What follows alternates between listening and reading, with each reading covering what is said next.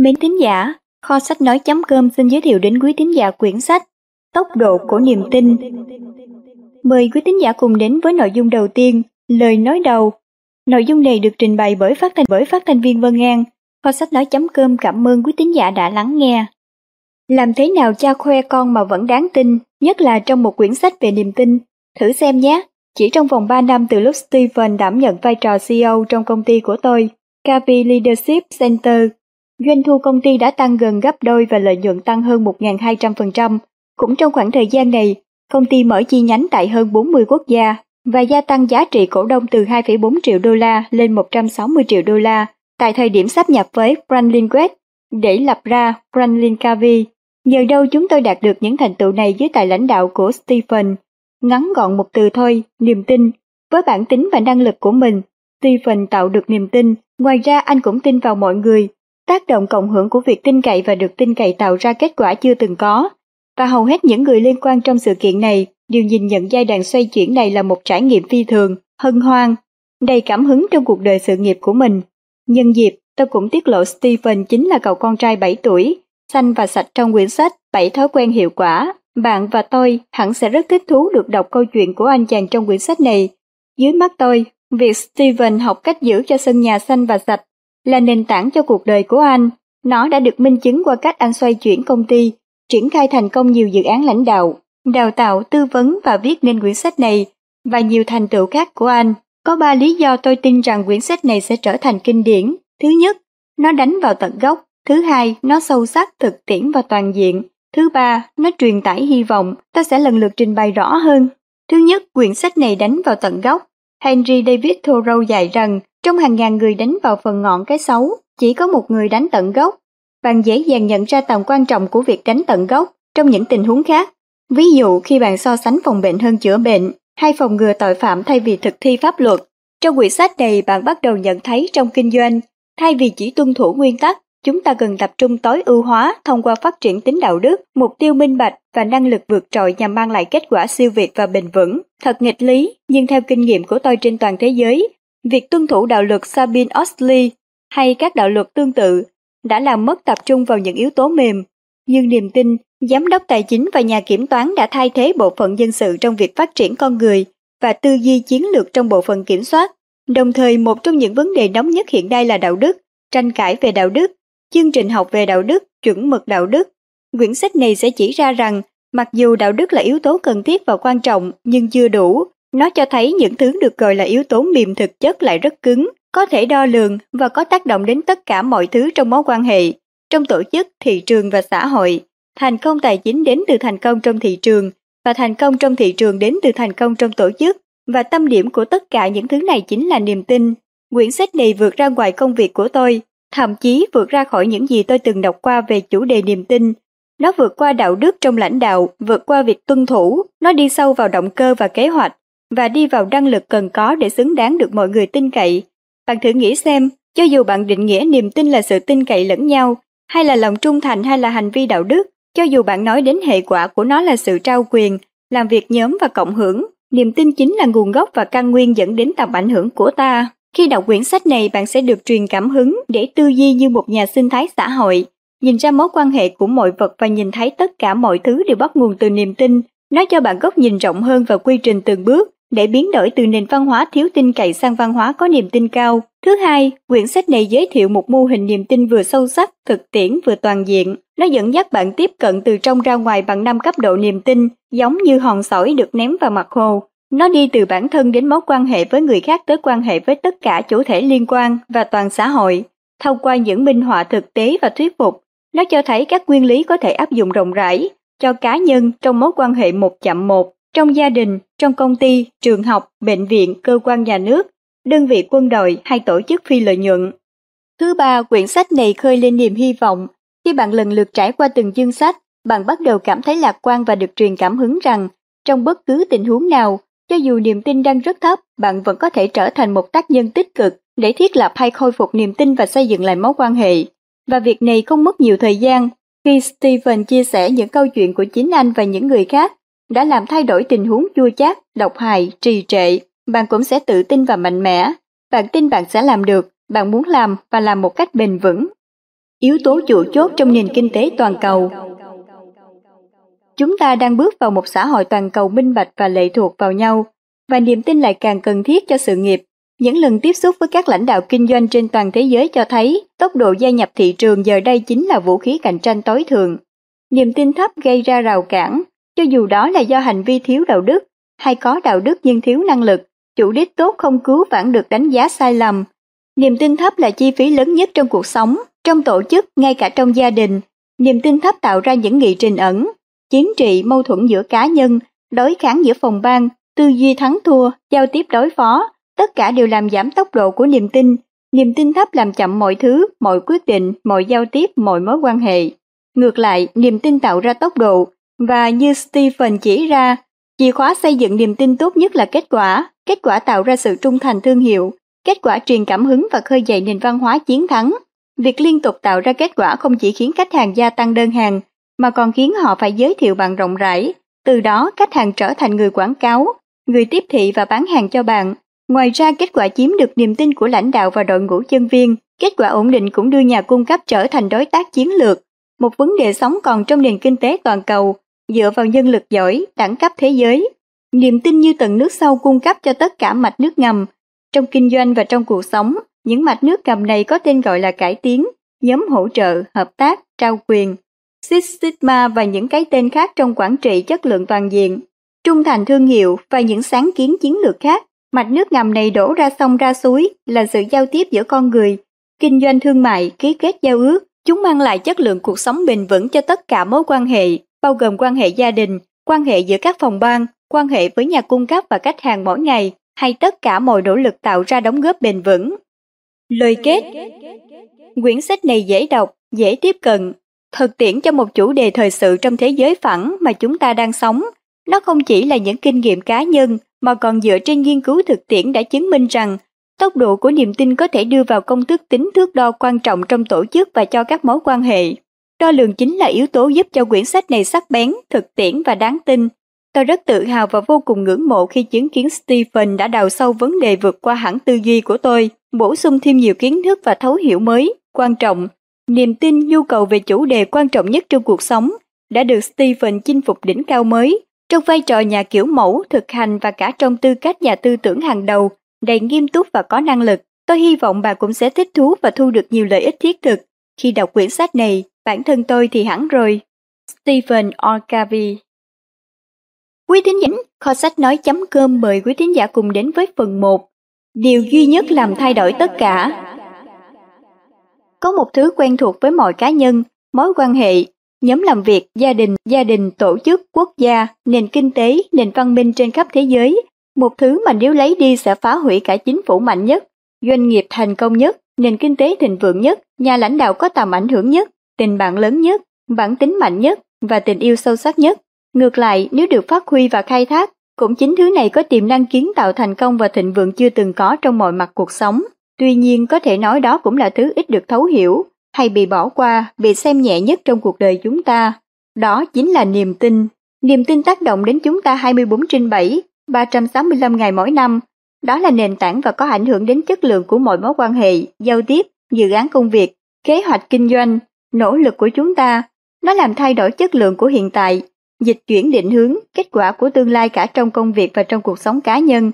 Ngược với suy nghĩ của nhiều người, niềm tin không phải là bản tính mềm, khó nắm bắt, một yếu tố di truyền. Thật ra, niềm tin là một tài sản thực tế, hữu hình, do bạn tạo ra một cách nhanh chóng, mặc dù các vụ bê bối trong doanh nghiệp, đe dọa khủng bố, chính trị nội bộ công sở, mối quan hệ tăng vỡ gây ra niềm tin thấp trong mọi mặt trận. Tôi dám chắc rằng khả năng thiết lập, phát triển, mở rộng, khôi phục niềm tin không chỉ thiết yếu cho trạng thái tinh thần trong cá nhân, và với mọi người, nó còn là năng lực lãnh đạo chủ chốt trong nền kinh tế toàn cầu mới. Tôi cũng tin rằng trong mọi tình huống, không gì có tốc độ cao hơn niềm tin, ngược lại với suy nghĩ phổ biến, niềm tin là thứ bạn có thể kiểm soát, và thực tế, bạn có thể luyện tập để trở nên giỏi hơn trong việc tạo niềm tin. Chương 1 Không gì nhanh bằng tốc độ của niềm tin Tôi không bao giờ quên một trải nghiệm cách đây vài năm khi làm việc một thời gian ngắn tại một ngân hàng đầu tư lớn tại thành phố New York. Chúng tôi vừa bước ra khỏi một cuộc họp đầy mệt mỏi. Trong đó rõ ràng chúng tôi gặp vấn đề niềm tin nội bộ. Vấn đề này đang làm chậm mọi thứ và ảnh hưởng tiêu cực đến quá trình thực thi. Vì lãnh đạo cấp cao nói riêng với tôi, Những cuộc họp này chẳng có ý nghĩa gì mà chỉ mất thời gian. Tôi không tin cậy Ellen. Thật sự, tôi thấy khó mà tin được ai trong nhóm này. Tôi nói, à, vậy sao ông không tìm cách gia tăng niềm tin? Ông quay sang nhìn tôi và trả lời một cách nghiêm túc. Này, Steven, anh phải hiểu một điều. Niềm tin một là có, hai là không. Chúng ta không có và chúng ta chẳng làm gì để được hết. Tôi hoàn toàn không đồng ý. Thực tế, kinh nghiệm từ cuộc sống cá nhân và trong công việc kinh doanh trong suốt 20 năm qua đã khiến tôi tin rằng chúng ta có thể làm được nhiều trong khía cạnh này. Chúng ta có thể gia tăng niềm tin một cách nhanh chóng và nó tác động lớn đến kết quả chất lượng cuộc sống mà chúng ta đạt được. Neil Fitzgerald, cựu chủ tịch Unilever có câu, bạn có thể có đầy đủ dữ liệu và con số, mọi bằng chứng, xác nhận mà bạn muốn, nhưng nếu bạn không tạo được niềm tin, bạn sẽ không đi đến đâu. Niềm tin tác động đến mọi người. Khi diễn thuyết trước khán giả trên khắp thế giới, về tốc độ của niềm tin, tôi thường xuyên nghe những lời than thở nản lòng kiểu như Tôi không thể chịu được chính trị nơi công sở, tôi cảm thấy mình bị đồng nghiệp chơi xấu, có vẻ như ai cũng chỉ nghĩ đến bản thân mình và sẵn sàng làm mọi thứ để giành lợi thế. Tôi từng bị tổn thương trong quá khứ, làm sao tôi có thể tin cậy được ai để mà tạo mối quan hệ thật sự. Tôi làm việc tại một tổ chức bị trì trệ do quan liêu. Làm cái gì cũng mất rất nhiều thời gian, mua cây bút gì cũng phải xin chữ ký. Các con càng lớn thì càng không lắng nghe tôi, tôi phải làm gì đây? Tôi cảm thấy những đóng góp trong công việc hiếm khi nào được thừa nhận hay trân trọng. Tôi đã từng phạm vào niềm tin của một người cực kỳ quan trọng đối với mình. Nếu có cơ hội làm lại và ra quyết định khác đi, tôi sẵn sàng làm ngay lập tức, nhưng tôi không có cơ hội. Liệu tôi có kiến tạo lại được mối quan hệ này? Tôi phải rất thận trọng trong công việc, nếu tôi đối đúng những gì mình nghĩ, tôi có thể bị sa thải hay bị cho ra rìa. Sếp tôi quản lý kiểu chi ly, ông ấy làm như thế chúng tôi không đáng tin cậy.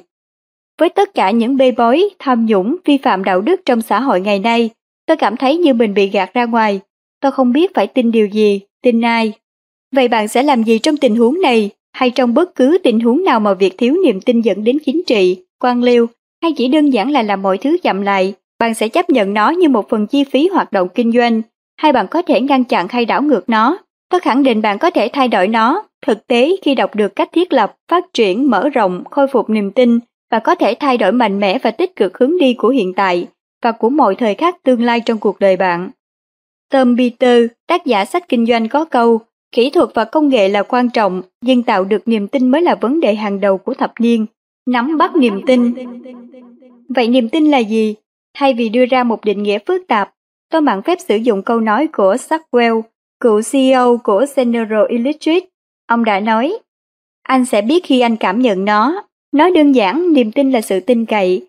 Trái nghĩa với niềm tin là nghi ngờ. Khi bạn tin cậy ai đó, bạn đặt niềm tin vào họ. Khi bạn mất niềm tin ai đó, bạn nghi ngờ họ, nghi ngờ tính liêm khiết, động cơ, khả năng, thành tích của họ, đơn giản vậy thôi. Chúng ta đều từng có những trải nghiệm chứng thực sự khác biệt giữa mối quan hệ được xây dựng trên niềm tin và không có niềm tin. Những trải nghiệm này rõ ràng cho ta thấy sự khác biệt không hề nhỏ, nếu không muốn nói là rất lớn. Hãy dành một phút ngay lúc này, nghĩ về một người mà bạn có mối quan hệ đáng tin cậy. Có thể một người sếp, đồng nghiệp, khách hàng, bạn đời, cha mẹ, anh em, con cái hay bạn bè. Hãy miêu tả mối quan hệ này. Nó ra sao? Nó cho bạn cảm giác gì? Bạn giao tiếp có suôn sẻ không? Tốc độ thực hiện công việc có nhanh không? Bạn có thấy thoải mái với mối quan hệ này không? Giờ bạn hãy nghĩ đến một người mà bạn có mối quan hệ với niềm tin thấp. Cũng vậy, người này có thể là bất kỳ ai trong công việc hay trong gia đình. Hãy miêu tả mối quan hệ này. Nó ra sao? Bạn thấy thế nào? Sự giao tiếp như thế nào? Nó có suôn sẻ và trôi chảy không? Hay bạn cảm thấy như thể đang đi trong bãi mìn và lo ngại bị hiểu lầm? Bạn có chung sức để hoàn tất công việc nhanh chóng hay bạn mất rất nhiều thời gian và công sức để đạt được thỏa thuận và bắt tay vào thực thi? Bạn có thấy thoải mái với mối quan hệ này không? Hay bạn cảm thấy mệt mỏi, khúc mắc? Sự khác biệt giữa mối quan hệ có niềm tin cao và mối quan hệ có niềm tin thấp là vô cùng lớn. Hãy lấy giao tiếp làm ví dụ. Trong mối quan hệ có niềm tin cao, bạn có thể nói lỡ lời, nhưng người ta vẫn hiểu đúng ý bạn. Trong mối quan hệ có niềm tin thấp, bạn phải cân nhắc, phải chính xác, nếu không muốn bị người ta hiểu lầm. Bạn có thể tưởng tượng sự khác biệt sẽ như thế nào nếu bạn có thể gia tăng độ tin cậy trong những mối quan hệ quan trọng trong sự nghiệp và trong đời sống. Zimbert, cựu chủ tịch và CEO Johnson Johnson có câu, bạn không thể thành công mà không có niềm tin. Hai chữ niềm tin bao gồm tất cả mọi thứ mà bạn phải cố gắng đạt được để thành công. Bạn thử nói xem có mối quan hệ con người nào mà không cần đến niềm tin, cho dù đó là hôn nhân, hay tình bạn, hay một giao tiếp xã hội đơn giản. Về lâu dài trong kinh doanh cũng vậy thôi, đặc biệt là những ngành kinh doanh cần đến quan hệ công chúng. Cuộc thử thách Một trong những trải nghiệm có ảnh hưởng lớn mà tôi từng đích thân trải qua trong việc thúc đẩy niềm tin là cách đây nhiều năm khi Brandlin West sát nhập KV Leadership Center tạo thành công ty Brandlin KV. Những ai đã trải qua sáp nhập hay mua lại hẳn cũng biết, việc này không hề dễ dàng. Công ty mới sau sáp nhập có những điểm mạnh tuyệt vời. Chúng tôi có những con người tài năng, nội dung ưu việt, khách hàng trung thành và công cụ hiệu quả. Nhưng việc hòa hợp hai văn hóa là một thách thức vô cùng lớn. Là chủ tịch đơn vị kinh doanh đào tạo và giáo dục, tôi bay đến Washington DC để trao đổi với khoảng 1 phần 3 nhân viên tư vấn về chủ đề chiến lược của đơn vị, nhưng cuộc họp đáng lẽ phải khiến tôi rất hào hứng mong đợi.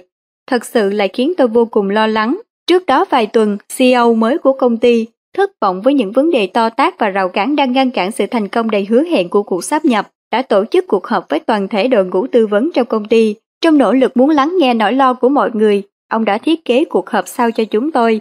Các lãnh đạo chỉ có thể ngồi nghe, chứ không được phản ứng trước bất cứ thứ gì các nhân viên muốn nói. Cuộc họp dự kiến kéo dài 4 giờ đã trở thành buổi kể tội suốt 10 giờ, cho không ai được quyền bổ sung, đính chính, cung các thông tin, đưa thêm thông tin còn thiếu, trao đổi khía cạnh khác của vấn đề, chỉ một tỷ lệ nhỏ những gì được nêu lên là đúng thực tế, đa phần còn lại là thông tin bị hiểu sai, bị suy diễn, bóp méo, thậm chí sai rành rành. Có những ý kiến là giả định, là nghi ngại, tố cáo, thất vọng.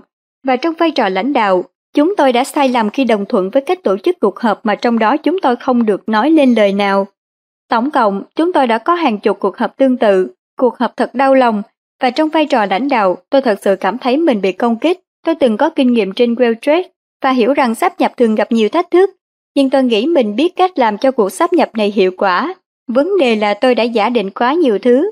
Tôi đã sai lầm khi không tập trung xây dựng niềm tin trong công ty mới sắp nhập, do giả định rằng tên tuổi và uy tín của tôi đã đủ, nhưng thực tế diễn ra hoàn toàn khác và kết quả là tôi có một nửa nhân viên tin cậy tôi, nửa còn lại thì không. Như thể có làng ranh phân định cách phe Cavi và phe Franklin. Những người bên phe Cavi đã biết tôi, đã làm việc với tôi thì nhìn thấy ngay những quyết định của tôi đều là nỗ lực chân thành muốn áp dụng những tiêu chuẩn khách quan bên ngoài, sao cho có lợi nhất cho doanh nghiệp, chứ không phải do tôi cố gắng đẩy mạnh ý định Cavi. Thực tế, Đôi khi tôi còn phải làm mọi cách để tránh tình trạng này, nhưng người không biết tôi, chưa từng làm việc với tôi và không tin cậy tôi thì lại suy diễn quyết định của tôi theo hướng hoàn toàn ngược lại. Ví dụ, trong một tình huống, có người đặt câu hỏi lo ngại về việc sử dụng khu nghỉ mát Sandan cho các chương trình phát triển lãnh đạo của chúng tôi. Bên phía Sandan không được dễ chịu với chúng tôi lắm, và có người cho rằng chúng tôi nên chuyển địa điểm tổ chức sang một nơi khác. Vì giám đốc chương trình thì thật sự mong muốn duy trì tổ chức tại Sandan, vì các khách hàng rất thích địa điểm này và dữ liệu tài chính cho thấy chúng tôi có doanh thu cao hơn đến 40% nếu tổ chức tại đây so với các nơi khác. Tôi nói, do số liệu tài chính tốt hơn và giám đốc chương trình cũng mong muốn được tổ chức tại đây, nên chúng ta sẽ không thay đổi. Chúng ta sẽ tìm cách làm việc thuận lợi hơn với Sandan. Đây là ví dụ về một quyết định kinh doanh rõ ràng mà tôi nghĩ ai cũng hiểu, nhưng người không tin cậy tôi lại không hiểu. Họ nghĩ tôi đang cố gắng áp đặt cách tiếp cận kiểu Kavi có người thậm chí còn tự hỏi phải chăng tôi nhận được hoa hồng từ đây, vì trong vai trò người lãnh đạo cộng đồng, tôi được mời tham gia hội đồng cố vấn không lương cho rạp hát thiếu nhi Sandan. Nhiều người nghi ngờ động cơ của tôi, do độ tin cậy không cao, cảm giác của mọi người là chắc chắn phải là có lý do tiềm ẩn nào đây. Mahatma Gandhi có câu, khi ta nghi ngờ động cơ của một người, mọi thứ họ làm đều bị xét nét. Trong một tình huống khác, ta đã quyết định chuyển Ron, một lãnh đạo cực kỳ tài năng từ phía KV sang một vị trí khác, vì anh đã bị cuốn vào chính trị trong cuộc sáp nhập và đã làm chia rẽ nội bộ hai phe. Tôi quyết định tìm người bên ngoài vào thay thế Ron để không ai có cảm giác là vị lãnh đạo mới thuộc phe KV hay phe Franklin.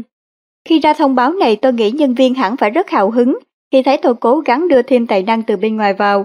Nhưng trong số những người không tin cậy tôi, không ai biết tôi sẽ tuyển người từ bên ngoài vào để thay thế Ron.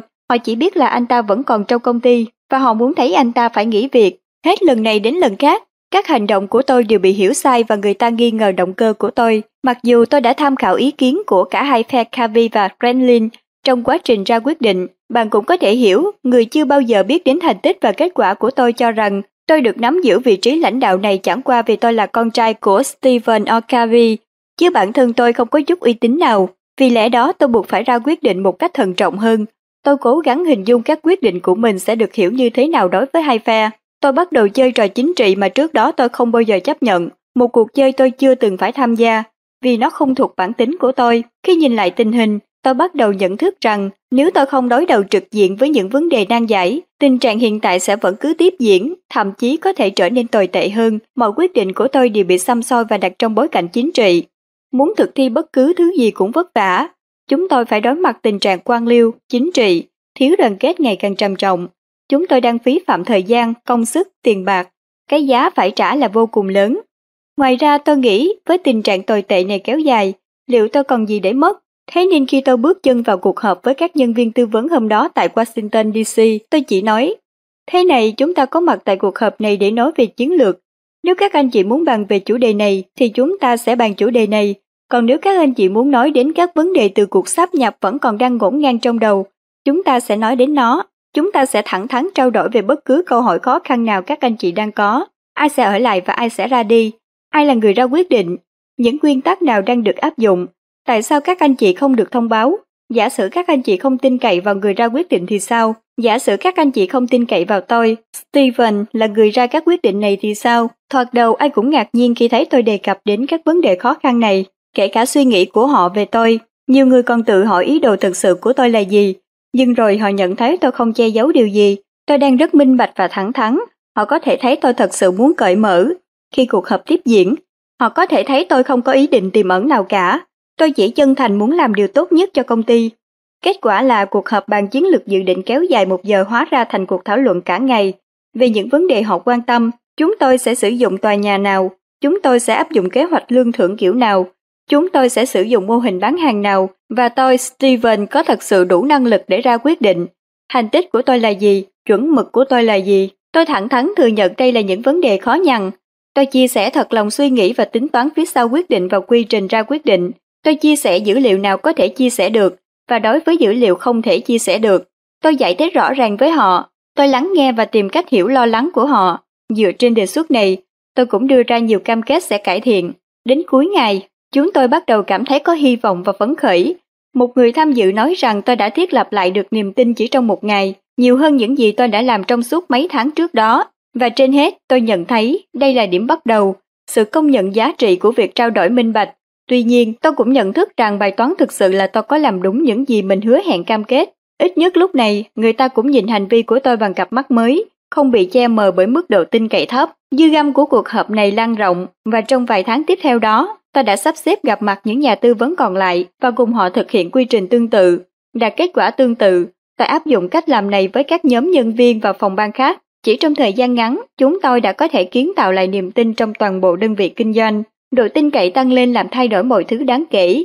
Chúng tôi có thể gia tăng tốc độ, giảm chi phí và cải thiện kết quả về mọi mặt. Mặc dù sau này tôi rời Franklin Harvey để mở công ty riêng và viết quyển sách này, nhưng tôi thật vui được thông báo rằng họ đã vượt qua cơn bão sáp nhập và hiện nay có kết quả rất tốt. Về phía cá nhân tôi, trải nghiệm này giúp tôi thấu hiểu về niềm tin một cách rõ ràng hơn so với giai đoạn trước khi sáp nhập, lúc niềm tin còn cao và mọi thứ diễn ra suôn sẻ. Thứ nhất, Tôi học được rằng mình đã giả định quá nhiều, tôi giả định tôi có niềm tin với tất cả mọi người, nhưng thực tế không phải vậy. Tôi giả định người ta đều biết đến bản thành tích của tôi và thành tích của Cavi Leadership Center, nhưng thực tế không phải vậy.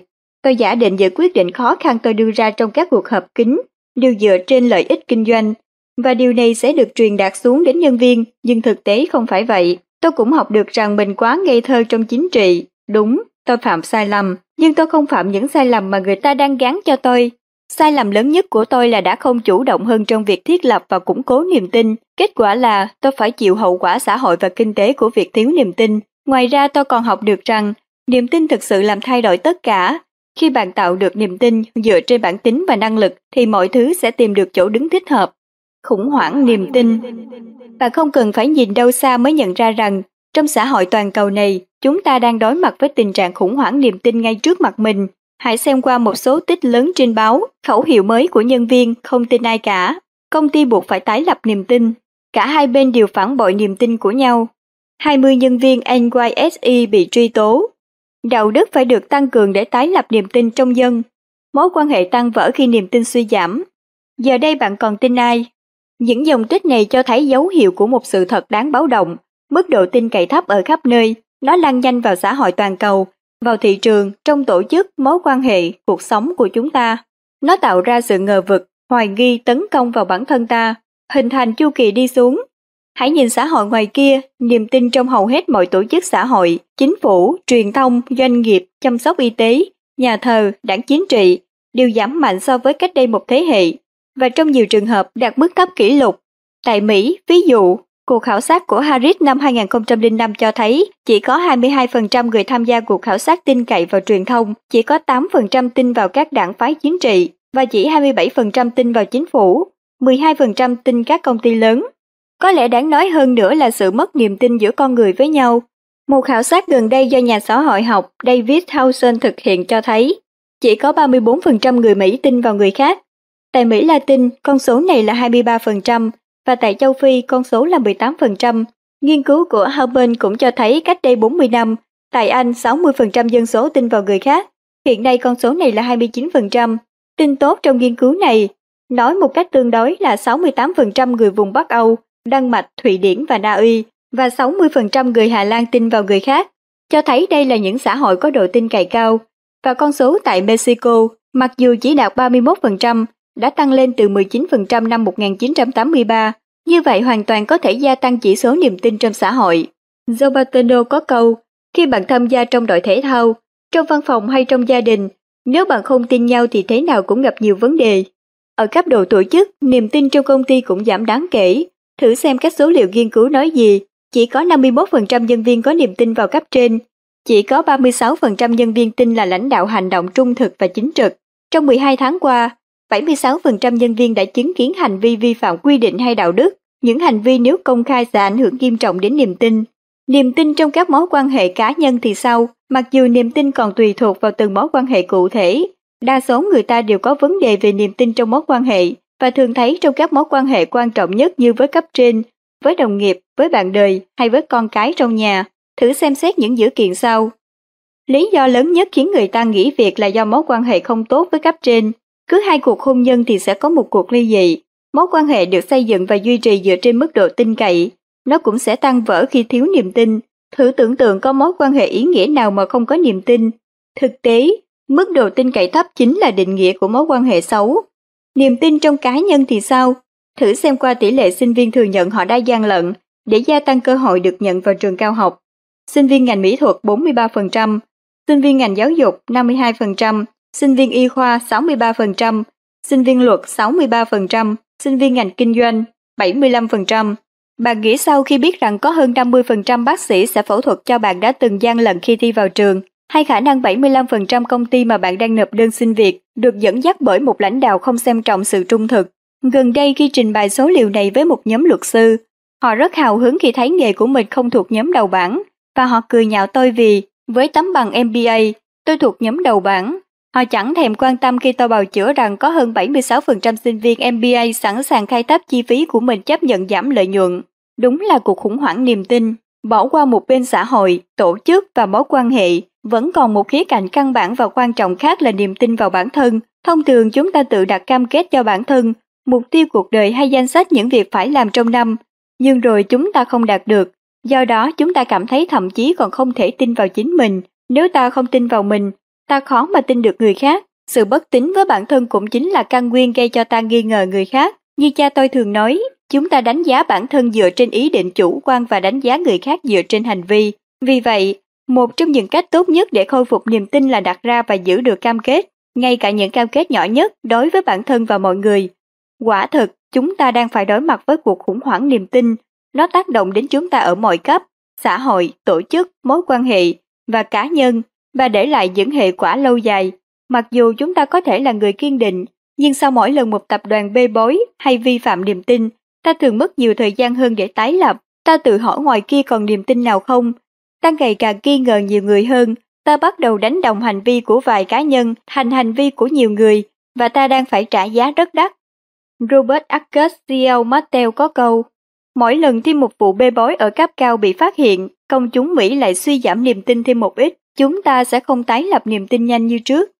Quý thính giả khi nghe quyển sách này, xin hãy ủng hộ tài chính để chúng ta cùng nhau thực hiện thêm sách mới phụng sự cộng đồng.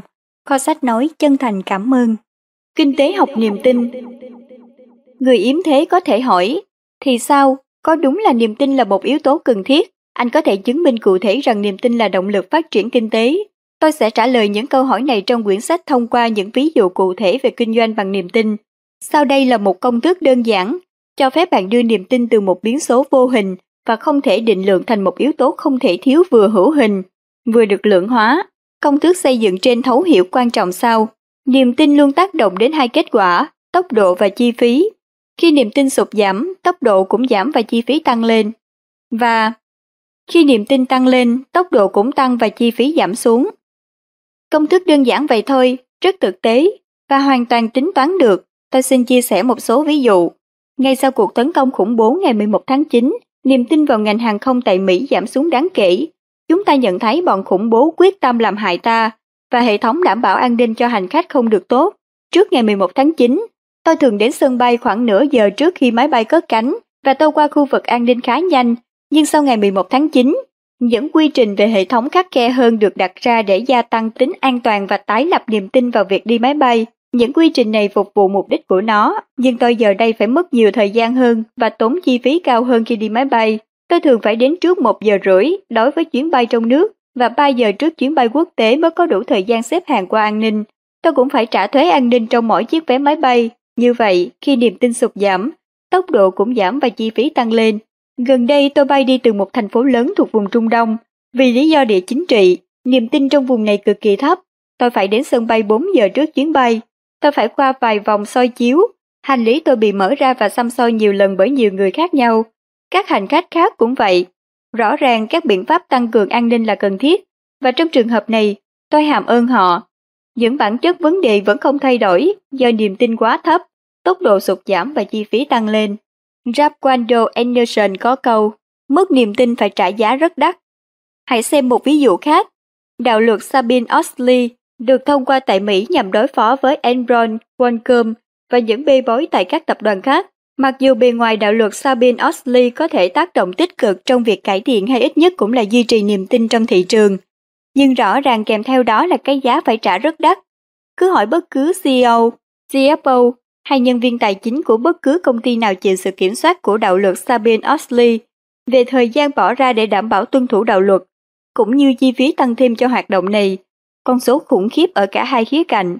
Thực tế, một nghiên cứu gần đây ước tính chi phí để thực hiện chỉ một chương trong đạo luật đã lên đến 35 tỷ đô la, vượt mức dự kiến của SEC là 28 lần.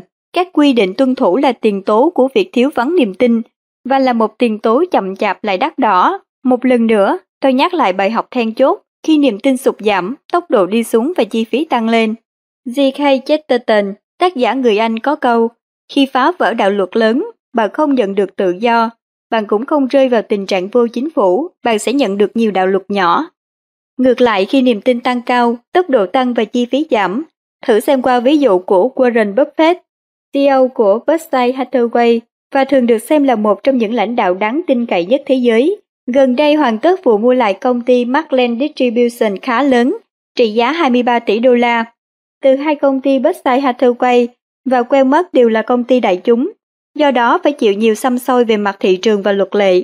Thông thường, vụ sắp nhập quy mô thế này phải mất nhiều tháng mới hoàn tất và tốn kém vài triệu đô la cho kế toán, kiểm toán, luật sư để xác minh và xác nhận tất cả các thể loại thông tin, nhưng trong trường hợp này, do cả hai đều hoạt động với mức độ tin cậy cao, thương vụ được giải quyết trong cuộc họp kéo dài 2 giờ và kết thúc bằng cái bắt tay. Chỉ trong vòng chưa đầy một tháng, nó đã được hoàn tất. Trong lá thư của ban lãnh đạo gửi kèm theo báo cáo tổng kết hoạt động năm 2004, Warren Buffett viết, chúng ta không cần phải kiểm tra dữ liệu, chúng ta biết rõ hiện trạng đúng như Quanmat thông báo. Và thực tế đúng như vậy, thử tưởng tượng, chỉ trong vòng chưa đầy một tháng, thay vì từ 6 tháng trở lên, không cần chi phí kiểm tra chứng từ gì cả, thay vì hàng triệu đô la, niềm tin cao, tốc độ cao, phí thấp. Rupert Murdoch, chủ tịch và CEO New Corporation có câu, thế giới đang thay đổi rất nhanh, lớn không còn thắng nhỏ nữa mà là nhanh thắng chậm. Hãy xem qua ví dụ về một nhà lãnh đạo huyền thoại khác, Hub Kelleher, chủ tịch và cựu CEO của Southwest Airlines. Trong quyển sách Executive EQ, hai tác giả Robert K. Cooper và Eamon Sawat kể một câu chuyện thú vị trong lúc đi bộ dọc hành lang.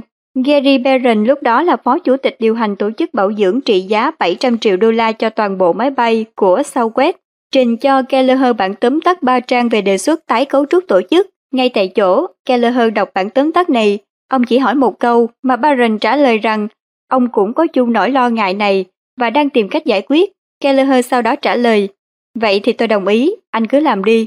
Toàn bộ cuộc trao đổi chỉ diễn ra trong 4 phút. Kelleher không chỉ là một lãnh đạo được tín nhiệm, ông còn biết đặt niềm tin vào người khác. Ông tin vào bản tính và năng lực của Baron, và do ông tin rằng Baron hiểu rõ công việc mình đang làm, công ty có thể tiến về phía trước với tốc độ vượt trội. Sau đây là một ví dụ khác ở cấp nhỏ hơn. Jim là một chủ cửa hàng nhỏ ở thành phố New York, bán bánh donut và cà phê cho khách qua đường và nhân viên tại các tòa nhà văn phòng. Vào giờ ăn sáng và ăn trưa, Jim lúc nào cũng có một hàng dài khách hàng đứng đợi. Anh nhận thấy thời gian chờ này làm nhiều khách bỏ sang tiệm khác. Anh cũng để ý thấy mình chỉ có một người và nguyên nhân gây nghẽn không thể bán thêm bánh donut hay cà phê chính là vì anh mất thời gian thối tiền cho khách. Cuối cùng, Sim đặt bên cạnh quầy bán hàng chiếc giỏ đựng tiền xu và tiền giấy mệnh giá nhỏ. Tin tưởng khách hàng sẽ tự bỏ tiền và lấy tiền thối. Bạn có thể nghĩ là khách hàng sẽ vô tình đếm sai hay giả bộ lấy thêm vài đồng xu lẻ trong giỏ. Nhưng Jim phát hiện kết quả hoàn toàn ngược lại. Hầu hết khách hàng đều cực kỳ trung thực và để lại tiền tiếp cao hơn bình thường. Ngoài ra anh phục vụ được nhiều khách hàng hơn, tăng tốc gấp đôi vì không còn phải đếm tiền thối. Thêm nữa, khách hàng cũng cảm thấy thoải mái khi được anh tin cậy và luôn quay lại. Chỉ cần trao niềm tin theo cách này, Jim đã tăng gấp đôi doanh thu mà không mất thêm chi phí. Một lần nữa khi niềm tin sụt giảm, tốc độ giảm và chi phí tăng. Khi niềm tin cao, tốc độ tăng và chi phí giảm. Patricia Burden, tác giả của Megatrend 2010 có câu, những giá trị siêu việt như niềm tin và chính trực sẽ được chuyển thành doanh thu, lợi nhuận và thịnh vượng. Gần đây khi tôi giảng về khái niệm này, một CFO người phải làm việc với những con số tìm đến gặp tôi và nói, điều này thật tuyệt, tôi vẫn luôn nghĩ niềm tin là thứ có thì tốt, nhưng tôi chưa bao giờ nghĩ đến tác động của nó lên kinh tế và tốc độ. Giờ đây nghe anh chỉ ra, tôi nhìn đâu cũng thấy dẫn chứng. Ví dụ chúng tôi có một nhóm nhà cung cấp mà chúng tôi hoàn toàn tin cậy. Mọi việc diễn ra nhanh gọn trong nhóm này và chúng tôi hầu như không phải bỏ tiền duy trì mối quan hệ này. Nhưng với một nhà cung cấp khác, chúng tôi không mấy tin. Làm cái gì với họ cũng tốn rất nhiều thời gian và chúng tôi còn phải mất thời gian và nỗ lực để duy trì mối quan hệ này. Và điều này tạo ra chi phí cho chúng tôi, quá nhiều tiền Vị CFO này thật ngạc nhiên khi thấy mọi thứ bắt đầu rõ nghĩa. Mặc dù ông ấy là người của những con số, ông ấy đã không nhìn thấy mối quan hệ với niềm tin. Khi đã hiểu ra, ông ngay lập tức nhìn thấy niềm tin đang ảnh hưởng đến tất cả mọi khía cạnh trong doanh nghiệp và mối quan hệ giữa niềm tin, tốc độ và chi phí thật chặt chẽ. Có thể dùng để phân tích những gì đang diễn ra trong doanh nghiệp và là định hướng gia tăng đáng kể lợi nhuận cho công ty. Tôi biết nhiều công ty hàng đầu đặt ra câu hỏi trực tiếp đến nhân viên của họ trong quá trình phản hồi 360 độ. Bạn có tin cậy sếp mình không? Những công ty này hiểu rằng câu trả lời có thể dự báo rất tốt. Kết quả của nhóm và của tổ chức khi bạn đã thấu hiểu được ý nghĩa kinh tế và khả năng đo lường của niềm tin, bạn có thể thấy mình như được mang một cặp kính mới. Bạn nhìn đâu cũng sẽ thấy tác động của nó trong công việc, trong gia đình, trong mọi mối quan hệ, trong mọi nỗ lực. Bạn có thể bắt đầu nhìn thấy sự khác biệt to lớn từ những mối quan hệ có độ tin cậy cao trong mọi khía cạnh cuộc sống. Thuế niềm tin Tác động lớn về mặt kinh tế học của niềm tin là trong nhiều mối quan hệ, trong nhiều tương tác, chúng ta đang phải trả một khoản thuế vô hình cho việc thiếu niềm tin mà không hề hay biết. Cách đây 3 năm, khi con trai Stephen của tôi tròn 16 tuổi, anh chàng tìm được công việc đầu tiên. Anh chàng rất háo hức, chàng sẽ là quản lý cửa hàng bán kem ốc quế Vài tuần đầu tiên công việc diễn ra suôn sẻ và chàng rất hào hứng được nhận khoản lương đầu tiên. Chàng mở chiếc phong bì và nhìn đắm đuối tờ xét. Nhưng rồi chàng nhíu mày suy nghĩ. Cha ơi! Chàng la lên, con số này không đúng. Anh chàng quăng tờ giấy vô mặt tôi. Cha xem, chàng nói, họ tính sai hết rồi. Ý con là sao? Tôi hỏi trong khi liếc mắt qua tờ xét. Cha nhìn đây, chàng chỉ vào tờ xét. Con đi làm được 8 đô mỗi giờ, con làm 40 giờ, như vậy phải là 320 đô đúng không? Tôi nhìn vào tờ xét, và rõ ràng, chàng đã làm 40 giờ nhưng chỉ nhận được 260 đô. Tôi nói, đúng rồi, Steven.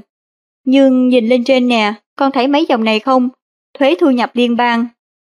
Sao? Anh chàng trả lời một cách ngạc nhiên. Ý ra là con phải đóng thuế à? Đúng rồi, tôi trả lời. Còn nữa nè, thấy không, đây là thuế thu nhập tiểu bang bảo hiểm xã hội, bảo hiểm y tế. Nhưng cha, chàng rên rỉ, con đâu có cần bảo hiểm y tế. Không, con không cần, tôi nói, nhưng ông nội của con cần, chúc mừng con gia nhập thế giới người lớn. Hẳn không ai muốn phải đóng thuế, nhưng chúng ta đóng thuế vì nó phục vụ những lý tưởng xã hội to tác hơn và cũng vì luật bắt buộc. Nhưng giả sử bạn không hề biết mình đang đóng thuế thì sao? Giả sử nó là loại thuế ẩn, trừ thẳng tay mà bạn không hề biết, và giả sử loại thế này hoàn toàn phí phạm, nó trôi tuột xuống cống mà không đóng góp được gì cho bất cứ ai ở bất cứ đâu. Thật không may, loại thế trả cho độ tin cậy thấp không hiển thị trong bản báo cáo cho thu nhập của bạn trong dòng, chi phí cho niềm tin thấp. Nhưng vì nó bị ẩn không có nghĩa là bạn không phải đóng. Khi bạn biết phải xem xét ở đâu, bạn sẽ thấy loại thế này xuất hiện khắp nơi, trong tổ chức và trong mối quan hệ. Nó hoàn toàn có thể định lượng và nó thường rất rất cao. Giáo sư John Whitney, trường kinh doanh Columbia có câu, thiếu niềm tin làm tăng gấp đôi chi phí trong kinh doanh. Hẳn bạn đã nhiều lần nhìn thấy loại thuế này, có thể trong cuộc nói chuyện mà bạn thấy ngay rằng sếp của mình, hay con mình, hay một người nào đó tự động hạ thấp những gì bạn nói xuống 20%, 40% hay thấp hơn nữa. Đó là những gì tôi đã trải qua trong những ngày khó khăn khi sắp nhập Brandlin Cavi. Nếu suy nghĩ kỹ hơn, có thể bạn chính là người thu thuế trong những giao tiếp này, hạ thấp những gì bạn nghe được từ người khác vì bạn không tin cậy họ. Trong một số trường hợp, bạn có thể đã phải trả thuế thừa kế khi bạn đón nhận một vị trí do người độ tin cậy thấp để lại. Khi bạn tham gia vào mối quan hệ cá nhân hay công việc mới, hay nếu bạn bước lên đảm nhận vai trò lãnh đạo trong một nền văn hóa có độ tin cậy thấp, có thể bạn đã bị đánh thuế 30, 40 hoặc 50%, hay cao hơn vì những điều bạn không hề làm. Gần đây tôi có tư vấn cho một nhà lãnh đạo thăng viên rằng nhà quản lý mà hiện bà thay thế đã phá hủy sự tin cậy trong tổ chức đến mức nền văn hóa này đang đánh thuế lên bà vì những hành vi của nhà quản lý trước, mặc dù bà chỉ mới bước chân vào tổ chức này. Tác giả nổi tiếng Francis Fukuyama từng nói, thiếu niềm tin lan tràn trong xã hội, gây ra một loại thuế, đánh lên tất cả các hoạt động kinh tế, một loại thuế mà những xã hội có độ tin cậy cao không phải trả. Tôi lại cho rằng loại thuế do thiếu niềm tin này không chỉ đánh vào các hoạt động kinh tế, mà đánh vào tất cả các loại hoạt động trong mọi mối quan hệ, mọi giao dịch, mọi giao tiếp, mọi quyết định, mọi mặt cuộc sống. Cổ tức niềm tin Tôi cũng cho rằng nếu như loại thế gây ra do độ tin cậy thấp là thật, có thể đo lường được và tỷ lệ rất cao, thì cổ tức từ độ tin cậy cao cũng rất thật, có thể định lượng và cũng rất cao. Hãy xem tốc độ hoàn tất thương vụ mua lại Markland của Warren Buffett hay tốc độ chấp thuận cho đề xuất tái cơ cấu tổ chức quy mô lớn của Gary Barron. Hãy xem doanh thu tăng gấp đôi cho Jim, người bán bánh trâu nết và cà phê. Hãy xem tốc độ bạn giao tiếp trong những mối quan hệ có độ tin cậy cao, trong công việc và trong cuộc sống riêng. Khi độ tin cậy cao, cổ tức bạn nhận được giống như yếu tố nhân đôi kết quả, nâng cao và cải thiện mọi khía cạnh trong tổ chức và trong cuộc sống. Độ tin cậy cao cũng như bột nổi trong bánh mì, nó nâng mọi thứ lên. Trong công ty, độ tin cậy cao cải thiện giao tiếp, hợp tác, thực thi, đổi mới, chiến lược, tăng cường sự tham gia hết mình, tạo mối quan hệ đối tác với các cổ đông. Trong cuộc sống riêng, độ tin cậy cao làm cho bạn hăng hái, nhiệt tình, đam mê, sáng tạo, thấy vui hơn trong các mối quan hệ với gia đình, bạn bè và cộng đồng. Rõ ràng cổ tức không chỉ là tốc độ tăng lên và cải thiện lợi ích kinh tế, mà còn mang lại sự vui tươi, cải thiện chất lượng cuộc sống. Ẩn số có lần tôi thuê một anh hướng dẫn đi câu cá tại Montama. Khi thấy tôi nhìn về dòng sông, anh nói, cho tôi biết anh đang thấy gì. Căn bản tôi thấy một dòng sông tuyệt đẹp với ánh mặt trời phản chiếu trên mặt nước. Anh ta hỏi, anh có thấy con cá nào không? Tôi trả lời rằng không thấy. Sau đó anh chàng hướng dẫn đưa cho tôi cặp kính phân cực, đeo vào đi. Anh nói, đột nhiên mọi thứ hoàn toàn khác. Khi đeo kính vào, tôi nhận thấy mình có thể nhìn xuyên qua nước và tôi nhìn thấy cá, rất nhiều cá. Tôi hào hứng hẳn lên, đột nhiên cả một trời cơ hội hiện ra mà trước kia tôi không nhìn thấy. Thực tế, cá đã nằm sẵn trong nước, nhưng chỉ đến khi tôi đeo kính vào thì mới thấy chúng. Tương tự, đối với nhiều người, niềm tin cũng bị ẩn khỏi tầm nhìn. Họ không thấy được tác động của niềm tin đang diễn ra trong mọi mối quan hệ, trong mọi tổ chức, trong mọi giao tiếp, trong mọi khoảnh khắc cuộc sống. Nhưng khi họ đeo cặp kính tin cậy và nhìn được bên dưới lớp bề mặt, nó ngay lập tức tác động đến khả năng tăng cường hiệu quả trong mọi khía cạnh cuộc sống. Dù ở mức độ cao hay thấp, niềm tin là ẩn số trong công thức thành công của tổ chức. Công thức kinh doanh truyền thống cho rằng chiến lược nhân thực thi bằng kết quả, nhưng có một ẩn số trong công thức này, niềm tin có thể là thuế đánh vào niềm tin thấp, làm giảm kết quả, hay cổ tức trả cho niềm tin cao, nhân lên kết quả. Chiến lược nhân thực thi, nhân niềm tin bằng kết quả. Bạn có thể có chiến lược tốt và thực thi tốt, đạt 10 điểm trên thang điểm từ 1 đến 10, nhưng bạn vẫn bị tan nát do độ tin cậy thấp. Hay độ tin cậy cao có thể là yếu tố nhân đôi kết quả. tạo ra được sự cộng hưởng khi tổng thể lớn hơn tổng từng phần. Hãy nhìn bản tính sau, chiến lược nhân thực thi bằng kết quả, cộng hoặc trừ thuế hay tổ chức bằng kết quả ròng. Phép tính 10 chiến lược nhân 10 thực thi bằng kết quả là 100 trừ cho 40% thuế, bằng kết quả ròng là 60. Phép tính khác 10 chiến lược nhân 10 thực thi bằng kết quả là 100 trừ cho 10% thuế, bằng kết quả rồng là 90.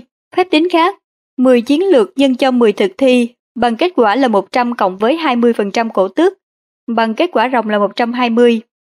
Một công ty có thể có chiến lược hoàn hảo và khả năng thực thi vững vàng, nhưng kết quả rồng có thể bị hạ thấp do thuế đánh trên niềm tin thấp hay tăng thêm do cổ tức đến từ niềm tin cao. Nhà tư vấn xuất sắc trong lĩnh vực này, Robert Shaw, từng nói, trên hết thành công trong kinh doanh cần hai yếu tố, chiến lược cạnh tranh thắng lợi và thực thi siêu đẳng của tổ chức. Mất niềm tin là kẻ thù của cả hai. Tôi bổ sung thêm rằng niềm tin cao chưa hẳn cứu vãn được chiến lược tồi, nhưng niềm tin thấp chắc chắn sẽ làm hại chiến lược tốt. Có thể nói tác động của ẩn số này chính là nguyên nhân cần phải xây dựng niềm tin trong kinh doanh. Theo nghiên cứu của trường kinh doanh Warwick tại Anh, các hợp đồng thuê ngoài hoạt động dựa trên niềm tin nhiều hơn thỏa thuận hay điều khoản phạt khắc khe sẽ mang lại cổ tức niềm tin cho cả hai phía lên đến con số 40% tổng giá trị hợp đồng Nghiên cứu năm 2002 của Watson Wyatt cho thấy tỷ suất lợi nhuận cho cổ đông của các công ty có niềm tin cao gấp 3 lần tỷ suất tại công ty có niềm tin thấp. Như vậy, sự khác biệt lên đến 300%. Nghiên cứu trong trường học của giáo sư Tony Reed tại Stanford cho thấy trường học có niềm tin cao có khả năng cải thiện điểm số cao gấp 3 lần so với trường học có niềm tin thấp. Về cá nhân, người có độ tin cậy cao có nhiều cơ hội được thăng tiến, làm ra nhiều tiền hơn, nhận được cơ hội tốt hơn và tận hưởng mối quan hệ chân thành vui vẻ hơn. Một trong những lý do khiến ẩn số niềm tin lại cực kỳ quan trọng trong thế giới này, trong thế giới ngày nay là do chúng ta đã bước vào nền kinh tế tri thức toàn cầu. Thomas Friedman, tác giả Thế giới phẳng, phụ trách chuyên mục trên tờ New York Times, nhận xét rằng nền kinh tế phẳng vận động xoay quanh mối quan hệ và cộng tác và mối quan hệ và cộng tác sẽ phát triển hay chết yểu là dựa trên niềm tin. Friedman viết, không có niềm tin, xã hội không mở cửa, do không thể nào có đủ cảnh sát để tuần tra mọi điểm mở trong một xã hội mở cửa, không có niềm tin, cũng không thể có thế giới phẳng, vì chính niềm tin giúp chúng ta phá bỏ tường, gỡ bỏ rào cản và loại bỏ những xung đột tại biên giới. Niềm tin là điều kiện thiết yếu trong một thế giới phẳng, và tôi nhắc lại một lần nữa, khả năng thiết lập, phát triển, mở rộng, khôi phục niềm tin với tất cả các đối tượng, khách hàng, đối tác kinh doanh, nhà đầu tư và đồng nghiệp là yếu tố năng lực lãnh đạo then chốt trong nền kinh tế toàn cầu. Dưới đây là bản tóm tắt tác động của thuế và cổ tức niềm tin trong mối quan hệ tổ chức và cá nhân. Khi đọc qua phần tóm tắt này, tôi đề nghị bạn hãy tự đặt câu hỏi, tổ chức của tôi đang phải trả thuế hay nhận cổ tức, cá nhân tôi thì sao?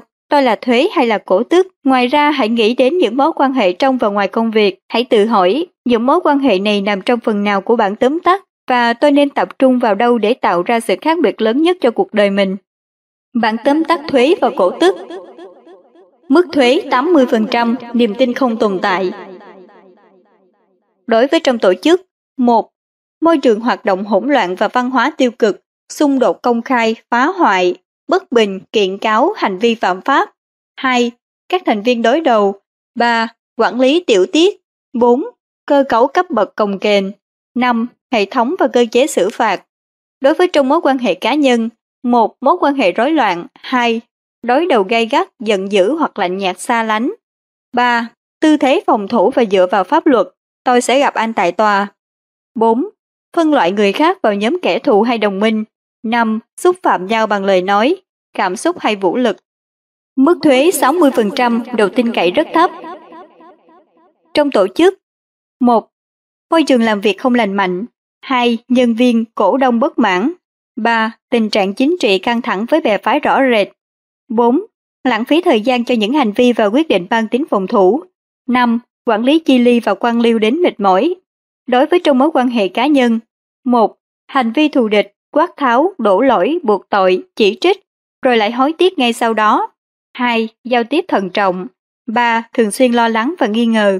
4. Chấp nhặt và lợi dụng sai sót. 5. Vấn đề thực sự không được đưa lên và giải quyết rốt ráo. Mức thuế 40%, độ tin cậy thấp. Trong tổ chức, 1. Các hành vi giấu giếm che đậy. 2. Mưu đồ ẩn giấu. 3. Cổ đông đối xử cứng rắn. 4. Tình trạng bè phái, có đồng minh và kẻ thù. 5. nhiều nhân viên và cổ đông không hài lòng. 6. Quan liêu và lãng phí trong hệ thống và cơ cấu. Đối với trong mối quan hệ cá nhân, 1. Giao tiếp không vui và mệt mỏi. 2. Thu thập điểm yếu hay sai lầm của đối phương. 3. Nghi ngờ uy tín hay cam kết của người khác. 4. Mưu đồ ẩn giấu. 5. Thận trọng, một cách miễn cưỡng trong chia sẻ thông tin. Mức thuế 20%, độ tin cậy có vấn đề. Đối với trong tổ chức, 1. Một số nguyên tắc và thủ tục quan liêu. 2. Cơ cấu không cần thiết. 3. Phê duyệt chậm chạp. 4. Hệ thống và cơ cấu tổ chức thiếu đồng bộ. 5.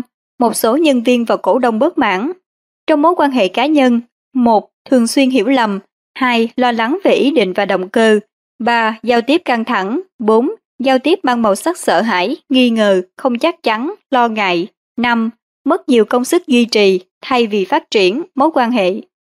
Không thuế, không cổ tức, không có vấn đề về độ tin cậy. Đối với trong tổ chức, một Môi trường làm việc lành mạnh.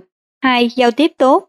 3. Hệ thống và cơ cấu tổ chức đồng bộ. 4. Ít mâu thuẫn nội bộ. Đối với trong mối quan hệ cá nhân, 1. Giao tiếp lịch sự, thân ái, lành mạnh. 2. Cùng nhau làm việc suôn sẻ và hiệu quả. 3. Khoan dung và chấp nhận lẫn nhau. 4. Không lo lắng. Mức cổ tức 20% độ tin cậy là tài sản hữu hình. Đối với trong tổ chức, 1. Công việc là trọng tâm. 2. Hợp tác và thực thi hiệu quả. 3. Mối quan hệ đối tác tích cực với nhân viên và cổ đông. 4. Hệ thống và cơ cấu hữu ích. 5. Tính sáng tạo và đổi mới mạnh mẽ. Đối với trong mối quan hệ cá nhân. 1. Các mối quan hệ hợp tác, thân thiết, năng động. 2. Tập trung tìm kiếm và tận dụng thế mạnh của nhau. 3. Giao tiếp tích cực. 4. Sai lầm được xem là kinh nghiệm học hỏi và nhanh chóng được tha thứ. 5. Nguồn năng lượng tích cực và con người tích cực. Mức cổ tức 40%, độ tin cậy đẳng cấp thế giới. Đối với trong tổ chức, 1. Quan hệ hợp tác và đối tác ở mức cao. 2. Giao tiếp không cần phải nỗ lực. 3. Mối quan hệ tích cực, minh bạch với nhân viên và các bên liên quan. 4. Hệ thống và cơ cấu hoàn toàn đồng bộ. 5. Sức sáng tạo, gắn kết, tin cậy, trung thành đều mạnh mẽ. Đối với trong mối quan hệ cá nhân, 1. Thật sự hạnh phúc trong gia đình và giữa bạn bè, trong mối quan hệ quan tâm chia sẻ. 2. Giao tiếp thoải mái, dễ dàng. 3. Cùng nhau hoàn thành công việc đầy cảm hứng, có mục đích, sáng tạo và thú vị. 4. Mối quan hệ hoàn toàn cởi mở, minh bạch. 5. Nguồn năng lượng dồi dào từ các mối quan hệ. Tiếp theo tôi đề nghị bạn chọn bất cứ dự án nào có sứ mạng quan trọng và nhìn nhận nó theo nội dung trong bản tóm tắt này. Giả sử bạn cần tập hợp mọi người chung tay hoàn tất dự án trong 6 tuần, bạn hãy tự hỏi mức độ tin cậy trong tổ chức là bao nhiêu, ta sẽ phải trả thuế hay thu cổ tức. Nếu có, thì ở mức bao nhiêu phần trăm, tác động của nó lên tốc độ, chi phí và khả năng thực thi dự án hiệu quả là như thế nào. Bây giờ bạn hãy cân nhắc chuyện gì xảy ra nếu bạn có thể thay đổi số phần trăm này. Giả sử bạn có thể chuyển từ mức thuế 20% sang mức cổ tức 20%, sự khác biệt trong khả năng thực thi dự án của bạn là gì? Hãy nghĩ đến những gì xảy ra trong mối quan hệ cá nhân hay trong gia đình bạn. Hãy tự hỏi mức độ tin cậy là bao nhiêu, tác động của nó đến chất lượng cuộc sống cho tôi và những người tôi quan tâm. Giả sử tôi có thể chuyển từ mức thuế sang mức cổ tức, nó sẽ tạo ra sự khác biệt gì? Hiểu sai về niềm tin những ví dụ như thương vụ mua lại công ty Markland, tái cơ cấu của Kelleher và những câu chuyện tôi kể trong chương này đã góp phần đáng kể xua tan một số thấu hiệu sai lệch đang ngăn cản chúng ta tận hưởng mức cổ tức niềm tin. Ví dụ, một trong những hiểu sai về niềm tin khi xem đây là yếu tố mềm, có thì tốt và bạn không thể định nghĩa, định lượng hay đo lường nó. Tôi hy vọng bạn đã nhận thấy lối suy nghĩ này hoàn toàn ngược với thực tế. Niềm tin là yếu tố cứng, nó rất thật, nó có thể được định lượng, nó có thể được đo lường trong mọi trường hợp, nó có tác động đến tốc độ và chi phí. Tốc độ và chi phí là yếu tố có thể đo lường và định lượng được. Thay đổi mức độ tin cậy trong mối quan hệ, trong nhóm làm việc hay trong tổ chức sẽ làm thay đổi đáng kể cả thời gian và tiền bạc, thay đổi chất lượng và giá trị. Một hiểu sai khác cho rằng độ tin cậy đến rất chậm, mặc dù việc khôi phục niềm tin có thể cần nhiều thời gian, nhưng việc thiết lập và mở rộng niềm tin có thể diễn ra khá nhanh và khi đã được thiết lập, niềm tin sẽ tạo ra sân chơi cực kỳ nhanh bạn không cần phải nhìn đâu xa ngoài những ví dụ tôi đã dẫn trên đây, hay ngay cả từ tốc độ giao tiếp và thực thi công việc trong mối quan hệ của bạn, để thấy rằng thật sự không có gì nhanh bằng tốc độ của niềm tin.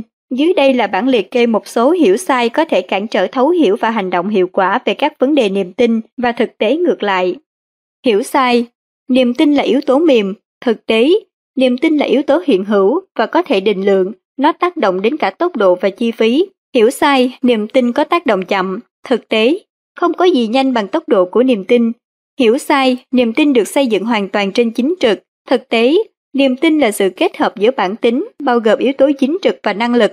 Hiểu sai, niềm tin là yếu tố di truyền. Thực tế, niềm tin có thể được kiến tạo mà cũng có thể bị phá hủy. Hiểu sai, niềm tin bị mất đi không bao giờ khôi phục lại được. Thực tế, mặc dù khó khăn, nhưng trong đa số trường hợp, niềm tin đã mất có thể được khôi phục. Hiểu sai, bạn không thể dạy về niềm tin. Thực tế, niềm tin có thể được đào tạo và rèn luyện và nó có thể được khai thác trở thành lợi thế chiến lược. Hiểu sai, tin vào con người rất rủi ro. Thực tế, không tin vào con người lại càng rủi ro hơn. Hiểu sai, niềm tin phải được thiết lập với từng người một. Thực tế, thiết lập niềm tin với một người là cơ sở để tạo niềm tin với nhiều người. Có thể nói hiểu sai dai dẳng nhất là suy nghĩ của một lãnh đạo cấp cao. Tại một ngân hàng đầu tư mà tôi từng có dịp ngắn ngủi làm việc tại New York, niềm tin là yếu tố di truyền và bạn không thể làm gì được. Bạn có thể tác động đến niềm tin chứ. Trong 20 năm qua, tôi là người hoạt động kinh doanh, tôi từng chịu trách nhiệm xây dựng và điều hành tổ chức, phát triển đội ngũ, báo cáo cho hội đồng quản trị, mang lại kết quả và đạt chỉ tiêu. Trong những năm đó, tôi cũng đã có dịp tư vấn cho hàng chục công ty nổi tiếng. Rất nhiều trong số họ có chiến lược tốt và năng lực thực thi tốt, nhưng họ lại thất bại không thể đạt điều họ muốn đạt mà không thể nào giải thích được. Tôi cũng từng là người chồng, người cha, là thành viên trong đại gia đình với nhiều mối quan hệ nhiều mặt. Tôi đã từng phục vụ cộng đồng, trong đó tôi phải tư vấn cho các cá nhân và gia đình gặp phải những vấn đề phức tạp về niềm tin và trong tất cả những kinh nghiệm của mình, tôi chưa từng chứng kiến một ngoại lệ nào đối với tiền đề cơ bản của quyển sách này. Niềm tin là điều bạn hoàn toàn có thể tác động để thay đổi và thậm chí còn thay đổi nhanh hơn bạn nghĩ. Một lần nữa, tôi khẳng định rằng không có gì nhanh bằng tốc độ của niềm tin, không gì mỹ mãn bằng mối quan hệ có niềm tin, không gì truyền cảm hứng bằng món quà niềm tin, không gì có thể sinh lợi bằng nền kinh tế của niềm tin, không gì có tác động hơn uy tín của niềm tin. Niềm tin là một thứ có thể thay đổi mọi thứ, và chưa lúc nào cấp bách hơn lúc này để thiết lập, khôi phục và mở rộng niềm tin ở mọi cấp độ trong xã hội toàn cầu hiện nay. Dù bạn đang tiếp cận cơ hội hay thách thức trong việc gia tăng niềm tin trong mối quan hệ cá nhân, nghề nghiệp hay cả hai, tôi có thể hứa với bạn rằng nó sẽ mang đến sự khác biệt lớn lao trong mọi mặt cuộc sống. Quý thính giả khi nghe quyển sách này, xin hãy ủng hộ tài chính để chúng ta cùng nhau thực hiện thêm sách mới. Quý mến, kho sách nói.com mời quý thính giả cùng đến với chương 2. Bạn có thể hành động để thay đổi. Khi đi làm, trách nhiệm hàng đầu của bạn là xây dựng niềm tin.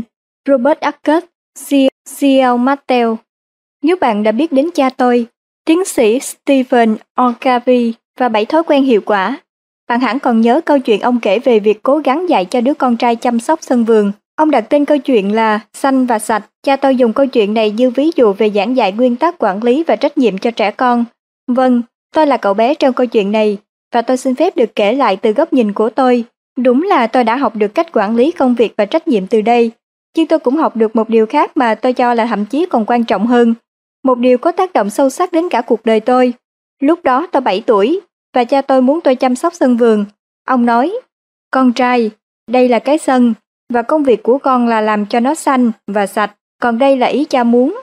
Ông bước sang cái sân của hàng xóm, chỉ tay vào bãi cỏ và nói, xanh là vậy đó, ông không thể dùng bãi cỏ nhà tôi làm ví dụ, vì dưới tay quản lý của ông lúc đó đang màu vàng úa.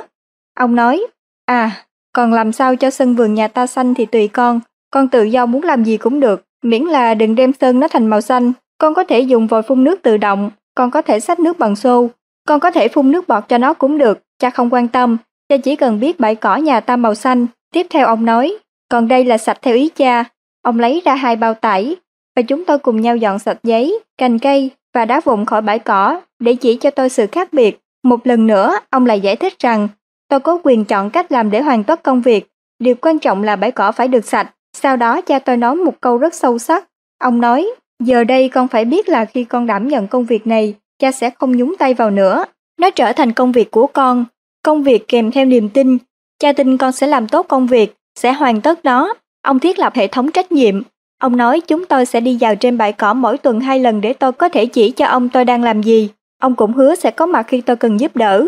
nhưng ông nói rõ công việc hoàn toàn là của tôi, rằng tôi phải là người chủ, và rằng tôi cũng chính là trọng tài xác định kết quả tôi làm, và thế là công việc trở thành của tôi. Dĩ nhiên, suốt 4 hay 5 ngày sau đó, tôi chẳng làm gì cả. Lúc đó đang giữa cái nóng mùa hè, bãi cỏ khô héo rất nhanh, hậu quả của buổi tiệc nướng mà chúng tôi tổ chức trước đó mấy ngày vẫn còn vương vãi khắp bãi cỏ, nó vừa lộn xộn vừa nhét nhát. Cha tôi muốn đòi lại trách nhiệm giải quyết công việc, hay là mắng tôi, nhưng ông cũng không muốn vi phạm thỏa thuận giữa hai chúng tôi. Đến lúc phải kiểm tra, ông hỏi, con trai công việc ngoài bãi cỏ thế nào? Tôi nói, ổn thôi cha. Ông hỏi tiếp, cha có giúp được gì không? Tôi nói, không cần mọi thứ đều ổn. Ông nói tiếp, vậy chúng ta hãy đi dạo một vòng như đã thỏa thuận. Khi chúng tôi bắt đầu đi dạo một vòng quanh sân, tôi chợt nhận ra nó chẳng xanh mà cũng chẳng sạch, cỏ thì ngã vàng còn sân thì lộn xộn. Theo cha tôi kể lại, miệng tôi bắt đầu rung và tôi bật khóc và than thở. Việc này khó quá cha ơi. Ông nói, việc gì khó con chẳng làm gì cả. Sau một phút im lặng, ông hỏi, con có muốn cha giúp một tay không? Tôi chợt nhớ ra việc ông giúp đỡ nằm trong thỏa thuận, và tôi nhận thấy đây là cơ hội của mình, bèn vội trả lời, có ạ. Ông nói, vậy con muốn cha làm gì? Tôi nhìn quanh, cha giúp con dẹp đống rác đằng kia được không? Ông nhận lời, tôi đi vào nhà lấy ra hai bao tải, và ông giúp tôi dọn đống rác đúng như tôi đề nghị. Từ sau hôm đó, tôi chịu trách nhiệm cho bãi cỏ, và tôi giữ cho nó được xanh và sạch. Như tôi đã nói, cha tôi dùng câu chuyện này như ví dụ về giao trách nhiệm hay thỏa thuận hai bên cùng thắng. Nhưng tôi chỉ mới 7 tuổi, tôi còn quá nhỏ để hiểu hết những từ ngữ to tác này. Điều tôi nhớ nhất về trải nghiệm này chỉ đơn giản là tôi cảm thấy được tin cậy. Tôi còn quá nhỏ không quan tâm đến tiền bạc hay địa vị. Những thứ này không có ý nghĩa tạo động lực cho tôi. Nhưng động lực của tôi chính là niềm tin của cha. Tôi không muốn làm ông thất vọng. Tôi muốn chứng tỏ cho ông thấy tôi có khả năng và trách nhiệm. Cha tôi đã đặt niềm tin vào tôi, và điều này thúc đẩy tôi, tạo ra trong tôi ý thức trách nhiệm và tính chính trực, sẽ còn theo tôi suốt cả cuộc đời. Booker T. Washington có câu, hiếm có điều gì giúp ích cho cá nhân hơn việc trao trách nhiệm cho họ và cho họ biết bạn tin cậy họ. Niềm tin hoạt động như thế nào? Như tôi đã học được từ cha mình trong ngày hôm đó và được học lại trong một trải nghiệm sau này, niềm tin là một trong những hình thức động viên và truyền cảm hứng mạnh mẽ nhất. Người ta muốn được tin cậy, họ đáp ứng lại sự tin cậy, họ thăng hoa vì được tin cậy. Dù trong tình huống nào, chúng ta cũng cần làm giỏi việc thiết lập, mở rộng khôi phục niềm tin không phải vì nó là thủ thuật mua chuột, mà vì đây là cách hiệu quả nhất để tạo mối quan hệ và làm việc với người khác và cách hiệu quả nhất để đạt kết quả. Nhưng để làm được điều này, chúng ta đầu tiên phải hiểu cách thức vận hành của niềm tin. Khi làm diễn giả, tôi thường đề nghị mọi người chú ý đến câu hỏi, bạn tin cậy ai? Hãy nghĩ đến những trải nghiệm của bạn. Bạn tin cậy ai? Một người bạn, đồng nghiệp, sếp, bạn đời, cha mẹ, con cái. Tại sao bạn đặt niềm tin vào họ? Điều gì kích hoạt sự tin cậy trong mối quan hệ này? Tiếp theo bạn hãy nghĩ đến một câu hỏi khó hơn, ai tin cậy bạn? Những người trong nhà, trong công việc, một người mới gặp, một người quen đã lâu, điều gì trong con người bạn kích hoạt sự tin cậy từ người khác? Đa số chúng ta đều nghĩ niềm tin đến từ bản tính, ví dụ như người tốt, người chân thành, người có đạo đức, người liêm khiết, và bản tính đúng là nền tảng cần thiết, nhưng như tôi đã nói trong chương trước, thật sai lầm khi cho rằng niềm tin chỉ dựa vào bản tính. Niềm tin hình thành từ hai yếu tố, bản tính và năng lực. Bản tính bao gồm sự chính trực, động cơ, chủ đích đối xử với người khác, năng lực bao gồm khả năng, kỹ năng, kết quả, thành tích, và cả hai đều cần thiết. Với yếu tố đạo đức ngày càng được quan tâm nhiều hơn trong xã hội, yếu tố bản tính để tạo niềm tin ngày càng trở thành giá trị tiêu chuẩn của nền kinh tế toàn cầu. Tuy nhiên, năng lực, yếu tố thường hay bị bỏ quên trong niềm tin cũng không kém phần quan trọng. Bạn có thể cho rằng một người rất chân thành, chân thật, nhưng bạn sẽ không có niềm tin vào người đó nếu họ không đạt kết quả.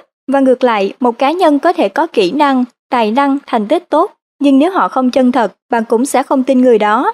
Ví dụ, tôi có thể tin vào bản tính của một cá nhân, thậm chí tôi hoàn toàn tin cậy giao con mình cho người này giữ khi tôi có việc đi công tác, nhưng tôi sẽ không tin cậy người này trong hoạt động kinh doanh vì họ không có năng lực quản lý. Ngược lại, tôi có thể tin cậy một cá nhân trong bối cảnh kinh doanh, mặc dù tôi không bao giờ giao con mình cho họ giữ, không phải vì họ không chân thật, mà vì người này không thuộc tiếp người chu đáo như tôi muốn để chăm sóc con cái mình. Mặc dù ta thường nghĩ niềm tin đến từ bản tính, nhưng ta phải đặc biệt lưu ý đến khía cạnh năng lực. Bạn thử nghĩ xem, người ta chỉ tin cậy người làm tốt công việc, người ta giao chương trình giảng dạy mới cho giảng viên có năng lực nhất, họ giao dự án nhiều hứa hẹn hay thương vụ nhiều triển vọng nhất cho người đã từng làm tốt trước kia.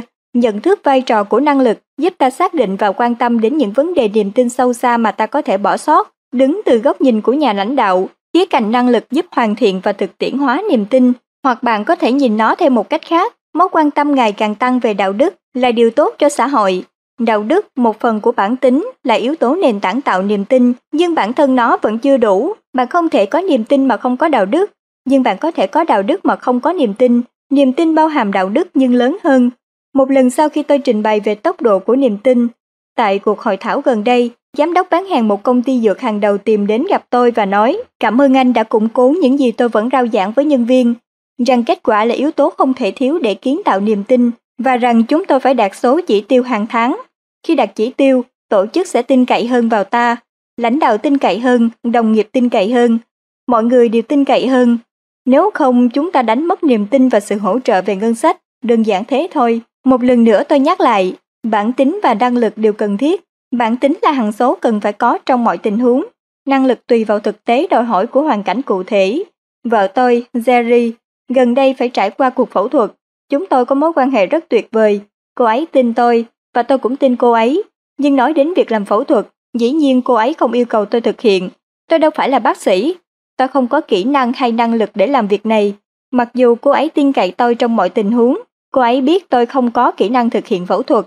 Khi bạn nhận thức được rằng cả hai yếu tố bản tính và năng lực đều thiết yếu để tạo niềm tin, bạn có thể thấy sự kết hợp hai khía cạnh này trong cách tiếp cận của các nhà lãnh đạo thành công. Người ta có thể dùng từ ngữ khác nhau để cùng diễn đạt ý tưởng này, nhưng nếu bạn trích xuất cốt lõi của nó thì hẳn bạn sẽ có được sự cân bằng giữa bản tính và năng lực. Hãy xem thử các ví dụ sau. Jack Welch, cựu CEO của GE, nói về nhà quản lý được đánh giá kết quả làm việc trên hai khía cạnh. Sống đúng theo giá trị, bản tính và đạt thành quả, năng lực. Jim Collins, tác giả quyển sách Từ tốt đến vĩ đại, nói về nhà lãnh đạo cấp độ 5, cực kỳ khiêm nhường, thuộc bản tính và ý chí mạnh mẽ trong công việc, thuộc năng lực. Trong xây dựng để trường tồn, ông nhắc đến nhu cầu phải duy trì điều cốt lõi là bản tính và thúc đẩy tiến bộ là năng lực. Warren Buffett, CEO của Berkshire Hathaway, ưu tiên cho liêm chính, thuộc bản tính và thông minh thuộc năng lực là những phẩm chất trong nhân viên của mình. Rem Charan, tác giả của rất nhiều sách và là nhà tư vấn cho nhiều CEO tại các công ty trong danh sách Fortune 500, nhấn mạnh đến nhu cầu đối với nhà lãnh đạo của công chúng thuộc bản tính và nhà lãnh đạo trong công việc thuộc năng lực. Daphne Conzoni, chuyên gia nổi tiếng về niềm tin, viết về tầm quan trọng của niềm tin cá nhân thuộc bản tính và niềm tin chuyên môn thuộc năng lực. Lý thuyết lãnh đạo đề cập đến lãnh đạo là ai thuộc bản tính và lãnh đạo làm gì thuộc năng lực. Mô hình kết quả cân nhắc kết quả hàng đầu là thuộc tính thuộc bản tính và năng lực thuộc năng lực. Lý thuyết đạo đức thì lại nói, làm việc đúng thuộc bản tính và làm đúng việc thì thuộc năng lực. Cách ra quyết định tập trung vào cân bằng giữa trái tim thuộc bản tính và trí óc thuộc năng lực. Danh sách này có thể nói mãi nói mãi, nhưng đều thống nhất về tầm quan trọng của cả hai yếu tố bản tính và năng lực để duy trì sự thành công và lãnh đạo. Đứng ở góc độ cá nhân, bạn có thể cần phải lưu ý củng cố cả hai yếu tố này trong tâm trí bằng một bài tập vui mà chúng tôi hay chơi trong nhà.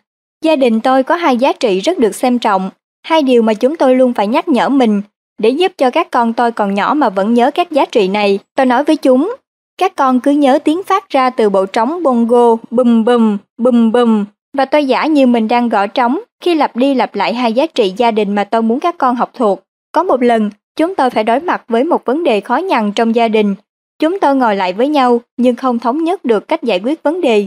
Tôi bắt đầu hỏi từng người trong các con mình, con nghĩ gia đình mình phải làm gì? Đột nhiên cậu con trai 6 tuổi nhìn vào mắt tôi và bắt đầu gõ trống trên chiếc bàn trong phòng khách. Anh chàng nói tóm gọn là, đây là những gì cha đã dạy cho tụi con. Chúng ta hãy quay về lại với những giá trị của mình. Đây là điều giúp chúng ta giải quyết vấn đề. Và quả thật như vậy. Từ khi bắt tay làm việc về độ tin cậy, những tiếng vang của chiếc trống bongo nhịp theo những từ quan trọng của niềm tin cứ vang lên trong đầu tôi. Bản tính, năng lực, bản tính, năng lực. Ý nghĩ về chiếc trống bongo giúp tôi nhớ rằng niềm tin không chỉ là vấn đề bản tính, mặc dù nó đúng là nền tảng không thể thiếu. Niềm tin phải bao gồm cả bản tính và năng lực, cả hai đều hoàn toàn thiết yếu, từ phong cách đến phòng hợp. Bạn cứ nhìn vào lãnh đạo thất bại và bạn có thể thấy họ đang thiếu một trong hai yếu tố. Năm cấp độ của niềm tin Cách đây vài năm, tôi cùng các nhân viên đang làm việc với một nhóm người đến từ một công ty đa quốc gia lớn. Phản ứng ban đầu của họ là, chúng tôi rất thích nội dung lãnh đạo này. Nó đúng phốc, nhưng các lãnh đạo bộ phận của tôi lại không hiểu. họ mới là người cần được biết những bài học này. Một thời gian ngắn sau, chúng tôi trình bày nội dung này cho các lãnh đạo bộ phận. Phản ứng của họ là, chúng tôi hoàn toàn đồng ý với những gì anh trình bày. Cách tiếp cận này thật tuyệt. Vấn đề là người cần học bài này là các sếp của chúng tôi. Khi chúng tôi trình bày cho các sếp, họ nói, chúng tôi thật hào hứng với nội dung này, nó thật sâu sắc và hữu ích. Nhưng lãnh đạo tại năm đơn vị khác lại không chịu hiểu, họ mới là người cần được nghe bài học này. Lãnh đạo tại năm đơn vị đối tác thì nói rằng vấn đề là đội ngũ lãnh đạo cấp cao đang chịu trách nhiệm giám sát và quản lý các đơn vị. Đội ngũ lãnh đạo cấp cao thì nói rằng vấn đề nằm ở CEO. Đến khi chúng tôi tiếp cận được vị CEO, thì ông nói, nội dung này thật tuyệt, nhưng tôi không có quyền gì cả. Tôi chẳng làm được gì, nó nằm trong tay hội đồng quản trị. Tôi tin rằng nếu chúng tôi mang nội dung này trình bày cho hội đồng quản trị, hẳn họ sẽ nói vấn đề nằm ở Wall Street ngoài kia. Cha tôi đã từng dạy tôi một câu rất hay, nếu bạn nghĩ vấn đề là ngoài kia thì chính suy nghĩ này mới là vấn đề. Cuối cùng chúng tôi cũng đã thuyết trình hết cho mọi cấp bậc trong tập đoàn lớn này, từ sếp, người đứng đầu đơn vị, CEO, hội đồng quản trị, người bạn đời, con cái, bạn bè, nhân viên cấp dưới. Tất cả đều có vấn đề trong lĩnh vực niềm tin hay thậm chí nhiều lĩnh vực nào khác, nhưng không có nghĩa là bạn hoàn toàn bất lực. Thật ra bạn chưa tưởng tượng mình có sức mạnh đến mức nào trong việc thay đổi cấp độ niềm tin trong bất cứ mối quan hệ nào nếu bạn biết cách thức vận hành của nó. Điểm mấu chốt là phải thấu hiểu và biết cách lèo lái trong môi trường mà tôi gọi là năm cấp độ của niềm tin. Mô hình này xuất phát từ hình ảnh ẩn dụ của hiệu ứng gợn sóng, minh họa một cách hình tượng về bản chất tương thuộc của niềm tin và trình tự dịch chuyển của nó từ trong ra ngoài. Nó định nghĩa năm cấp độ hay môi trường, trong đó chúng ta thiết lập độ tin cậy, nó cũng chính là cấu trúc để thấu hiểu và biến niềm tin thành hành động trong phần sau của quyển sách. Mặc dù chúng ta sẽ đi sâu thảo luận từng cấp độ một cách chi tiết, tôi muốn nêu ra ở đây khái quát về năm cấp độ giúp bạn hình dung và thấu hiểu từng cấp độ dễ dàng hơn sau này.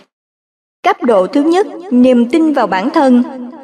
Cấp độ thứ nhất, niềm tin vào bản thân là sự tự tin vào chính mình, vào khả năng đặt ra và đạt được mục tiêu, giữ đúng cam kết, nói đi đôi với làm và cũng là tin vào khả năng khơi dậy niềm tin từ người khác. Nguyên tắc chính là trở thành một người xứng đáng được tin cậy. Với bản thân và với mọi người, nguyên tắc chủ chốt trong cấp độ này là tin cậy, và trong cấp độ này, chúng ta sẽ tìm hiểu về bốn yếu tố cốt lõi của niềm tin, trong đó chúng ta sẽ thảo luận cách gia tăng độ tin cậy để thiết lập niềm tin vững chắc với bản thân và với mọi người. Kết quả là chúng ta có bản tính và năng lực cao, thể hiện qua mức độ tin cậy, khả năng đánh giá và tầm ảnh hưởng. Cấp độ thứ hai, niềm tin trong mối quan hệ. Cấp độ thứ hai, niềm tin trong mối quan hệ là cách thiết lập và tăng cường tài khoản niềm tin của ta với mọi người. Nguyên tắc chủ chốt là hành vi nhất quán và chúng ta sẽ thảo luận về 13 hành vi chủ chốt thường gặp trong các nhà lãnh đạo có độ tin cậy cao trên thế giới. Những hành vi này dựa trên các nguyên tắc chi phối niềm tin trong mối quan hệ. Đây là hành vi được đúc kết từ thực tiễn và đã được kiểm chứng qua các nghiên cứu. Điều thú vị là 13 hành vi này có thể học và áp dụng bởi bất cứ ai tại bất cứ cấp bậc nào trong tổ chức và cả trong gia đình. Kết quả là sự gia tăng đáng kể khả năng tạo niềm tin từ tất cả những người có liên quan, từ đó củng cố mối quan hệ và đạt kết quả tốt hơn. Cấp độ thứ ba, niềm tin trong tổ chức. Cấp độ thứ ba, niềm tin trong tổ chức, đề cập đến cách nhà lãnh đạo tạo dựng niềm tin trong tổ chức, như doanh nghiệp, tổ chức phi lợi nhuận, tổ chức chính phủ, tổ chức giáo dục và gia đình cũng như trong nhóm làm việc hay một tập thể nhỏ hơn trong tổ chức. Nếu bạn đã từng làm việc với những người mình tin cậy, nhưng trong một tổ chức bạn không tin cậy hay trong một tình huống thể hiện hệ thống và cơ cấu tổ chức khiến người ta mất niềm tin, bạn sẽ dễ dàng nhận ra sự quan trọng của cấp độ thứ ba này. Nguyên tắc chủ chốt trong cấp độ này là định hướng hòa nhịp, giúp lãnh đạo thiết lập cấu trúc, hệ thống hình tượng cho niềm tin vào tổ chức, nhằm làm giảm hay loại bỏ năm loại thế niềm tin đắt đỏ và tạo ra bảy loại tổ chức có niềm tin siêu lớn. Cấp độ thứ tư, niềm tin trên thương trường. Cấp độ thứ tư, niềm tin trên thương trường là cấp độ thường mọi người đều hiểu rõ về tác động của niềm tin. Nguyên tắc nền tảng trong cấp độ này là uy tín, trong đó thương hiệu công ty hay thương hiệu cá nhân phản ánh niềm tin mà khách hàng, nhà đầu tư và những người khác trên thị trường dành cho bạn. Mọi người đều biết thương hiệu có tác động mạnh mẽ đến hành vi và trung tính của khách hàng. Đối với một thương hiệu có độ tin cậy cao, khách hàng mua nhiều hơn, giới thiệu nhiều hơn, lúc nào cũng ủng hộ và duy trì mối quan hệ với bạn lâu hơn. Phần này không chỉ giúp bạn cải thiện cho thương hiệu, tăng uy tín cá nhân mà còn giúp bạn cải thiện thương hiệu và uy tín của tổ chức trên thị trường. Cấp độ thứ năm, niềm tin trong xã hội. Cấp độ thứ năm, niềm tin trong xã hội là tạo ra giá trị cho người khác và cho xã hội nói chung. Nguyên tắc chủ chốt trong cấp độ này là đóng góp. Khi đóng góp hay cho đi, chúng ta triệt tiêu nghi ngờ, yếm thế và các loại thuế thừa kế do niềm tin thấp gây ra trong xã hội. Chúng ta cũng truyền cảm hứng cho những người khác cùng tạo ra giá trị và đóng góp nhiều hơn cho xã hội. Tùy vào vai trò trách nhiệm của mình, chúng ta có thể có tầm ảnh hưởng nhiều hay ít trong mỗi cấp độ. Tuy nhiên, chúng ta đều có ảnh hưởng vô cùng lớn trong hai cấp độ đầu tiên, và đó cũng là nơi chúng ta cần bắt đầu. Qua từng trang sách, bạn sẽ thấy ngay cả niềm tin vào xã hội, cấp độ thứ năm, cũng có thể quy về những vấn đề ở cấp độ cá nhân, cấp độ thứ nhất và các vấn đề niềm tin của cá nhân thực sự ngày càng bị nhân lên khi chúng ta chuyển dần ra ngoài đến những cấp độ khác. Ví dụ, vấn đề niềm tin ở cấp cá nhân với một số lãnh đạo tại Iran thoạt đầu tạo ra ảnh hưởng đến các mối quan hệ của họ và tổ chức, cuối cùng là ảnh hưởng đến thị trường và toàn xã hội. Và hiệu ứng gần sống sẽ cộng hưởng mạnh hơn khi nó lan càng xa, cuối cùng trở thành một trong những động lực dẫn đến cuộc cải cách toàn diện. Đạo luật Sabine Oxley Điều này cho thấy chúng ta phải ưu tiên bắt đầu từ cấp độ thứ nhất với chính bản thân mình. Phần cuối cùng sẽ nói về việc khơi dậy niềm tin. Phần này bao gồm cách mở rộng, niềm tin sáng suốt, cách tránh niềm tin mù quáng hay mất niềm tin và tìm được điểm cân bằng hoàn hảo để mở rộng niềm tin, tạo ra cổ tức cho mọi người. Mở rộng niềm tin còn là khôi phục niềm tin và gia tăng khuynh hướng tin tưởng. Mặc dù đặt niềm tin vào người khác bao giờ cũng có rủi ro, nhưng nếu không tin vào ai hết thì càng rủi ro hơn. Nếu bạn biết được cách thức mở rộng niềm tin sáng suốt, bạn sẽ làm chủ được hoàn cảnh và khai thác được lợi thế, từ đó hoàn thành công việc với tốc độ cao hơn và chi phí thấp hơn và có lẽ quan trọng nhất, nó sẽ khơi dậy và truyền sức mạnh đến những người mà bạn đặt niềm tin. Khôi phục niềm tin Trước khi bước vào phần thảo luận về năm cấp độ, tôi muốn một lần nữa khẳng định rằng chúng ta không chỉ có thể xây dựng niềm tin mà còn có thể khôi phục nó. Dĩ nhiên có những tình huống mà niềm tin đã bị phá hủy hoàn toàn không còn cách nào khôi phục, hay chúng ta không còn cơ hội khôi phục nhưng tôi hoàn toàn tin rằng đối với đa số chúng ta, những tình huống này rất hiếm và khả năng khôi phục niềm tin của chúng ta lớn hơn rất nhiều so với suy nghĩ của mình. Ngạn ngữ Trung Hoa có câu, trồng cây tốt nhất phải trồng từ 20 năm trước, nếu chưa hãy làm cây hôm nay. Hãy thử xem qua kinh nghiệm của Tôm, từng làm việc với một công ty phát triển nhà đất lớn trong nhiều năm và cuối cùng trở thành cổ đông trong công ty. Có thời điểm thị trường bất động sản đảo lộn và công ty bị chia rẽ. Rất nhiều cuộc tranh chấp nổ ra và Tâm rời công ty Vụ khởi kiện rồi khởi kiện ngược được nộp lên tòa.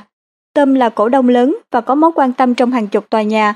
Thật khó tin, sau nhiều năm, quá trình xem xét và điều tra pháp lý vẫn tiếp diễn.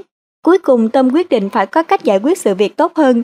Anh gọi cho Chris, một cổ đông khác đang chịu trách nhiệm hoạt động kinh doanh, và nói, chúng ta hãy ngồi lại nói chuyện, chỉ hai chúng ta thôi mà không có luật sư. Tom và Chris là đồng nghiệp và là cổ đông trong nhiều năm, nhưng do mọi việc lộn xộn, niềm tin giữa hai người cũng rơi rụng. Tuy vậy, Chris vẫn đồng ý đến gặp, Tom đến gặp với chủ đích thực sự muốn hiểu quan điểm của Chris. Anh lắng nghe, anh đáp lại bằng lời thể hiện sự thấu hiểu về những gì Chris đang nói. Ngược lại, Chris cũng cảm thấy mình được lắng nghe và anh sẵn sàng lắng nghe ý kiến từ Tom. Khi giao tiếp, một phần niềm tin giữa hai người đồng nghiệp trước đây từng có đã được khôi phục. Mặc dù hoàn cảnh đẩy hai người ra hai hướng, họ vẫn cảm thấy sự kết nối và chính trong cuộc họp này, họ đã đồng ý bằng cái bắt tay sẽ giải quyết rốt ráo cuộc tranh cãi. Thông qua quá trình lắng nghe và khôi phục lại một phần niềm tin đã từng có trước kia, hai người đã tạo ra được một giải pháp có thể áp dụng ngay trong 30 ngày và họ đã chấm dứt sự oán trách, đau đớn, thời gian mệt mỏi, tiền bạc đổ vào vụ kiện suốt nhiều năm. Ryan State, CEO của Colin Harris có câu, Mặc dù lãnh đạo doanh nghiệp vẫn còn nhiều việc phải làm để khôi phục lại niềm tin, các nghiên cứu cho thấy một điều rõ ràng, người Mỹ kỳ vọng CEO là người đi đầu, cam kết tâm huyết cho việc xây dựng niềm tin, chịu trách nhiệm và làm đúng lời hứa về niềm tin thông qua hành vi tổ chức. Một ví dụ khác, hãy xem xét mối quan hệ giữa cựu tổng thống Mỹ John Adams và Thomas Jefferson. Hai người này là tiếng nói và cây viết, tạo nên tuyên ngôn độc lập và đã cống hiến không mệt mỏi cho độc lập của Mỹ khỏi Vương quốc Anh. Hai ông gặp nhau tại Paris khi làm đại sứ trong thời gian giữa hai cuộc cách mạng Mỹ và Pháp. Cả hai đều không biết chuyện gì sắp xảy ra cho Mỹ hay Pháp, hay cho bản thân họ nhưng hai ông đã trở nên đặc biệt thân thiết. Jefferson giống như người cha của con trai của Adam là John Quincy và được vợ của Adam là Abigail vô cùng ngưỡng mộ, gọi ông là một trong những người được Chúa chọn trên trái đất này. Tuy nhiên khi quay lại nước Mỹ, cả hai theo đuổi những quan điểm chính trị khác nhau, ảnh hưởng đến tình bạn của hai người. Theo quy định của pháp luật lúc bấy giờ, khi Adam theo chủ trương chế độ liên bang, được bầu làm tổng thống thứ hai của nước Mỹ, thì Jefferson, người theo đảng Cộng hòa, nghiễm nhiên trở thành phó tổng thống khi nhận được số phiếu đứng thứ hai. Adam kỳ vọng sẽ nhận được sự ủng hộ và tình bạn từ vị phó tổng thống như thời Adam làm phó tổng thống hỗ trợ cho George Washington. Tuy nhiên, có vẻ như đối với Adam thì Jefferson lại là người không trung thành, cực đoan và tham vọng chính trị. Đến cuối nhiệm kỳ tổng thống của Adam, mối quan hệ của họ đầy ác ý và oán giận. Nhiều năm sau, tiến sĩ Benjamin Rush cũng là người đã tham gia ký tên vào tuyên ngôn độc lập, khuyến khích Adam hãy hòa giải với Jefferson. Adam nghe theo, gửi thiệp chúc mừng năm mới kèm theo lời chúc Jefferson sức khỏe và hạnh phúc. Jefferson lập tức phúc đáp, rất vui trước cơ hội nói lại tình bạn cũ. Ông viết, thư của bạn gợi lại cho tôi nhớ về những kỷ niệm quý báu mà tôi còn giữ. Nó gợi tôi nhớ lại thời chúng ta còn gian khó và nguy hiểm. Chúng ta còn là đồng môn cùng chung lý tưởng, tranh đấu vì những điều quý giá nhất của con người. Đó là quyền tự trị. Adam viết thư cho người bạn chung là Raj và nói, giấc mơ của anh đã thành hiện thực. Anh mang đến điều kỳ diệu, anh đã mang lại hòa bình cho hai thế lực chưa bao giờ có chiến tranh. Sau này có lần Adam mang bức thư của Thomas Jefferson đọc trong buổi họp mặt gia đình. Có người hỏi sao ông lại làm hòa với một người đã từng xúc phạm ông rất nhiều. Ông trả lời, tôi không tin ngài Jefferson có bao giờ lại căm ghét tôi. Ngược lại, tôi cho rằng ông ấy luôn quý mến tôi. Lúc đó ông ấy muốn trở thành tổng thống Mỹ nhưng lại bị tôi cản đường, nên ông làm mọi cách để hạ gục tôi. Nhưng nếu tôi cứ tranh cãi với ông vì điều này, thì có lẽ tôi phải tranh cãi với hết thảy mọi người từng tiếp xúc với tôi trong cuộc sống. Đó là bản chất con người. Tôi tha thứ cho tất cả kẻ thù của mình và hy vọng họ tìm được sự tha thứ trên thiên đường. Ngài Jefferson và tôi đều đã già và không còn tham gia chiến trường nên chúng tôi lại quay về hòa giải với nhau. Adam và Jefferson tận hưởng tình bạn sâu sắc, viên mãn và giữ liên lạc suốt 14 năm cho đến khi họ qua đời. Thật ngạc nhiên, vào cùng một ngày, ngày 4 tháng 7 năm 1826, kỷ niệm 50 năm ngày tuyên ngôn độc lập Mỹ, trong số những lời đáng nhớ nhất mà Adam viết cho Jefferson, có câu Tôi còn thở thì tôi vẫn là bạn của anh. Thấy, nói, hành vi. Mục đích của quyển sách này là giúp bạn có thể nhìn nhận, lên tiếng và ứng xử theo những cách phù hợp để thiết lập niềm tin. Và ba hình thức này đều quan trọng. Bạn còn nhớ câu chuyện tôi kể trong chương trước về anh chàng hướng dẫn tôi câu cá ở Montana đã cho tôi cặp mắt kính nhìn thấy được cá bơi dưới mặt nước. Quyển sách này sẽ là cặp kính niềm tin để bạn có thể nhìn thấy sự tin cậy theo một cách khác, thú vị hơn, mở ra cho bạn cơ hội, cho phép bạn tăng cường sự tin cậy và cải thiện cổ tức niềm tin ở mọi cấp. Nó cũng cho bạn ngôn ngữ nói về niềm tin. Đôi khi bạn biết bạn không tin ai đó hay ai đó không tin bạn, nhưng bạn không thể giải thích được và không biết làm thế nào để cải thiện tình huống. Quyển sách này sẽ giúp bạn định danh được vấn đề liên quan, cho bạn ngôn ngữ để miêu tả vấn đề trao đổi và giải quyết chúng. Cuối cùng, Quyển sách này sẽ giúp bạn phát triển hành vi có tác dụng thiết lập và phát triển niềm tin. Cụ thể, 13 hành vi của lãnh đạo có độ tin cậy cao trên thế giới. Bạn sẽ học những hành vi này và nhận ra tác động của chúng khi luyện tập hay không luyện tập và bạn sẽ biết cách ứng xử như thế nào để nhanh chóng thiết lập niềm tin lâu dài. Nhiều người đã đề cập tầm quan trọng của việc thay đổi mô thức trong việc thay đổi hành vi, hay nói cách khác, thay đổi cách nhìn của bạn sẽ tự động thay đổi những gì bạn làm và thay đổi kết quả bạn nhận được và tôi hoàn toàn đồng ý rằng một góc nhìn mới, một mô thức mới có tác động cực lớn đến hành vi và kết quả. Tuy nhiên, đứng từ góc độ thực tế, tôi cũng tin rằng việc thay đổi cách nói và ứng xử khác đi cũng có tác động lớn đến cách bạn nhìn nhận vấn đề và kết quả bạn nhận được. Ví dụ, hành động phụng sự một ai đó làm bạn nhìn người này khác đi, thậm chí có thể yêu thương và thông cảm, mặc dù trước kia chưa từng có. Tôi gọi đây là sự thay đổi hành vi. Hành vi thay đổi làm thay đổi nhận thức về thế giới. Tôi cũng tin vào sức mạnh của thay đổi lời nói, Cách chúng ta nói về sự vật có thể làm thay đổi cách chúng ta nhìn nhận và ứng xử, cũng như các người khác nhìn nhận chúng ta.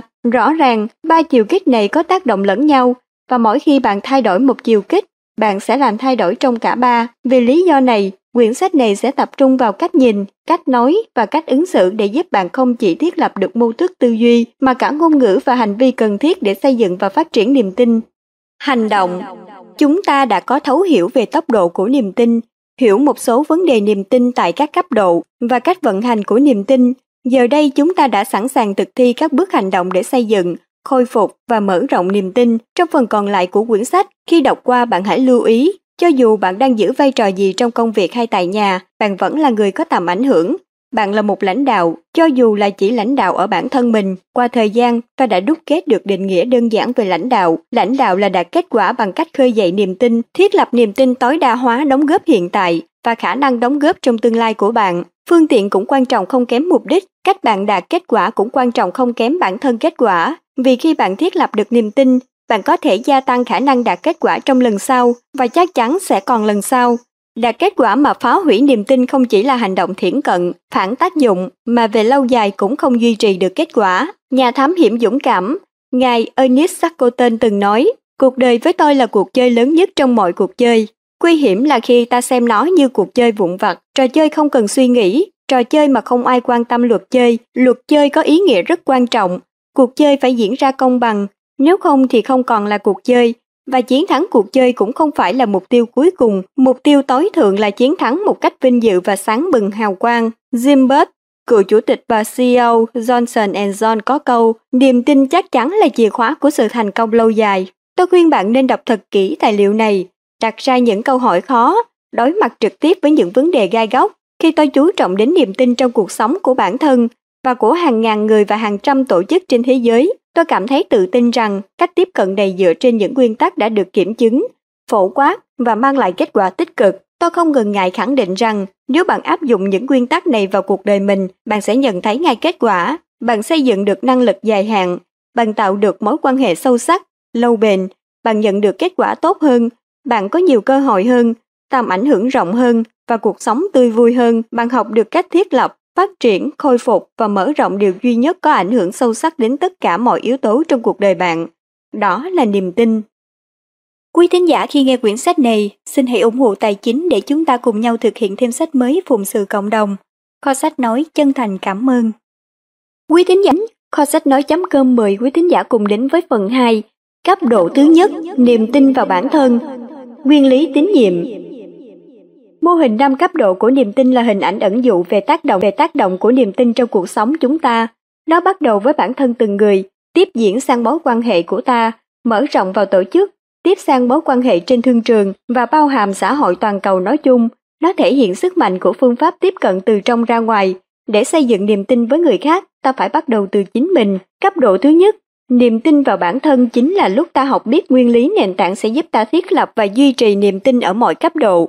Nguyên lý tín nhiệm, đây là lúc ta tự hỏi mình, ta có đáng tin, ta có thể tin được, ta có phải là người được người khác và cả chính ta tin cậy. Điều đáng mừng là ta có thể làm tăng mức tín nhiệm của mình và tăng nhanh chóng, đặc biệt nếu ta thấu hiểu được bốn yếu tố cốt lõi. Trong đó hai yếu tố liên quan đến bản tính, hai yếu tố liên quan đến năng lực.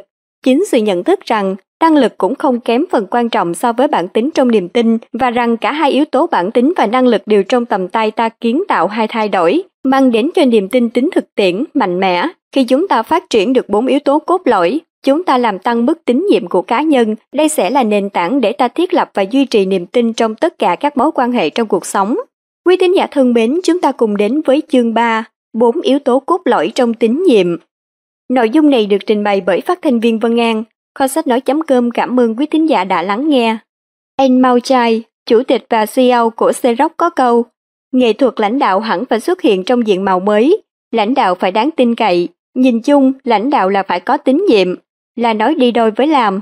Hãy tưởng tượng bạn đang có mặt tại tòa nhà, bạn được triệu tập với tư cách là nhân chứng chuyên môn và luật sư bên nguyên đang cố gắng thuyết phục bồi thẩm đoàn rằng bạn là người làm chứng đáng tin cậy. Anh chàng luật sư kia sẽ làm thế nào để chứng minh Thứ nhất, bạn là người chính trực, bạn trung thực và kiên định, bạn nổi tiếng là người luôn nói thật và bạn không biết nói dối. Thứ hai, bạn có mục đích rõ ràng, bạn không cố gắng lừa gạt hay bảo vệ ai, bạn không có động cơ hay ý đồ đen tối làm sai lệch lời khai trước tòa.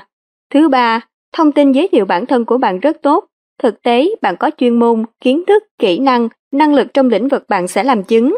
Và thứ tư, bạn có thành tích tốt, bạn từng chứng minh năng lực của mình trong những tình huống khác trước đây và bạn làm việc có kết quả và có lý do chính đáng tin rằng bạn cũng sẽ tiếp tục làm việc hiệu quả. Tiếp theo là luật sư bên bị đứng lên và ông ta sẽ cố gắng thuyết phục bồi thẩm đoàn rằng bạn không đáng tin. Ông ta sẽ chứng minh như thế nào bằng cách chỉ ra ngược lại. Có thể bạn không phải là người chính trực, bạn không trung thực hay đã từng nói dối trước đây, bạn không ổn định hay có những điểm xấu trong bản tính, có thể ảnh hưởng xấu đến lời khai của mình, hay bạn có động cơ đen tối, hay có ý đồ đưa ra lời khai có lợi cho bên nguyên. Hai thông tin bản thân về bạn không có, hai bạn không đủ năng lực làm chứng trong lĩnh vực bạn được xem là có chuyên môn, hai thành tích của bạn không đủ sức thuyết phục hay thậm chí không có, bạn chưa bao giờ làm việc hiệu quả hay chứng minh được năng lực để loại bỏ những dữ kiện trên. Các bạn bè luật sư của tôi hẳn cũng đồng ý, tất cả cuối cùng cũng chỉ xoay quanh bốn yếu tố, chính trực, chủ đích, năng lực và kết quả. Sự tín nhiệm của bạn, trong vai trò người làm chứng chuyên môn, một người bình thường, nhà lãnh đạo, gia đình hay tổ chức, lệ thuộc vào bốn yếu tố này. Sự tín nhiệm là rất quan trọng cho phiên tòa, đặc biệt trong trường hợp không có những vật chứng rõ ràng, có nghĩa là lời kết tội chỉ lệ thuộc vào mức độ đáng tin cậy từ lời khai của nhân chứng. Trong những vụ kiện thế này, thực chất người ta đang đánh giá mức tín nhiệm của người làm chứng. Một vụ kiện gần đây phải nhờ đến lời khai của nhân chứng hơn là những vật chứng. Luật sư bên bị đề nghị tòa tổ chức buổi điều trần trước ngày xử án để xác minh xem nhân chứng bên nguyên có đáng tin cậy để làm chứng không. Tờ USA Today đăng tải trang nhất giữa lúc nghị án Inren. Kết quả lệ thuộc hoàn toàn vào mức độ tin cậy của Skillin tại tòa. Sau khi tòa tuyên án có tội, tích bài báo mới là bồi thẩm đoàn cựu lãnh đạo Inren không đáng tin. Tại tòa hai ngoài đời, rất nhiều thứ lệ thuộc vào việc bạn có đáng tin hay không. Ví dụ, trong cuộc điều tra của chính phủ năm 2005 về các giao dịch giữa công ty bảo hiểm AIG và Generali thuộc sở hữu một công ty con của Berkshire Hathaway của Warren Buffett. Danh tiếng của Warren Buffett về đạo đức và chính trực rõ ràng có lợi cho ông ngay cả trước khi có bất cứ công bố nào về chi tiết giao dịch. Một giáo sư về đạo đức tại trường kinh doanh Wharton nói, dựa vào những gì ông ấy đã làm, tôi hẳn phải nghiêng về hướng có lợi cho ông ấy. Một CEO khác nói, đây là một người rất giàu có và cũng rất nổi tiếng khiến cho mọi thứ đều bị xăm soi. Ông ấy không chỉ nổi tiếng chính trực, mà thật sự các hành động đã qua cũng chứng minh điều này. Mà thật sự các hành động đã qua cũng chứng minh điều này. Buffett dĩ nhiên được xóa bỏ hết những lời đồn không đúng, và ông ấy thậm chí không bị ảnh hưởng gì khi vô tình liên quan đến vấn đề này nhờ vào mức độ tín nhiệm không bàn cãi. John Hansman, chủ tịch tập đoàn Hansman có câu, tôi chưa từng bị từ chối giao dịch vì thiếu niềm tin. Tín nhiệm với bản thân và với mọi người. Cấp độ thứ nhất, niềm tin vào bản thân, chủ yếu là sự tín nhiệm. Bằng phát triển tính chính trực, mục đích, khả năng và kết quả để giúp bạn trở nên đáng tin hơn đối với bản thân và đối với mọi người, và tất cả đều tóm gọn lại trong hai câu hỏi đơn giản. Một, bạn có tin vào bản thân? Và hai, người ta có thể tin tôi không? Về khía cạnh tin vào chính mình, nó thường bắt đầu với những thứ rất nhỏ. Tôi còn nhớ một khoảng thời gian tôi thật sự bận rộn, Suốt 5 tháng tôi phải thức đến 2 hay 3 giờ sáng mỗi ngày để hoàn thành dự án. Buổi sáng chuông báo thức reo, tôi đặt chuông khá sớm để dậy tập thể dục. Tôi thò tay ra tắt rồi quay lại ngủ tiếp. Do lúc đó tôi không có đủ thời gian ngủ, tôi tự biện minh với chính mình rằng tôi cần ngủ hơn cần tập thể dục. Sau khi lặp đi lặp lại hành động này, tôi bắt đầu suy nghĩ, tại sao mình đặt chuông báo thức sớm thế? Tôi biết mình sẽ không thức dậy tập thể dục khi chuông reo, vậy tại sao tôi vẫn đặt chuông sớm? Hành vi lặp lại này không chỉ làm giảm niềm tin của tôi vào bản thân, nó trở thành trò đùa. Khi đặt chuông, tôi không tin rằng mình sẽ thức dậy, thay vào đó tôi cho rằng mình sẽ bào chữa tại sao không cần thức dậy sớm. Tôi đặt chuông như một trò đùa với bản thân. Cuối cùng tôi quyết định thay đổi cách tiếp cận. Thay vì phải quyết định lúc chuông reo mỗi sáng, tôi sẽ ra quyết định vào tối hôm trước khi đặt chuông. Từ đó trở đi, nếu tôi đặt chuông sớm, tôi sẽ dậy sớm và quyết tâm thực hiện cam kết tập thể dục. Cho dù đêm hôm trước tôi thiếu ngủ đến mức nào, nhưng đôi khi tôi đặt chuông trễ vì tôi thật sự cảm thấy mình cần được ngủ.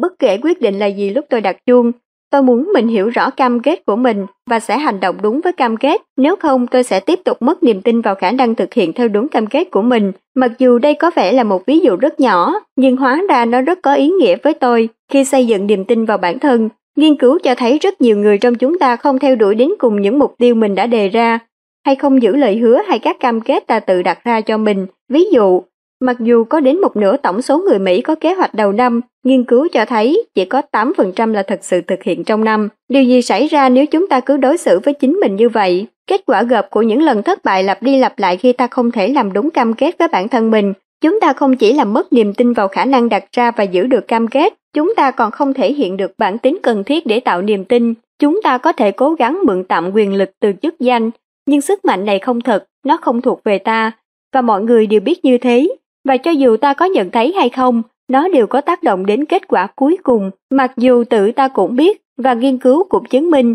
mức độ tự tin có tác động đến kết quả làm việc của ta. Đây là một trong những lý do Jackwell tại GE luôn tin tưởng chắc nịch rằng tạo được tự tin trong lòng người khác là một phần việc rất lớn trong nghệ thuật lãnh đạo. Thiếu niềm tin vào bản thân cũng ảnh hưởng đến khả năng tin vào người khác. Nói như lời Đức Hồng Y Deret, người nào không tin vào bản thân thì không bao giờ tin được ai khác. Điều đáng mừng về mặt này là, sau mỗi lần ta đặt ra và giữ được cam kết với bản thân, hay đặt ra và đạt được mục tiêu ý nghĩa, ta được tín nhiệm hơn, ta càng làm nhiều, ta càng tự tin mình sẽ làm được, chắc chắn làm được, ta càng tin vào bản thân. Ralph Waldo Emerson có câu, tin vào chính mình là bí quyết đầu tiên để thành công, là phẩm chất cốt lõi của một anh hùng. Quay lại vấn đề làm người khác tin mình, tôi muốn chia sẻ trải nghiệm của cha tôi cách đây vài năm tại một cửa hàng thời trang nam tại Canada. Lúc đó, ông đang được quản lý cửa hàng và một nhân viên thực tập phục vụ. Trong lúc ông đang cân nhắc chọn mua một chiếc áo khoác khá đắt tiền, ông có nói là sẽ phải tính đến cả tiền thuế phải trả khi quay về Mỹ. Đừng lo về tiền thuế, người quản lý cửa hàng nháy mắt, ông cứ mặc vào người. Sao? Cha tôi nói, ông chỉ việc mặc vào người. Người quản lý lặp lại, như vậy ông không phải đóng thuế. Nhưng tôi phải ký giấy, cha tôi nói. Tôi phải kê khai hết những gì tôi vừa mua và mang qua biên giới. Ông đừng khai, ông cứ mặc thôi. Người quản lý lặp lại. Đừng lo về tiền thuế. Cha tôi im lặng một lúc rồi nói. Nói thật với anh, tôi không lo lắm về việc phải trả thuế, mà tôi đang lo cho anh nhân viên tập sự đang được huấn luyện. Anh ta đang quan sát anh. Anh ta đang học từ anh. Anh ta sẽ nghĩ gì khi nhận được tiền hoa hồng từ anh? Anh ta liệu có tin tưởng giao cho anh việc quản lý nghề nghiệp của anh ta không? Bạn có thấy tại sao nhân viên không tin tưởng vào sếp mình? Không phải vì những bê bối lớn như vi phạm đạo đức tại Inren và Qualcomm làm ảnh hưởng đến niềm tin trong tổ chức. Chính những việc nhỏ, mỗi ngày, mỗi hành động thiếu trung thực sẽ dần dần làm xói mòn sự tín nhiệm. Ran van der Sloot, chủ tịch và CEO tại Melaluca có câu, việc nhỏ nhưng quan trọng, kiểu như khi ai đó gọi cho cấp trên, và cô thư ký nói rằng ông ấy đang họp mà thực tế không phải vậy. Những việc nhỏ này đều nằm trong tầm mắt của nhân viên. Những hành vi liên tục làm giảm độ tin cậy như thế này sẽ tác động như thế nào đến hiệu quả của tổ chức, đến sự thỏa mãn trong công việc, đến việc giữ chân người lao động, đến kết quả hoạt động của tổ chức, khoản thuế nào tổ chức đang phải chi trả do hệ quả của việc giảm độ tin cậy và tác động đến tốc độ thực hiện công việc là gì. Ngược lại, kết quả như thế nào khi bạn mang đến một người mà họ có thể tin tưởng? Để tôi chia sẻ với bạn một câu chuyện về Qualitin. Không lâu trước chiến dịch bảo sa mạc về giải phóng Kuwait năm 1990, Thiên được giao trọng trách chỉ huy đơn vị kỵ binh với hơn 2.000 quân tại Fort Hood, Texas. Đây nổi tiếng là đơn vị tệ nhất ở đó, nhưng chỉ trong một thời gian ngắn dưới tài cầm quân của ông, đơn vị đã có những tiến bộ đáng kinh ngạc, vượt qua những đơn vị khác đạt điểm số cao hơn trong bài thi IRT EBS, bài thi năng lực của quân đội, và được tướng Tommy Frank khen ngợi do đạt thành tích cao khi đơn vị của Thin được điều động sang Saudi Arabia. Ngay trước khi họ lâm trận, Thin yêu cầu đội quân chỉ ra một người mà họ tin tưởng sẽ dẫn dắt họ qua tình huống sinh tử. Họ đồng lòng chỉ vào những sĩ quan đã dẫn dắt họ đi từ tệ nhất thành tốt nhất tại Fort Hood. Mức độ tín nhiệm của họ đã được chứng thực, họ xứng đáng là người được tin cậy. Peter rucker có câu, bạn không thể ngăn ngừa thảm họa lớn, nhưng bạn có thể xây dựng một tổ chức sẵn sàng chiến đấu, có tinh thần cao, biết cách ứng xử, tin tưởng vào bản thân và tin tưởng lẫn nhau. Trong quân đội, quy luật đầu tiên là tạo cho người lính niềm tin vào các sĩ quan của mình, vì không có niềm tin họ sẽ không chiến đấu. Một người bạn của tôi gần đây chia sẻ ví dụ về việc niềm tin có tác động đến cô ấy ngay trong gia đình. Cô ấy kể, cách đây nhiều năm khi còn là bà mẹ trẻ, tôi có đọc bài báo nhan đề Con bạn có tin tưởng bạn không? Tác giả chỉ cho rằng các phụ huynh thường chỉ nói không với con mà không thật sự làm đến nơi đến chốn cho con cái nghe lời ngay từ lần đầu tiên. Kết quả là bọn trẻ học được rằng nếu chúng muốn gì, chúng cứ làm mãi đến khi nào cha mẹ quá mệt mỏi sẽ bỏ mặc chúng muốn gì cũng được. Bọn trẻ không tin rằng người lớn thật sự nói không. Tác giả này sau đó đề xuất cách hiệu quả hơn để xây dựng niềm tin. Ví dụ, nếu bạn đã nói không với đứa nhỏ và nó không chịu nghe lời, bạn phải ngay lập tức ẩm nó đi khỏi những gì nó đang làm. Các xử lý này có tác động tích cực một cách sâu sắc đến cách giao tiếp với các con tôi. Trong những năm qua, bạn cần có thời gian và nỗ lực ban đầu. Bạn phải kiên định sâu sắc và theo đuổi đến cùng. Nhưng cổ tức nó trả cho bạn là rất lớn. Thay vì mất thời gian cứ phải nói đi nói lại, bạn chỉ nói một lần. Con bạn học được rằng bạn sẽ làm đúng những gì bạn nói. Bạn thấy cảnh tượng ngược lại ở khắp nơi. Bạn chứng kiến cha mẹ đưa ra yêu cầu cho con cái, nhưng lại không theo dõi khi những yêu cầu này không được thực hiện. Bạn thấy bọn trẻ bỏ lơ mọi thứ vì cha mẹ chúng quá bận biệu với những dự án riêng của mình, hay chỉ lo nói chuyện giữa người lớn với nhau nên không để ý đến con. Và bạn cũng đã thấy kết quả của bọn trẻ tuổi thiếu niên lúc nào cũng thử vượt qua ngoài khuôn khổ và bỏ qua những gì cha mẹ chúng dạy bảo. Nói cho đúng, tuổi thiếu niên cũng có vấn đề riêng của chúng và dễ bị ảnh hưởng bởi bạn bè. Nhưng tôi tin mối quan hệ có độ tin cậy cao sẽ tác động quan trọng đến cả cha mẹ lẫn con cái trong những năm nổi loạn này thậm chí còn ảnh hưởng đến bản tính của chúng sau này khi chúng trở thành cha mẹ, nhân viên và công dân trong xã hội. Nghiên cứu từ một công ty tư vấn hàng đầu cho thấy, khả năng xây dựng uy tín cá nhân là hành vi được nhiều người chú ý thứ hai ở người lãnh đạo. Điều thú vị là, trường kinh doanh Harvard đề nghị người viết thư tiến cử phải nhận xét ba khía cạnh căn bản của người xin theo học. Một trong ba khía cạnh đó là Trường kinh doanh Harvard cam kết phát triển những lãnh đạo vượt bậc có thể truyền cảm hứng niềm tin và tự tin cho người khác. Vui lòng nhận xét về hành vi của người khác ứng tuyển, ví dụ, tôn trọng người khác, chính trực, trung thực, chịu trách nhiệm cho hành vi cá nhân, trong tổ chức của bạn hay trong cộng đồng. Zara Apri, CEO của American Airlines có câu, cách duy nhất để xây dựng niềm tin trong công việc hay mối quan hệ cá nhân là bản thân bạn phải là người đáng tin cậy. Lưu ý, tín nhiệm là yếu tố trong tầm kiểm soát của ta. Chúng ta có thể chọn gia tăng niềm tin vào bản thân, từ đó tác động đến mọi chiều kích trong cuộc sống ta và cuộc sống của người khác. Bạn đáng tin đến mức nào? Trong các chương trình đào tạo tại văn phòng của khách hàng, chúng tôi thường làm một bài tập riêng với từng người. Trong đó chúng tôi cho họ xem hình của các đồng nghiệp có làm việc chung và đề nghị họ chia thành hai nhóm. Tôi có vẻ tin tưởng người này hay tôi có vẻ không tin tưởng người này. Nếu nhân viên này mới gia nhập công ty, chúng tôi cho họ thêm khả năng thứ ba.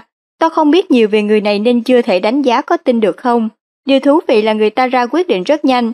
Họ nhìn tấm ảnh và ngay lập tức có cảm giác tin hay không tin rất dễ phân biệt.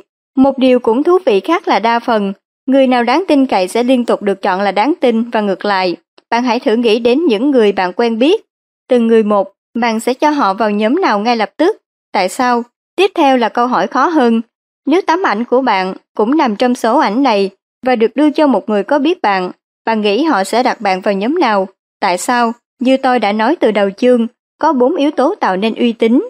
Trước khi đi tiếp, bạn có thể muốn thử trả lời bản câu hỏi tự phân tích cá nhân sau đây để giúp bạn biết mình đang ở đâu trên bốn thang đo này. Tôi xin phép nói trước là những câu hỏi này rất khó.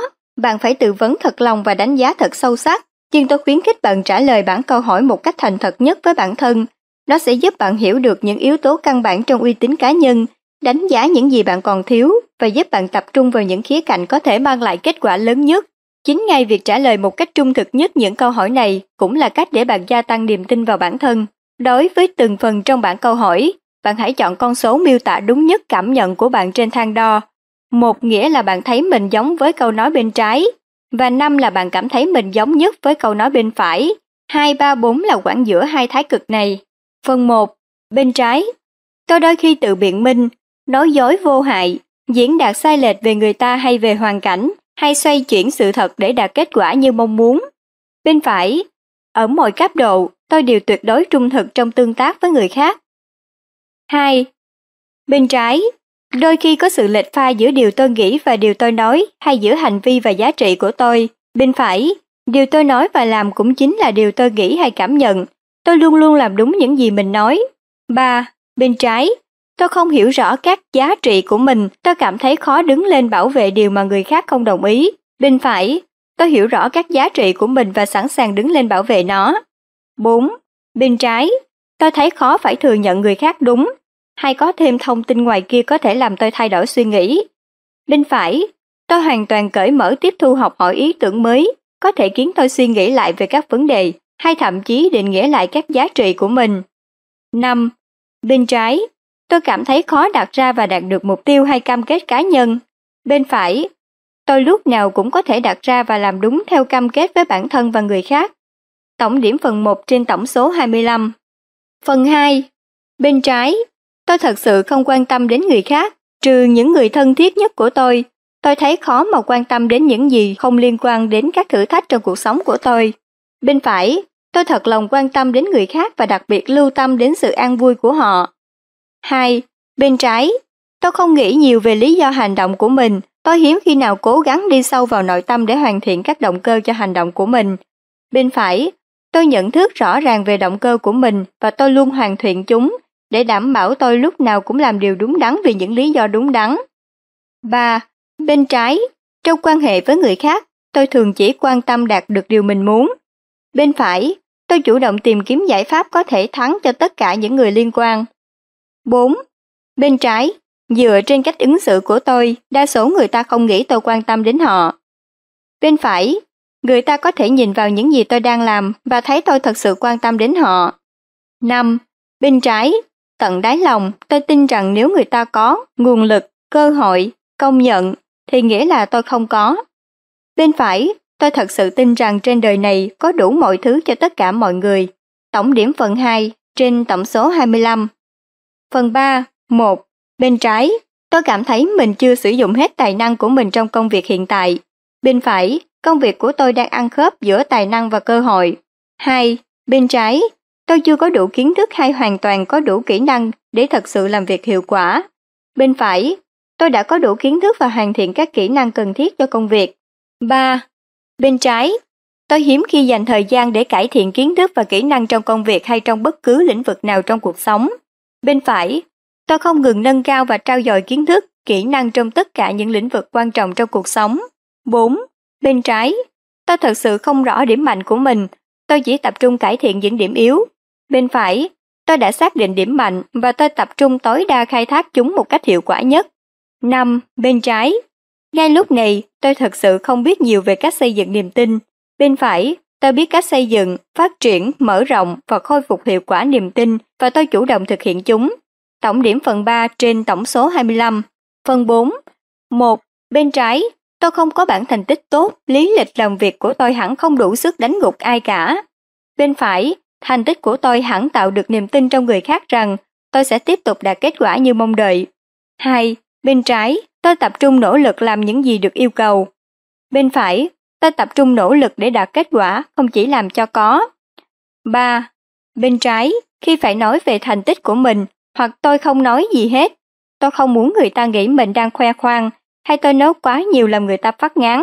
Bên phải, tôi nói về thành tích của mình một cách hợp lý khiến người ta cảm thấy tin tưởng. 4.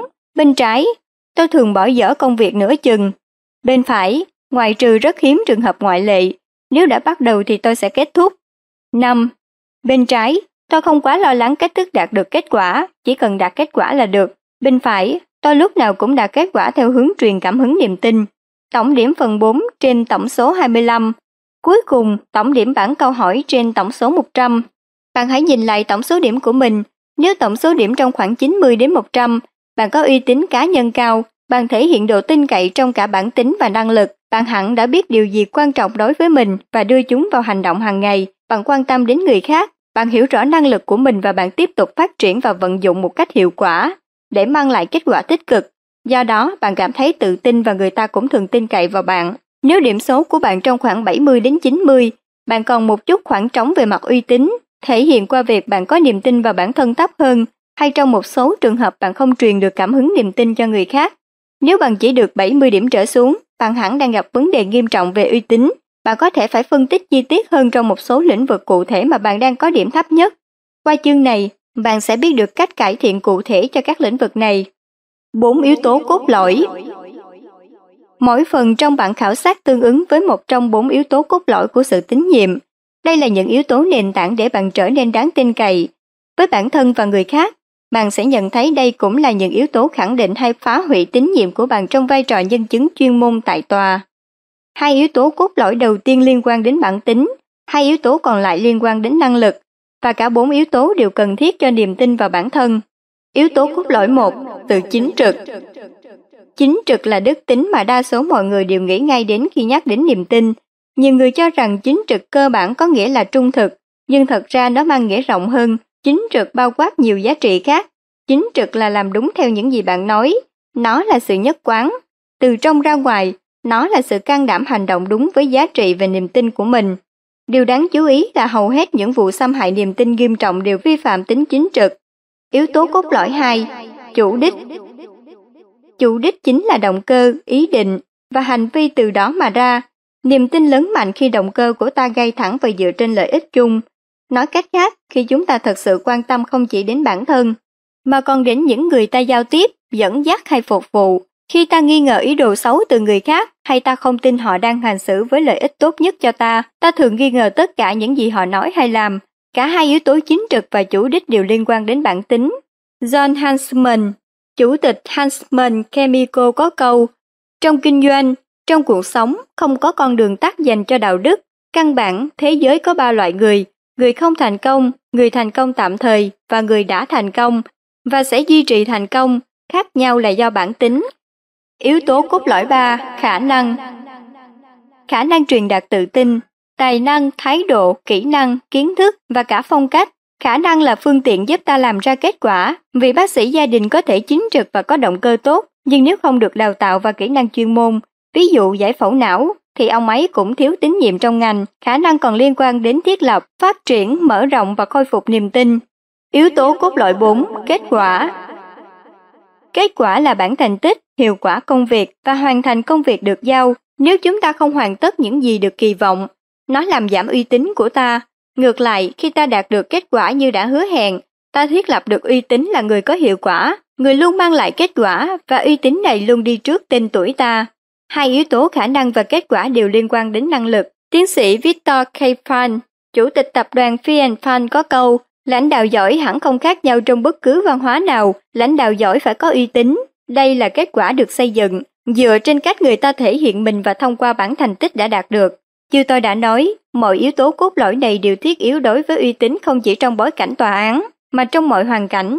Ví dụ, bạn biết một người có tính chính trực, chủ đích tốt và bản thành tích hoàn hảo, nhưng nếu người này không có khả năng trong một công việc cụ thể, bạn cũng không tin tưởng giao cho họ công việc này, hay bạn biết một người có tính chính trực, hoàn toàn có khả năng và đã từng mang lại kết quả tuyệt vời, nhưng nếu bạn cảm nhận người này không thực sự quan tâm đến bạn, không cần biết bạn muốn thắng trong một thương vụ cụ thể nào, bạn cũng sẽ không hoàn toàn tin tưởng người này trong tình huống này. Trong các chương tiếp theo, ta sẽ đi sâu thảo luận từng yếu tố và sẽ cân nhắc tác động của việc thiếu vắng một yếu tố cụ thể Chúng ta cũng sẽ cân nhắc trường hợp chỉ có một yếu tố cốt lõi cụ thể, nhưng thiếu vắng ba yếu tố còn lại. Nhiều người tương tác với bạn tại thời điểm này sẽ không nhận ra bốn yếu tố cốt lõi trong tín nhiệm. Họ không nhận thấy sự tín nhiệm của bạn có bốn khía cạnh và rằng bạn có điểm cao trong một vài yếu tố và điểm thấp trong vài yếu tố còn lại. Họ chỉ nhìn thấy tổng thể, bạn có uy tín hoặc bạn không có uy tín.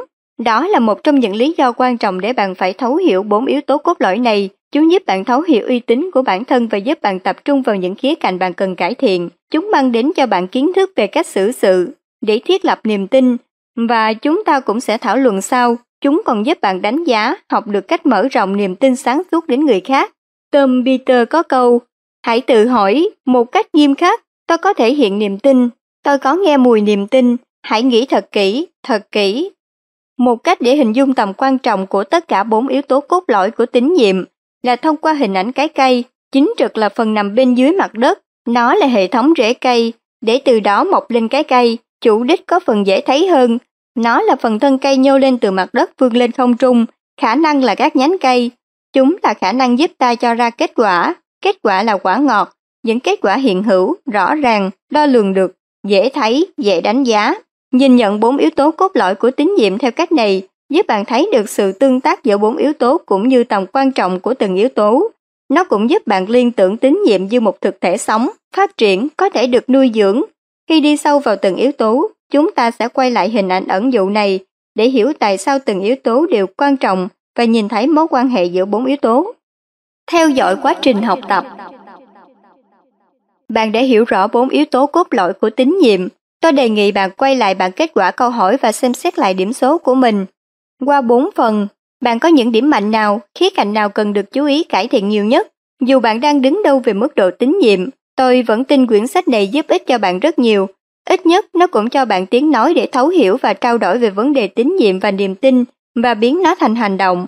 Một đồng nghiệp của tôi từng giảng dạy nội dung tốc độ của niềm tin trong suốt nhiều năm liền đã nói, vấn đề không phải là tôi không được tín nhiệm, nhưng khi nhận thức được những thứ này, tôi có một ngôn ngữ chung để lên tiếng về nó và cư xử theo những cách truyền cảm hứng niềm tin, tôi đã nâng cao mức tín nhiệm của mình cũng như khả năng tạo ảnh hưởng đến người khác. Khi bạn đọc tiếp những chương tiếp theo, hãy lưu ý rằng bốn yếu tố cốt lõi này không chỉ áp dụng cho cá nhân mà cho cả tổ chức. Một vị phó chủ tịch phụ trách tiếp thị tại một công ty lớn gần đây nói với tôi rằng bốn yếu tố cốt lõi này sẽ trở thành phương châm tiếp thị của họ. Ông nói, chúng tôi cần có uy tín tổ chức, chúng tôi cần đảm bảo khách hàng thấu hiểu danh tiếng của chúng tôi về sự chính trực, Chúng tôi cần thông báo về chủ đích chúng tôi muốn giúp họ thắng lợi. Chúng tôi cần phải cho họ thấy khả năng của chúng tôi có thể mang lại giá trị cộng thêm cho tổ chức của họ. Chúng tôi cần chứng minh kết quả và thành tích của mình để khách hàng tiếp tục ở lại với chúng tôi. Kết quả cuối cùng của tất cả những yếu tố này là sự tín nhiệm. Và với sự tín nhiệm này chúng tôi sẽ tạo được và duy trì mối quan hệ tin cậy lâu dài. Hoạt động kinh doanh của chúng tôi đã chứng minh rằng mối quan hệ tin cậy lâu dài là chìa khóa dẫn đến tăng trưởng có lợi nhuận. Mục đích của chúng tôi trong bốn chương tiếp theo là khai phá sâu hơn từng yếu tố cốt lõi, thấu hiểu hơn về bản chất của chúng, tại sao chúng lại thiết yếu đối với tín nhiệm và niềm tin, và chúng ta có thể làm gì để tăng cường chúng và từ đó gia tăng độ tin cậy tại mọi cấp độ từ trong ra ngoài. Vào cuối mỗi chương, tôi có tóm tắt ba bộ tăng tốc hàng đầu. Hãy chú trọng đến những thứ bạn có thể làm để tạo ra sự khác biệt lớn nhất. Tôi đề nghị bạn đọc hết từng chương để thấu hiểu nội dung, sau đó quay lại đọc kỹ hơn một hay hai bước hành động mà bạn cảm thấy sẽ tạo được sự khác biệt lớn nhất với bản thân mình. Quý thính giả thân mến, khi nghe quyển sách này, xin hãy ủng hộ tài chính để chúng ta cùng nhau thực hiện thêm sách mới phụng sự cộng đồng. Kho sách nói chân thành cảm ơn. Thân mến, kho sách nói.com mời quý tín giả cùng đến với chương 4. Yếu tố cốt lõi 1, chính trực. Bạn có nhất quán không? Nội dung này được trình bày bởi phát thanh viên Vân An. Kho sách nói kho sách nói.com cảm ơn quý tín giả đã lắng nghe. Warren Buffett CEO Berkshire Hathaway có câu Có ba điều tôi tìm kiếm khi tuyển dụng, thứ nhất là tính chính trực, thứ hai là thông minh, và thứ ba là nguồn năng lượng dồi dào. Nhưng nếu bạn không có yếu tố thứ nhất, hai yếu tố còn lại sẽ giết chết bạn. Tại vòng 3 giải quần vợt Italia Master năm 2005 ở Rome, nhà vô địch Andy Roddick phải gặp tay vợt Fernando Verdasco của Tây Ban Nha bước vào lượt giao bóng kết thúc trận đấu với lợi thế nghiêng về Roddick. Verdasco giao bóng lần hai và trọng tài biên hô ngoài, cả đám đông bắt đầu reo mừng cho Roddick. Verdasco bước lên lưới để bắt tay, xem như trận đấu đã kết thúc, nhưng Andy Roddick không chấp nhận điểm thắng này, anh cho rằng banh trong sân và chỉ cho trọng tài thấy dấu quả bóng chạm trên sân đất nện, cho thấy quả bóng đã rơi trong sân. Trọng tài rất ngạc nhiên nhưng vẫn chấp nhận sự Roddick nói đúng và ghi điểm cho Verdasco. Mọi người hết sức kinh ngạc, trong môn thi đấu không phải lúc nào cũng dựa trên danh dự mà tùy thuộc vào quyết định của trọng tài. Roddick đã đưa ra quyết định bất lợi cho mình và sau đó đã thua trận đấu này. Mặc dù Andy Roddick đã thua trận đấu, anh nhận lại một thứ lớn lao hơn nhiều. Anh nhận được tín nhiệm, anh nhận được niềm tin. Tại sao sự thể hiện chính trực đã mang lại cho anh tín nhiệm? Hãy nhìn theo hướng này, các trọng tài sau này sẽ phản ứng như thế nào khi Andy Roddick phản ứng lại kết quả của họ? Nhiều khả năng, họ sẽ tôn trọng phản ứng của anh, uy tín của anh đã rõ, sự tín nhiệm luôn đứng trước tên tuổi anh. Thêm nữa, bạn nghĩ Andy Roddick sẽ cảm nhận gì về bản thân mình? Anh nghĩ gì nếu chấp nhận điểm thắng? Khi anh biết rõ trái banh không hề rơi ra ngoài sân, hành động của Andy Roddick trên sân bóng ngày hôm đó đã trở thành một biểu tượng mà tôi gọi là quyết định Roddick thể hiện chính trực ngay cả khi nó bất lợi cho bản thân, nó minh họa mối liên hệ rõ ràng giữa chính trực, tín nhiệm và niềm tin với bản thân và với người khác. Hank Boston, chủ tịch và CEO của Goldman Sachs có câu, đối với tôi, chính trực phải thật sự bao hàm toàn bộ con người, với bản tính, với sự chu toàn và thánh thiện. Theo tôi, người chính trực là người cân bằng và toàn diện, có bản tính cao đẹp, người sống có nguyên tắc, quay lại hình ảnh ẩn dụ của cái cây. Chính trực là gốc rễ, nó nằm sâu dưới đất và gần như không được nhìn thấy, nhưng nó đóng vai trò thiết yếu để nuôi dưỡng cho sự khỏe mạnh, ổn định, phát triển của cây. Chúng ta đã từng nhìn thấy những người có khả năng tốt, kết quả cao, thậm chí đôi khi có chủ đích tốt, nhưng không may lại đi theo con đường không trung thực, không theo nguyên tắc. Đó là lối suy nghĩ mục đích biện minh cho phương tiện. Nó dẫn đến các hành vi thao túng, dối trá, gian lận, tống tiền, tai tiếng, như vụ Incheon Qualcomm những phản bội phá hỏng hôn nhân hay các mối quan hệ khác, quay lại hình ảnh nhân chứng chuyên môn. Người này không thể nào được xem là đáng tin nếu bên đối lập có thể chứng minh người này thiếu chính trực. Mặt khác, nếu chỉ có chính trực mà thiếu đi ba yếu tố cốt lõi còn lại, thì cá nhân cũng chỉ đơn thuần là người tốt, nhưng hoàn toàn không có tác dụng gì. Nếu sử dụng hình ảnh ẩn dụ của cái cây, thì đây là cái gốc cây, chẳng mấy hữu dụng. Bạn có thể tin tưởng người này giữ bí mật, nhưng hẳn bạn sẽ không dám giao cho họ làm bất cứ chuyện gì, một người trung thực nhưng thừa thải. Một lần nữa, cả bốn yếu tố cốt lõi đều cần thiết để tạo dựng tín nhiệm và niềm tin. Khó khăn khi khôi phục đạo đức. Vậy chính trực là gì? Trong thế giới hiện nay, nhiều người đánh đồng chính trực với đạo đức, ít ra một hệ quả đáng mừng từ những vụ bê bối ngày càng tăng trong tổ chức, là nó kích hoạt nhu cầu chấn chỉnh đạo đức, và hầu như ai cũng nhận thấy việc thiếu đạo đức trên cả thế giới đang làm mất đi niềm tin. Patricia Aberdeen có câu, từ đống tro tàn của khủng hoảng, tham nhũng, bất tín nơi công chúng nảy sinh một phong trào tái lập đạo đức và tinh thần tự do kinh doanh đang trên đà phát triển và thu hút hàng triệu người. Vấn đề là trong tổ chức giải pháp cho vấn đề đạo đức tập trung vào tuân thủ. Tuân thủ đạo đức không phải là chính trực hay tinh thần hòa hợp, mà nó đơn giản chỉ là làm theo quy định, đào tạo về đạo đức. Do đó, thường chỉ tập trung tuân thủ theo đạo luật Sabin, Osley và các quy định luật lệ khác, chứ không nói đến việc làm rõ giá trị và thúc đẩy chính trực trong hiện thực giá trị và các nguyên tắc bền vững khác. Kết quả là công ty có những cảm năng dày cộp và phức tạp về chính sách. Ngoài ra, người ta có thể gian dối hay thậm chí nhẫn tâm khi đối xử với nhau, nhưng trừ khi họ bị bắt gặp đang gian lận sổ sách hay vi phạm quy định rõ ràng, còn không nếu họ vẫn mang lại kết quả thì đa số công ty đều làm ngơ. Ellen Ginspan, cựu chủ tịch Cục Dữ liệu Liên bang Mỹ có câu Luật lệ không thể thay thế được bản tính. Chúng ta sẽ bàn sau trong phần cấp độ thứ ba, niềm tin vào tổ chức. Nhưng rõ ràng vấn đề chúng ta đang đối mặt trong tổ chức hiện nay không thể giải quyết bằng cách tuân thủ luật lệ từ ngoài vào trong.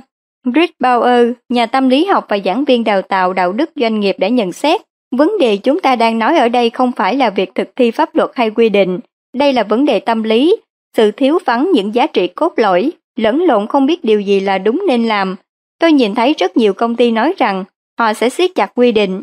Tôi không thấy nhiều công ty nói rằng họ sẽ làm rõ các giá trị của mình và đào tạo nhân viên để họ biết diễn dịch giá trị thành hành vi thực tế.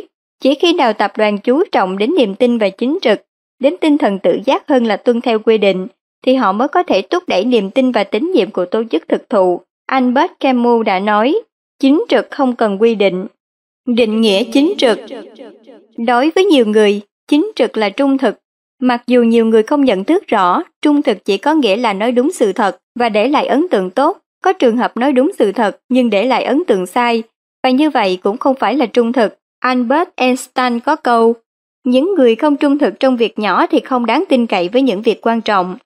Đa số nhà quản lý tự nhận mình là trung thực, nhưng nghiên cứu lại cho thấy hầu hết nhân viên đều không tin nhà quản lý trung thực hay giao tiếp một cách trung thực. Nhà văn người Anh Maria Louise Graham nói, Tôi từng biết hàng ngàn người lừa đảo, nhưng tôi chưa từng gặp được ai tự cho mình là lừa đảo.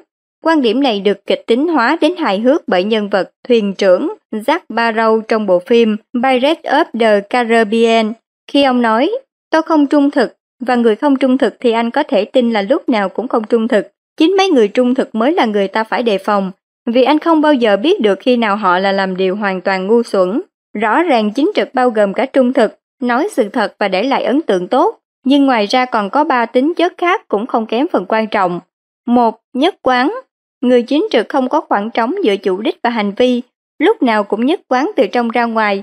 Tôi gọi đây là sự nhất quán. Và chính sự nhất quán, chứ không phải sự tuân thủ, mới tạo ra tín nhiệm và niềm tin. Người nhất quán lúc nào cũng hành xử theo đúng giá trị và niềm tin sâu sắc của mình. Họ làm đúng những gì họ nói. Khi họ cảm thấy phải hành động, khi họ hành động, họ không bị tác động bởi những thế lực bên ngoài, kể cả ý kiến người khác hay yếu tố hoàn cảnh. Tiếng nói mà họ lắng nghe và làm theo là tiếng nói của lương tâm. Một ví dụ hay về nhất quán là Mahatma Gandhi. Có lần trong đời, ông được mời đến diễn thuyết trước Hạ viện Anh. Không cần cầm giấy gì cả, ông nói suốt 2 giờ khiến cả cử tọa vốn thù nghịch phải đứng lên tán thưởng. Sau bài diễn thuyết này, một số phóng viên tiếp cận thư ký của ông Mahadev Desai bày tỏ sự kinh ngạc trước việc Gandhi có thể thu phục khán giả trong suốt thời gian dài như thế mà không cần đến bài chuẩn bị sẵn.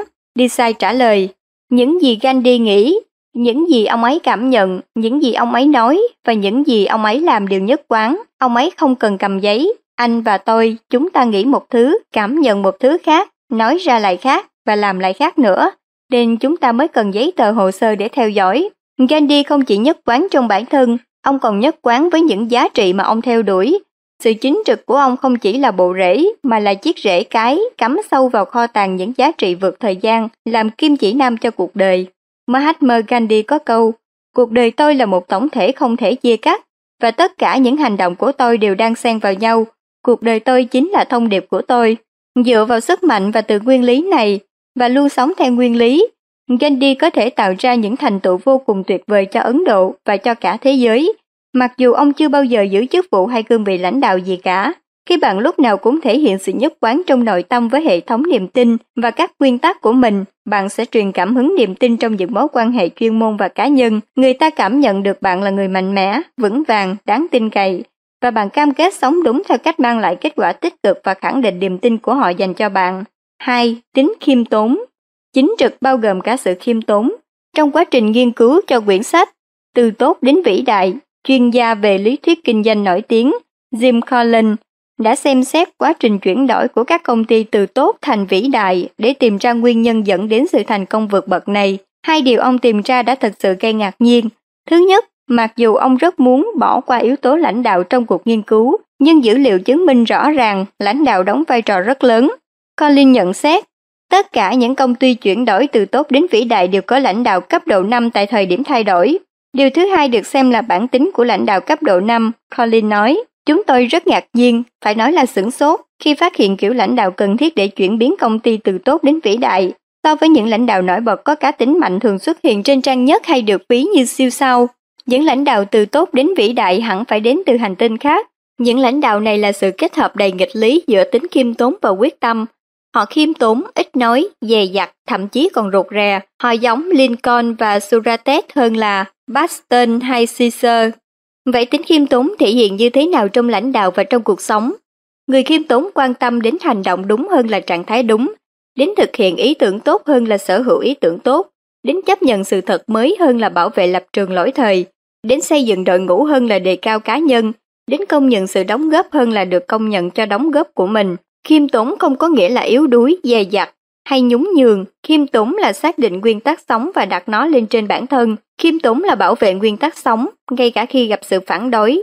Người khiêm tốn có thể đàm phán rất căng, họ có thể đặt áp lực đòi hỏi nhượng bộ rất cao, họ có thể bày tỏ bản thân một cách kiên định và rõ ràng trong tình huống căng thẳng trong những mối quan hệ cá nhân thân thiết, nhưng họ không bị cuốn vào sự ngạo mạn, tỏ vẻ can đảm, ngụy tạo hay cạnh tranh quyền lực. Họ nhận thức đây là nguyên lý bền vững chi phối tổ chức và mối quan hệ và họ cố gắng cư xử theo đúng các nguyên lý đó. Họ không mong muốn tự mình đưa ra luật lệ riêng. Người khiêm tốn cũng nhận thức rõ họ không đứng đơn độc, mà đang đứng trên đôi vai của những người đi trước và rằng họ tiến tới được là nhờ sự giúp đỡ của nhiều người khác.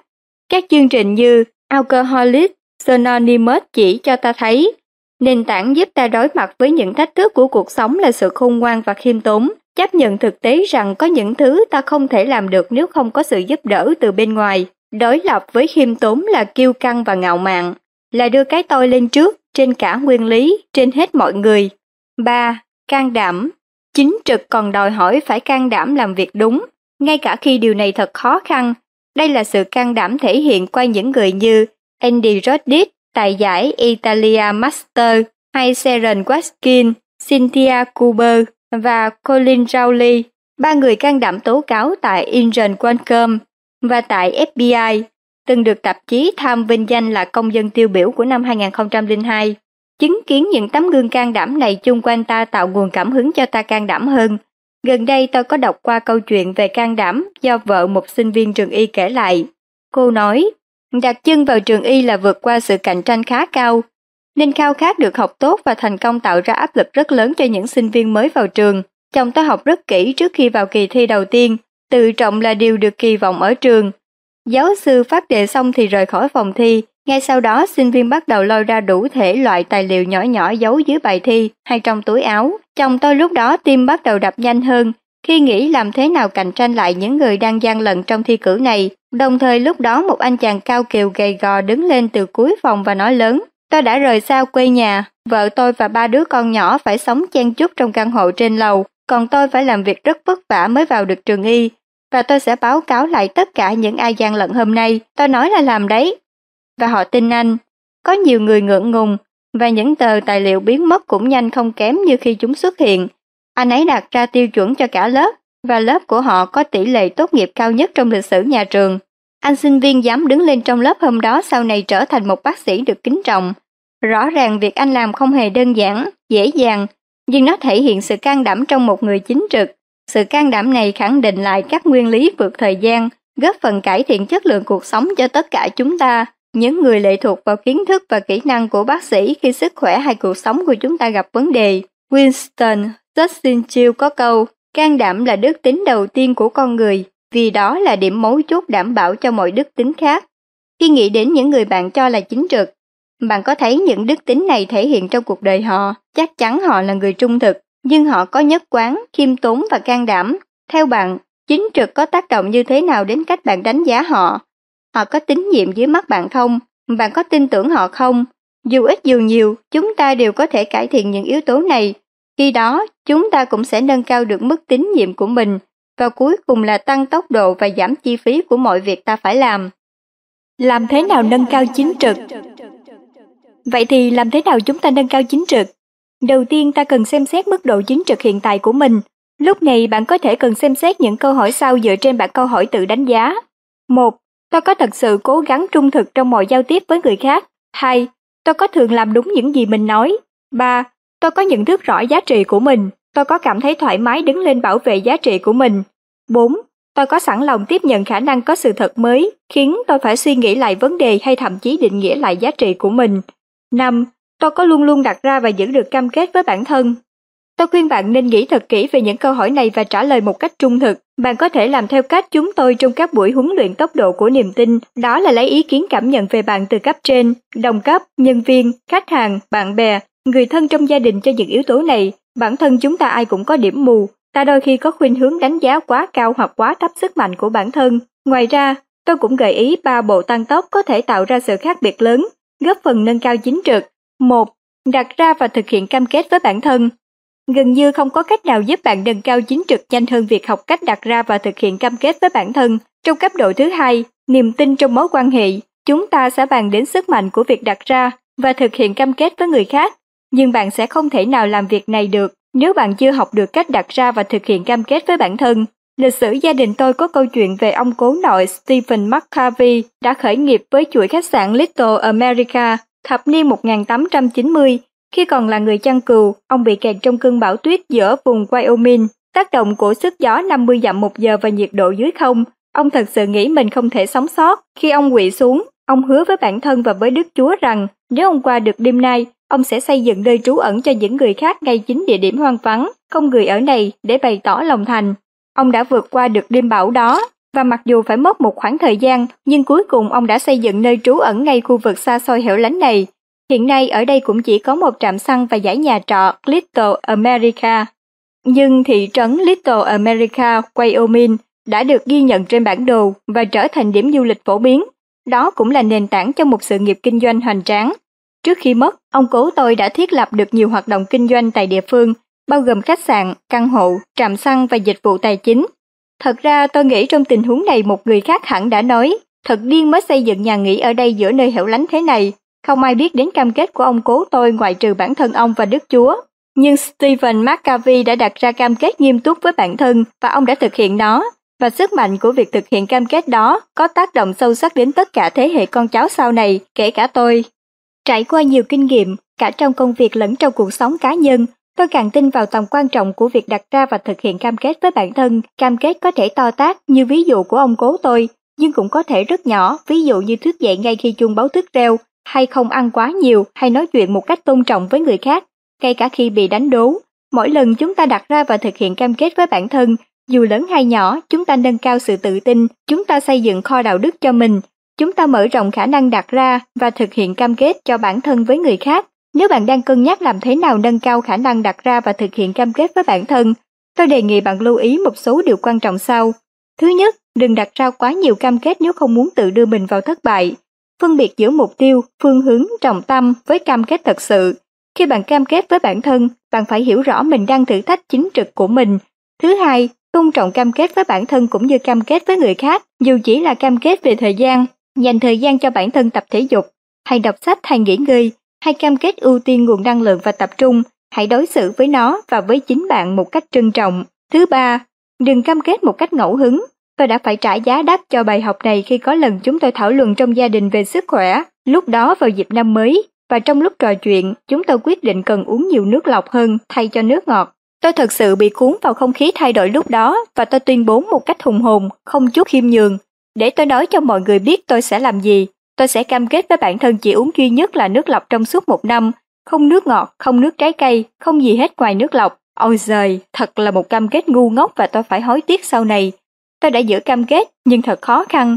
Từ kinh nghiệm này, tôi học được cách cẩn trọng hơn khi đặt ra cam kết và phải chắc chắn là cam kết đưa ra khi tôi đang khiêm tốn, chứ không phải là vì sĩ diện. Cuối cùng, bạn nên nhớ nếu việc thực hiện cam kết trở nên khó khăn, bạn có hai chọn lựa, bạn có thể thay đổi hành vi để phù hợp với cam kết, hay bạn có thể hạ thấp giá trị của mình để hợp với hành vi.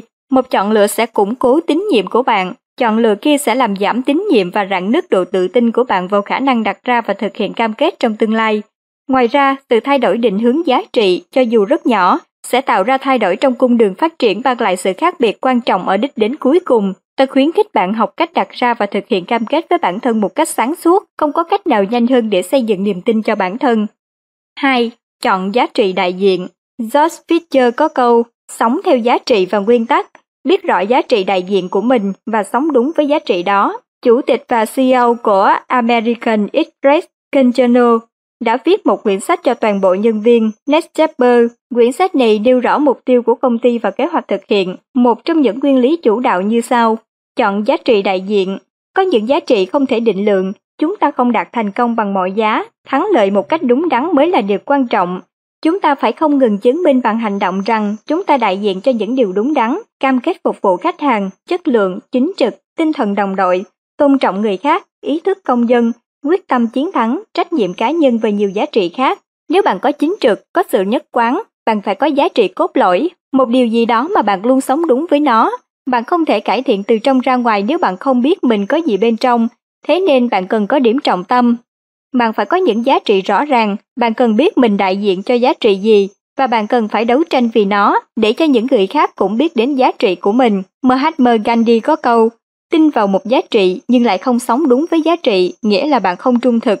Một ví dụ tuyệt vời khác về chính trực, trong cả hai việc thực hiện cam kết và đại diện cho giá trị là John Huntsman, chủ tịch Huntsman Chemical. Như ông kể lại trong quyển sách của mình, Winner Never Street, sau nhiều cuộc thương lượng kéo dài, Huntsman đồng ý bán 40% một bộ phận trong công ty cho Chrysler Chemical. Chỉ một cái bắt tay đơn giản với Emerson, Campbell chủ tịch và CEO tại Gitlet đã chốt hạ thương vụ trị giá 54 triệu đô la. Tuy nhiên, Gitlet lại rất chậm chạp trong việc chuẩn bị hợp đồng. Trong khoảng thời gian gần 6 tháng rưỡi để họ soạn xong các điều khoản trên hợp đồng, giá nguyên liệu thô đã giảm đáng kể. Lợi nhuận của Huntsman tăng gấp 3 lần và lãi ròng của Huntsman đạt mức cao kỷ lục. 40% bộ phận đã gia tăng giá trị từ 54 triệu lên 250 triệu đô la. Trong khi thương vụ chưa được ký kết, Campbell gọi cho Huntsman và nói rằng Mặc dù ông không nghĩ mình phải trả toàn bộ phần chênh lệch giá trị này, ông nghĩ sẽ công bằng hơn nếu ông chịu trả một nửa, và ông đề nghị hai bên chia sẻ khoản chênh lệch này. Nhưng Hansman nói không, họ đã bắt tay vào đồng ý con số 54 triệu đô la và ông sẽ giữ nguyên mức giá đó. Campbell nói, nhưng như vậy là không công bằng với anh. Câu trả lời của Hansman là, anh thương lượng cho công ty của mình. Emerson, hãy để tôi thương lượng cho công ty tôi. Campbell rất ấn tượng trước sự thể hiện chính trực này, nên mặc dù ông và Hansman không quá thân thiết với nhau, ông đã sắp xếp để Hansman là một trong hai người sẽ đọc điếu văn trong đám tang của mình. Rõ ràng, John Hansman đại diện cho một giá trị sống. Ông kể lại sự kiện này như sau. Mặc dù tôi có thể ép Bridget trả thêm 200 triệu đô la cho số 40% cổ phần trong công ty của tôi, tôi lại chưa bao giờ thấy ái nái với lương tâm hay e ngại nhìn quanh. Lời nói cũng là cam kết. John Hansman hiểu rõ điều gì quan trọng đối với bản thân. Giá trị của ông rất rõ ràng, Ông không phải đấu tranh khi gặp những tình huống thách thức giá trị đó, và rõ ràng đại diện cho giá trị đã giúp ông tạo được niềm tin. Roy Disney có câu, không khó khăn để ra quyết định khi bạn biết rõ giá trị của mình. Một cách rất hay để xác định giá trị đại diện của bạn là thực hiện quy trình xác định giá trị hay mục đích sống. Cá nhân tôi thấy việc thiết lập tuyên bố, sứ mạng hay phương châm hành động cho cá nhân, gia đình hay tổ chức là rất hữu hiệu. Thiết lập câu đại diện cho giá trị của mình và sống đúng với giá trị đó sẽ mang lại cổ tức rất lớn sau này khi nó giúp bạn có tín nhiệm và được tin cậy. En Maujai, chủ tịch và CEO Xerox có câu, bạn là ai, giá trị của bạn là gì, bạn đại diện cho giá trị gì, đây là chiếc neo, là ngôi sao bắt đầu của bạn, bạn sẽ không tìm thấy chúng trong quyển sách, bạn sẽ tìm thấy chúng trong tâm hồn mình. 3. Tâm hồn rộng mở Hẳn bạn từng gặp những người mà bạn cho là bảo thủ hay kiêu ngạo, những người chẳng thèm lắng nghe bạn vì họ nghĩ họ đã biết hết những gì bạn nói, những người không muốn xem xét cách nhìn nhận sự vật theo hướng mới vì họ cho rằng chỉ có suy nghĩ của họ mới là đúng nhất. Những người đối diện với sự thật mà vẫn cứ từ chối nó vì họ không chịu thừa nhận khả năng có một thực tế khác, một nguyên tắc khác mà họ chưa biết đến. Thái độ vị kỷ này có ảnh hưởng như thế nào đến sự kết nối của bạn với họ? Nó ảnh hưởng như thế nào đến cảm nhận của bạn về sự tín nhiệm của họ? Nó ảnh hưởng như thế nào đến việc bạn sẵn sàng trải rộng niềm tin đến họ? Cởi mở là yếu tố thiết yếu cho tín nhiệm, nó đòi hỏi bạn phải vừa khiêm tốn vừa can đảm, khiêm tốn để nhận ra còn có những nguyên tắc khác trong cuộc sống mà bạn chưa biết đến và can đảm để theo đuổi chúng khi bạn đã phát hiện ra. Trong lịch sử, hầu hết những thay đổi mô thức trong khoa học đều bắt nguồn từ thay đổi mô thức tư duy và những thay đổi này cần có khiêm tốn và can đảm. Do đó, một cách tốt để nâng cao chính trực là tập cho mình cởi mở. Hãy xem qua tấm gương của Enwa Sadat, vị tổng thống thứ ba của Ai Cập từ năm 1970 đến khi ông bị ám sát năm 1981. Ông được nuôi dạy trong nền văn hóa và là lãnh đạo chính quyền của một trong những quốc gia chủ trương bài Do Thái. Nhưng Sadat lại có tinh thần cởi mở khi lương tâm ông thúc giục mưu cầu hòa bình, ngược lại với sự phản đối của các nước Ả Rập láng giềng. Ông lấy kinh nghiệm từ một bài học trước đó khi ông bị cầm tù ở nhà tù trung tâm Cairo. Người nào không thể thay đổi tư duy thì không bao giờ thay đổi được thực tế và sẽ không bao giờ đạt được tiến bộ. Ông đến thăm Israel, gặp gỡ Thủ tướng Israel Menachem Begin và hội đàm với Knesset. Sau đó ông đến Mỹ gặp Begin và Tổng thống Mỹ lúc bấy giờ là Jimmy Carter. Cuộc thảo luận của họ dẫn đến việc ký kết hiệp định Trại Davis và nhờ đó cả hai Begin và Sadat đã được trao giải Nobel Hòa bình. Cách đây vài năm, cha tôi và tôi có hân hạnh được ăn trưa với bà quả phụ Zihan và được nghe bà kể chuyện. Điều tôi nhớ nhất khi bà kể về chồng mình là việc ông sẵn lòng cởi mở và học hỏi lại những gì ông nghĩ mình đã biết. Những người như Enwa Sadat hay Nelson Mandela của Nam Phi hay Mikhail Gorbachev của Liên bang Nga đều cùng thể hiện những chủ đề chúng ta thường xuyên nhìn thấy trong giao tiếp của mình với đồng nghiệp, gia đình và bạn bè. Cởi mở tạo được tín nhiệm và niềm tin, bảo thủ gây ra nghi ngờ và bất tín. Để đánh giá mức độ cởi mở của mình, bạn có thể tự trả lời các câu hỏi sau.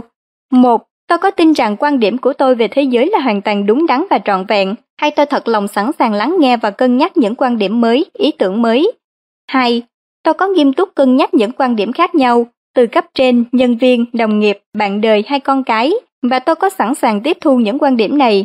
3.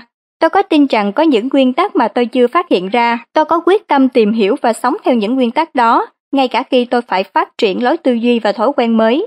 4 và có trân trọng và thực sự tham gia vào việc học tập trọn đời, tùy vào mức độ cởi mở của bạn với những ý tưởng, khả năng và phát triển mà bạn tạo ra cổ tức niềm tin.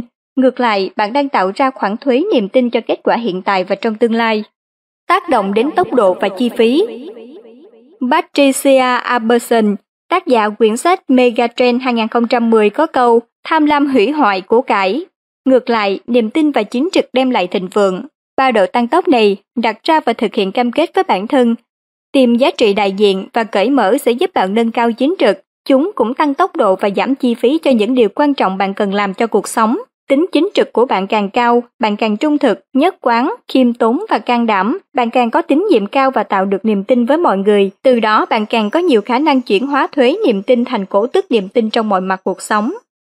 Quý thính giả thân mến, khi nghe quyển sách này, xin hãy ủng hộ tài chính để chúng ta cùng nhau thực hiện thêm sách mới phụng sự cộng đồng. Kho sách nói chân thành cảm ơn.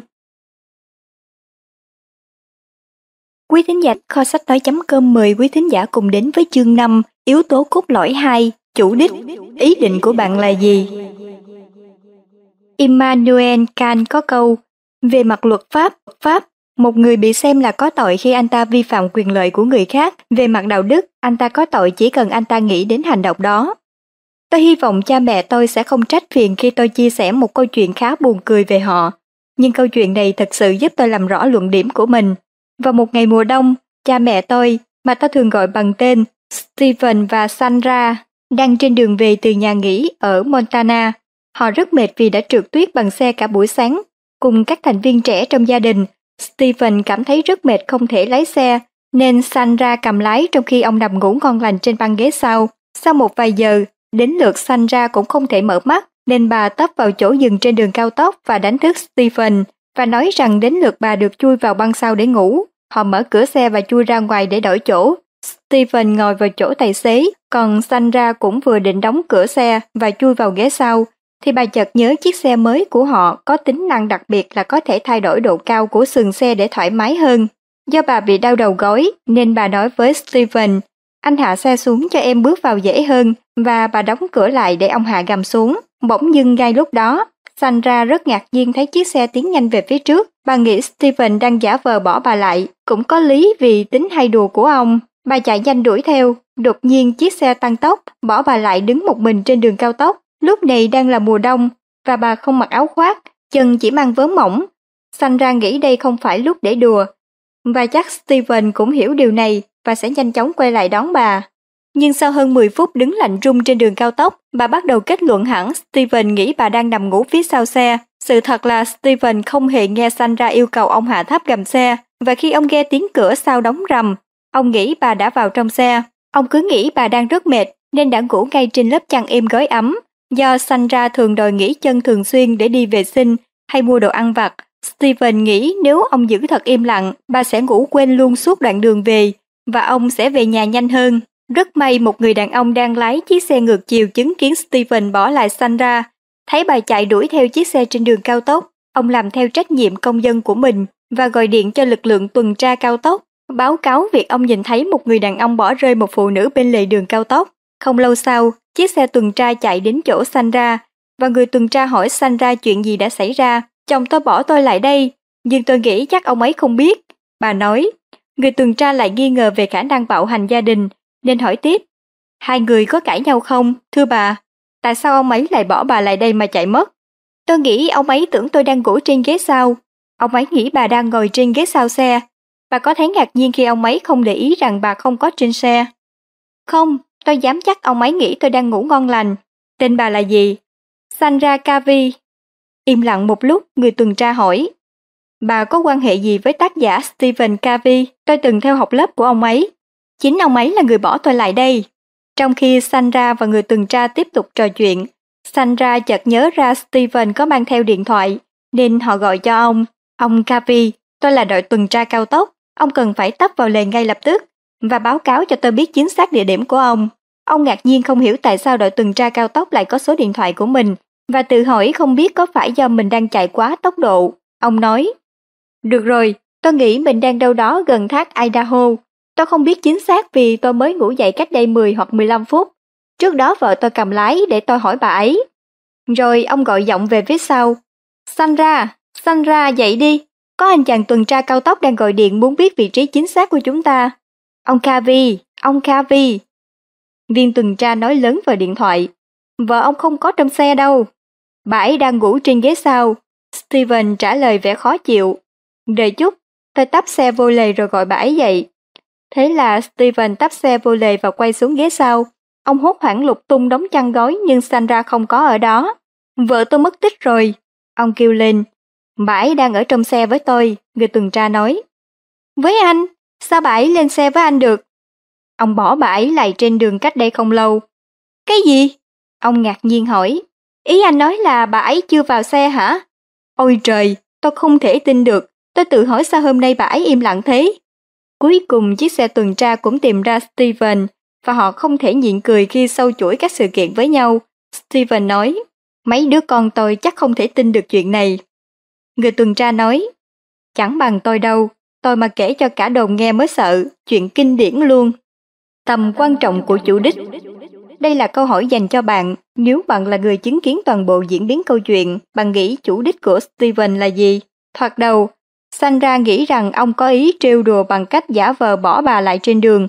Tại sao? Vì ông có tính hài hước và đã từng làm những chuyện tương tự trước đây. Khi bà nhận ra thực tế, bà cho rằng Stephen không hề biết bà không có ở trong xe và chủ đích của ông khi không trò chuyện với bà là vì muốn bà được ngủ ngon. Tại sao? Vì bà hiểu rất rõ tính cách của ông, bà biết ông luôn quan tâm đến bà, muốn bà được nghỉ ngơi và không bao giờ cố tình bỏ bà lại như vậy. Người đàn ông gọi điện cho đội tuần tra cao tốc Ngược lại, không hề biết về tính cách của Steven và rõ ràng ông cho rằng chủ đích của Steven là bỏ Sandra lại trên đường. Tại sao? Ai mà biết?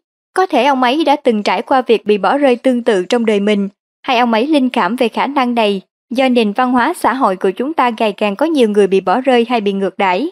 Người tuần tra cao tốc cũng không biết về tính cách của Steven, và thoạt đầu anh cũng cho là sự việc xảy ra do chủ đích xấu. Tại sao? Có thể là vì anh đã chứng kiến nhiều trường hợp bạo hành gia đình trong nghề của mình và những trải nghiệm của anh chính là lăng kính nhìn nhận sự việc. Chủ đích thật sự của Steven là gì? Rõ ràng ông không hề có chủ đích bỏ xanh ra đứng lạnh cống trên đường. Tôi có thể nói chủ đích không nói chuyện với bà là để bà được nghỉ ngơi trọn vẹn. Nhưng như ông thừa nhận, bản thân ông cũng muốn về nhà càng sớm càng tốt và ông biết bà sẽ muốn dừng chân tạm nghỉ dọc đường nếu bà còn thức. Trải nghiệm này đưa ra một số vấn đề quan trọng mà chúng ta sẽ giải quyết khi chúng ta nói đến chủ đích.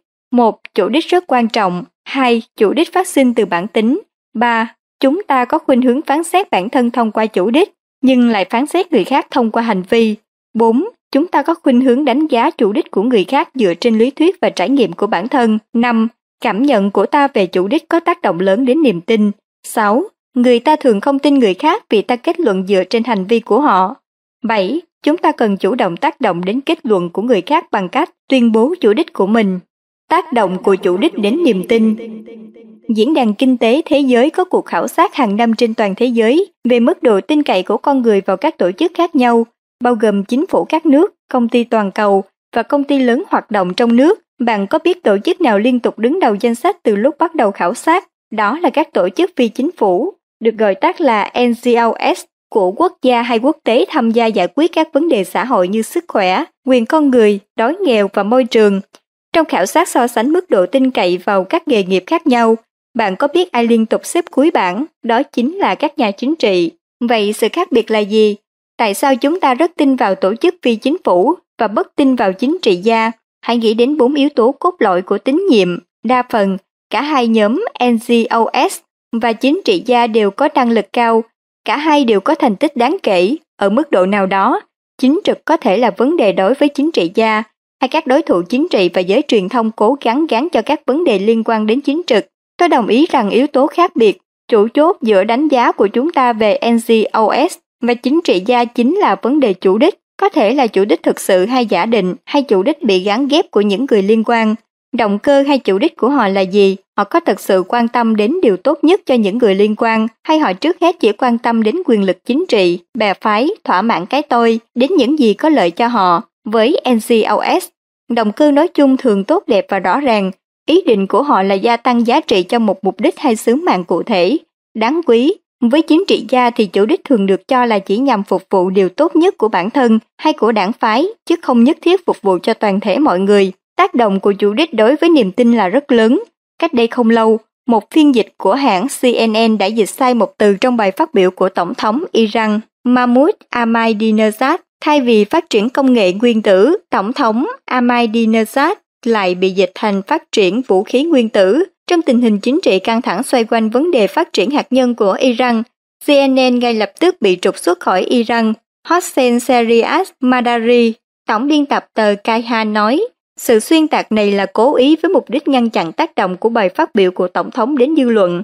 Hãy chú ý đến việc tập trung và gắn ghép ngay lập tức vào động cơ hay chủ đích. Và kết quả, sau khi công khai xin lỗi, CNN đã được cho phép quay lại Iran, nhưng trong trường hợp này và trong hàng chục tương tác khác mỗi ngày, nếu chúng ta để ý, tác động của chủ đích là rất rõ ràng. Quay lại với ví dụ về nhân chứng chuyên môn, một trong những trọng tâm của bên đối lập và phải gây mất uy tín của người làm chứng dựa trên chủ đích. Tại sao nhân chứng này lại muốn ra làm chứng? Người này sẽ được lợi gì? Có sự xung đột lợi ích nào không? Người này có được trả tiền để làm chứng ủng hộ? Nếu phe đối lập có thể đưa ra bất cứ nguyên nhân nào khiến người ta nghi ngờ chủ đích của người làm chứng, xem như lời khai của người này không còn đáng tin cậy. Chủ đích lại càng là vấn đề quan trọng hơn, hay có thể nói là vấn đề sống còn. Đối với người đang bị xét xử, động cơ của người này khi họ phạm tội là gì? Trong hầu hết các vụ án, chủ đích hay động cơ là yếu tố quyết định, như đã minh họa trong ẩn dụ về cái cây. Chủ đích chính là thân cây, một phần chìm dưới đất không nhìn thấy, một phần đứng sờ sờ phía trên, động cơ và ý định thường nằm sâu trong tâm trí ta. Chúng chỉ xuất hiện trước mắt người khác thông qua các hành vi hay khi chúng ta chủ động chia sẻ chủ đích với người khác, cũng như các yếu tố cốt lõi khác. Chủ đích là yếu tố cần thiết để tạo niềm tin. Một người có chính trực, khả năng và kết quả, nhưng chủ đích tồi, có thể là người trung thực, có khả năng, có kết quả nhưng động cơ thì phải xét lại. Có thể người này luôn muốn thắng, cho dù phải gây thiệt hại cho người khác vì người ta có thể cảm nhận được và từ đó cảm thấy không hề hoàn toàn tin tưởng vào người này. Ngược lại, người có chủ đích tốt mà không có ba yếu tố cốt lõi còn lại, chính trực, khả năng và kết quả, có thể là người rất quan tâm nhưng lại không trung thực, hay hèn nhát không có tài năng kỹ năng hay thành tích gì cả. Một lần nữa tôi nhắc lại, cả bốn yếu tố cốt lõi đều cần thiết. Trước khi đi sâu tìm hiểu về vấn đề chủ đích, bạn hãy đặt một số câu hỏi sau. Một, tôi có thường phải trừ hao hay đánh thuế những gì người khác nói vì tôi nghi ngờ chủ đích của họ. Hai, tổ chức của tôi đang phải chịu thuế như thế nào do nhân viên không tin vào chủ đích của người quản lý, tác động đến tốc độ và chi phí. 3. Chúng ta trong nhóm đang phải chịu thuế như thế nào do chúng ta nghi ngờ động cơ của nhau. 4. Tôi đang phải chịu thuế như thế nào do người ta không tin vào động cơ của tôi. 5. Tôi phải làm gì để cải thiện cách thể hiện chủ đích của mình? Những câu hỏi này sẽ giúp bạn chuẩn bị tinh thần và tâm thế khi chúng ta tìm hiểu về những điều tạo nên chủ đích và cách cải thiện nó. Chủ đích là gì? Theo từ điển, chủ đích là kế hoạch thay mục đích. Tôi cho là nhắc đến chủ đích phải nói đến ba yếu tố, động cơ, ý định và hành vi. Động cơ, động cơ là lý do, nó là nguyên nhân thúc đẩy hành động. Động cơ tạo được niềm tin lớn nhất là sự quan tâm chân thành, quan tâm đến con người, đến mục đích, đến chất lượng của công việc bạn đang làm, đến xã hội nói chung, đến chất lượng của công việc. Hãy nghĩ xem bạn có tin cậy vào một người không quan tâm đến bạn, hay không quan tâm đến công việc, hay đến các nguyên tắc, giá trị hay bất cứ ai, bất cứ điều gì. Dennis B. Lestrian có câu, người ta chỉ muốn biết có người khác biết và quan tâm. Niềm tin chúng ta đặt vào con người và vào tổ chức, một phần đến từ việc chúng ta tin rằng họ quan tâm đến mình. Tôi còn nhớ khi còn nhỏ cha mẹ tôi nếu phải xử phạt tôi vì phạm sai lầm, họ thường làm với tình yêu thương, tôi không thích bị phạt, tôi rất ghét và phản ứng lại, nhưng tôi bao giờ cũng tin rằng cha mẹ tôi xử phạt vì họ quan tâm đến tôi, tôi luôn biết mình có thể tin tưởng vào tình yêu thương của cha mẹ. Nhiều công ty trên thế giới nhận ra tầm quan trọng của sự quan tâm. Bạn để ý xem có bao nhiêu mẫu quảng cáo truyền đạt thông điệp, chúng tôi quan tâm đến bạn, chúng tôi quan tâm đến chất lượng, chúng tôi quan tâm đến môi trường, chúng tôi quan tâm đến cộng đồng và muốn tạo ra sự khác biệt tích cực, bằng từ ngữ hay hình ảnh. Công ty hy vọng khi truyền tải hình ảnh quan tâm, bạn sẽ tin tưởng và mua sản phẩm hay dịch vụ của họ. Gần đây người ta viết nhiều về sự quan tâm dẫn đến kết quả công việc tốt hơn. Những tác phẩm như The Art of Caring Leadership và Contenti Calgit Bettermill đã chứng minh mối quan hệ chặt chẽ giữa quan tâm đến người khác và hiệu quả công việc.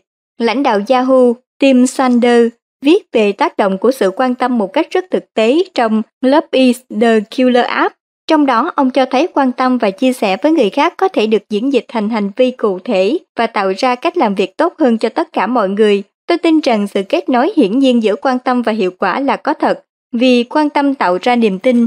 Rõ ràng động cơ là quan trọng và động cơ là quan tâm sẽ có tác động rất lớn trong việc xây dựng tín nhiệm và niềm tin. Nhưng giả sử bạn thật sự không quan tâm, giả sử động cơ thật sự của bạn là lợi nhuận hay thu vén hay danh tiếng, chấm hết Giả sử bạn thực sự không quan tâm đến khách hàng hay nhân viên, bạn có nên cố gắng thuyết phục họ tin rằng bạn đang quan tâm. Nếu bạn thực sự không quan tâm và bạn cũng không muốn quan tâm thì cũng chẳng sao, nhưng bạn phải hiểu là bạn sẽ phải trả giá. Những gì bạn nói hay làm sẽ mất thời gian hơn, chi phí cao hơn và bạn không có được sự tín nhiệm và niềm tin đến từ sự quan tâm. Bạn có thể nghĩ là mình đã đạt kết quả tốt, nhưng bạn phải tự hỏi câu hỏi lớn hơn, tôi đang để lại gì trên bàn? Bạn cũng cần hiểu rằng nếu bạn cư xử như thế, bạn có quan tâm trong khi thực tế bạn không quan tâm thì cuối cùng, nếu không muốn nói là ngay lập tức, bạn sẽ nhận lãnh hậu quả và khoản thuế có khi còn cao hơn. Thực tế, các khoản thuế niềm tin thường rất cao đối với những động cơ mờ ám. Jimmy Johnson có câu, điều tệ hại hơn cả việc huấn luyện viên hay CEO không quan tâm đến nhân viên chính là giả vờ quan tâm. Người ta rất dễ nhìn ra thái độ giả dối. Họ biết ngay người này không quan tâm, và hành động của người này xem như sự sỉ nhục xem thường trí tuệ của họ. Thế nên nếu bạn không quan tâm và bạn cũng không có chủ đích thay đổi, tốt hơn bạn nên cứ minh bạch và sẵn sàng chấp nhận trả khoản thuế do thiếu quan tâm. Tuy nhiên, nếu hiện tại bạn không quan tâm, nhưng bạn thật lòng muốn quan tâm, vẫn có nhiều cách giúp bạn nâng cao động cơ, cải thiện chủ đích của mình. Tôi sẽ bàn thêm về vấn đề này trong phần cuối chương. Ý định, ý định xuất phát từ động cơ, nó thể hiện việc bạn có chủ đích thực hiện dựa trên động cơ của mình ý định tạo ra niềm tin cao nhất khi hướng đến lợi ích chung, thật lòng mong muốn điều tốt đẹp nhất cho tất cả những người liên quan, không chỉ là bạn quan tâm đến người khác, bạn thật lòng mong muốn họ được thắng lợi. Đúng, bạn muốn bản thân mình thắng lợi, điều này hoàn toàn tự nhiên, tất yếu, nhưng bạn cũng muốn những người liên quan được thắng lợi, bạn nhận thức cuộc sống là sự phụ thuộc, nên bạn tìm kiếm những giải pháp có thể xây dựng niềm tin và mang lại lợi ích cho mọi người.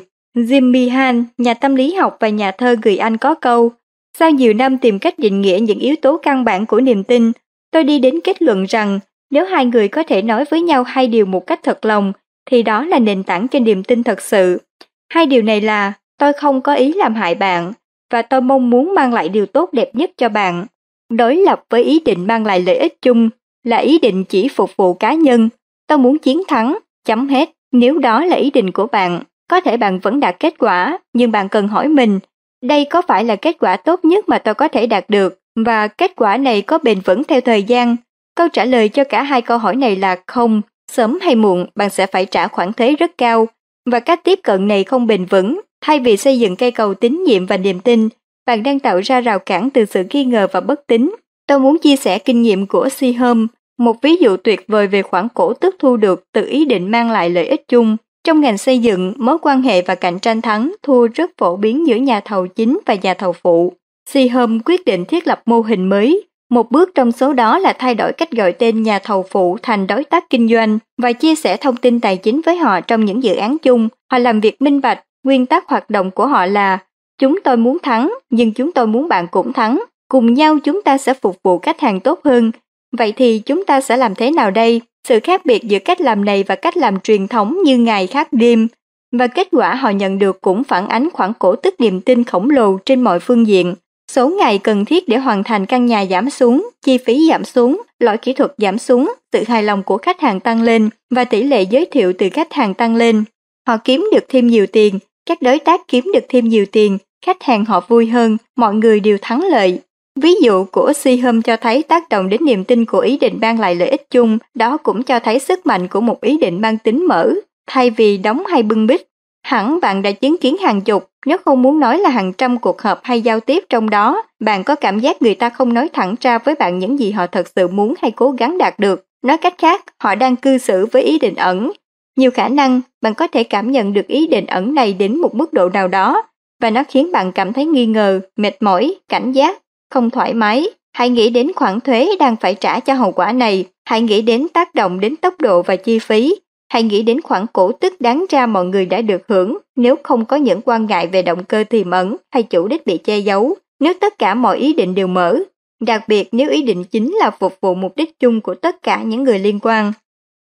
Hành vi Thông thường, hành vi là sự thể hiện của động cơ và ý định, hành vi tạo được tín nhiệm, và niềm tin là hành vi phục vụ lợi ích cao nhất cho người khác. Khi làm như thế, chúng ta thể hiện rõ ràng chủ đích quan tâm và ý định luôn tìm kiếm lợi ích chung, và đây là mấu chốt vấn đề. Để nói tôi quan tâm hay tôi muốn anh cũng thắng là điều thật dễ, nhưng chính hành vi thực tế mới thể hiện liệu chúng ta có thật lòng với những gì mình nói. Herb Keller, chủ tịch của Southwest Airlines có câu, tôi nghĩ mình phải sát cánh cùng nhân viên vượt qua khó khăn, phải thật lòng quan tâm đến họ, tôi muốn nhân viên biết rằng Southwest sẽ luôn bên cạnh họ. Một ví dụ tuyệt vời về hành vi thể hiện quan tâm và tạo dựng niềm tin là của Howard Schultz, nhà sáng lập và chủ tịch của Starbucks. Năm 1997, ba nhân viên Starbucks bị sát hại trong vụ cướp tại cửa hàng của Starbucks ở Washington DC. Khi nghe được sự việc, Howard Schultz ngay lập tức lên máy bay đến DC. Ông dành hẳn một tuần ở đây, làm việc với cảnh sát, an ủi gia đình nạn nhân và họp mặt với nhân viên. Ông tham dự lễ tang của họ. Nhưng ngoài ra ông còn tuyên bố sẽ dành toàn bộ lợi nhuận của cửa hàng này trong tương lai cho các tổ chức làm việc vì quyền lợi của nạn nhân và ngăn cản bạo lực. Qua sự quan tâm sâu sắc và lo lắng cho ba nhân viên này và gia đình của họ, Howard Schultz đã thể hiện sự quan tâm và lo lắng cho hàng ngàn nhân viên Starbucks và gia đình họ và họ cảm nhận được tấm lòng của ông. Ai cũng tin rằng ông thật sự quan tâm. Họ nghĩ, à, nếu ông ấy sẵn lòng làm như thế cho những người này và gia đình của họ thì chắc chắn ông ấy cũng sẽ làm như thế cho mình. Tôi tự hào được làm việc cho công ty này. Ứng dụng câu nói, bức dây động rừng theo nghĩa tích cực. Suốt đã chứng minh rằng khi thể hiện sự quan tâm sâu sắc đến vài cá nhân, bạn có thể truyền tải thông điệp đến cả công ty và những người làm việc cho công ty lại chia sẻ sự quan tâm mà họ cảm nhận được trong cách họ giao tiếp với khách hàng, mang lại kết quả mà suốt gọi là nhân viên chất lượng cao, nhân viên biết quan tâm. Đây là một trong những lý do giúp Starbucks có được nền văn hóa tuyệt vời, đạt kết quả xuất sắc và được vinh danh trong số 100 nơi làm việc hàng đầu tại Mỹ. Đáng tiếc là ví dụ tuyệt vời này vẫn chưa phải là phổ biến. Tại nhiều tổ chức, thông điệp truyền tải qua hành vi không phải là chúng tôi quan tâm, mà là các bạn dễ dàng bị thay thế. Chúng tôi chỉ quan tâm đến lợi nhuận. Thực tế, nghiên cứu cho thấy. một Chỉ có 29% nhân viên tin rằng ban lãnh đạo quan tâm đến phát triển kỹ năng cho họ. 2. Chỉ có 42% tin rằng ban lãnh đạo có chút gì quan tâm đến họ. Tác động của kết quả này đến niềm tin, tốc độ và chi phí thực thi công việc trong những tổ chức này là gì? Hành động vì lợi ích tốt nhất của người khác là hành vi phải xuất phát từ động cơ quan tâm và ý định vì lợi ích chung. Tuy nhiên, cũng có khi hành vi được quan sát lại truyền tải thông điệp về sự giả dối, nó chỉ là màn kịch, tôi quan tâm đến bạn, trong khi thực chất lại là tôi chả quan tâm chút nào đến bạn, nhưng tôi muốn thể hiện ra bên ngoài hình ảnh một người biết quan tâm. Đừng quên rằng hành vi lúc này giả dối và cuối cùng thế nào cũng bị lật tẩy. Màn kịch sẽ không thể kéo dài và tác động đến sự tín nhiệm và niềm tin là vô cùng lớn. Quý thính giả khi nghe quyển sách này, xin hãy ủng hộ tài chính để chúng ta cùng nhau thực hiện thêm sách mới phụng sự cộng đồng. Kho sách nói chân thành cảm ơn.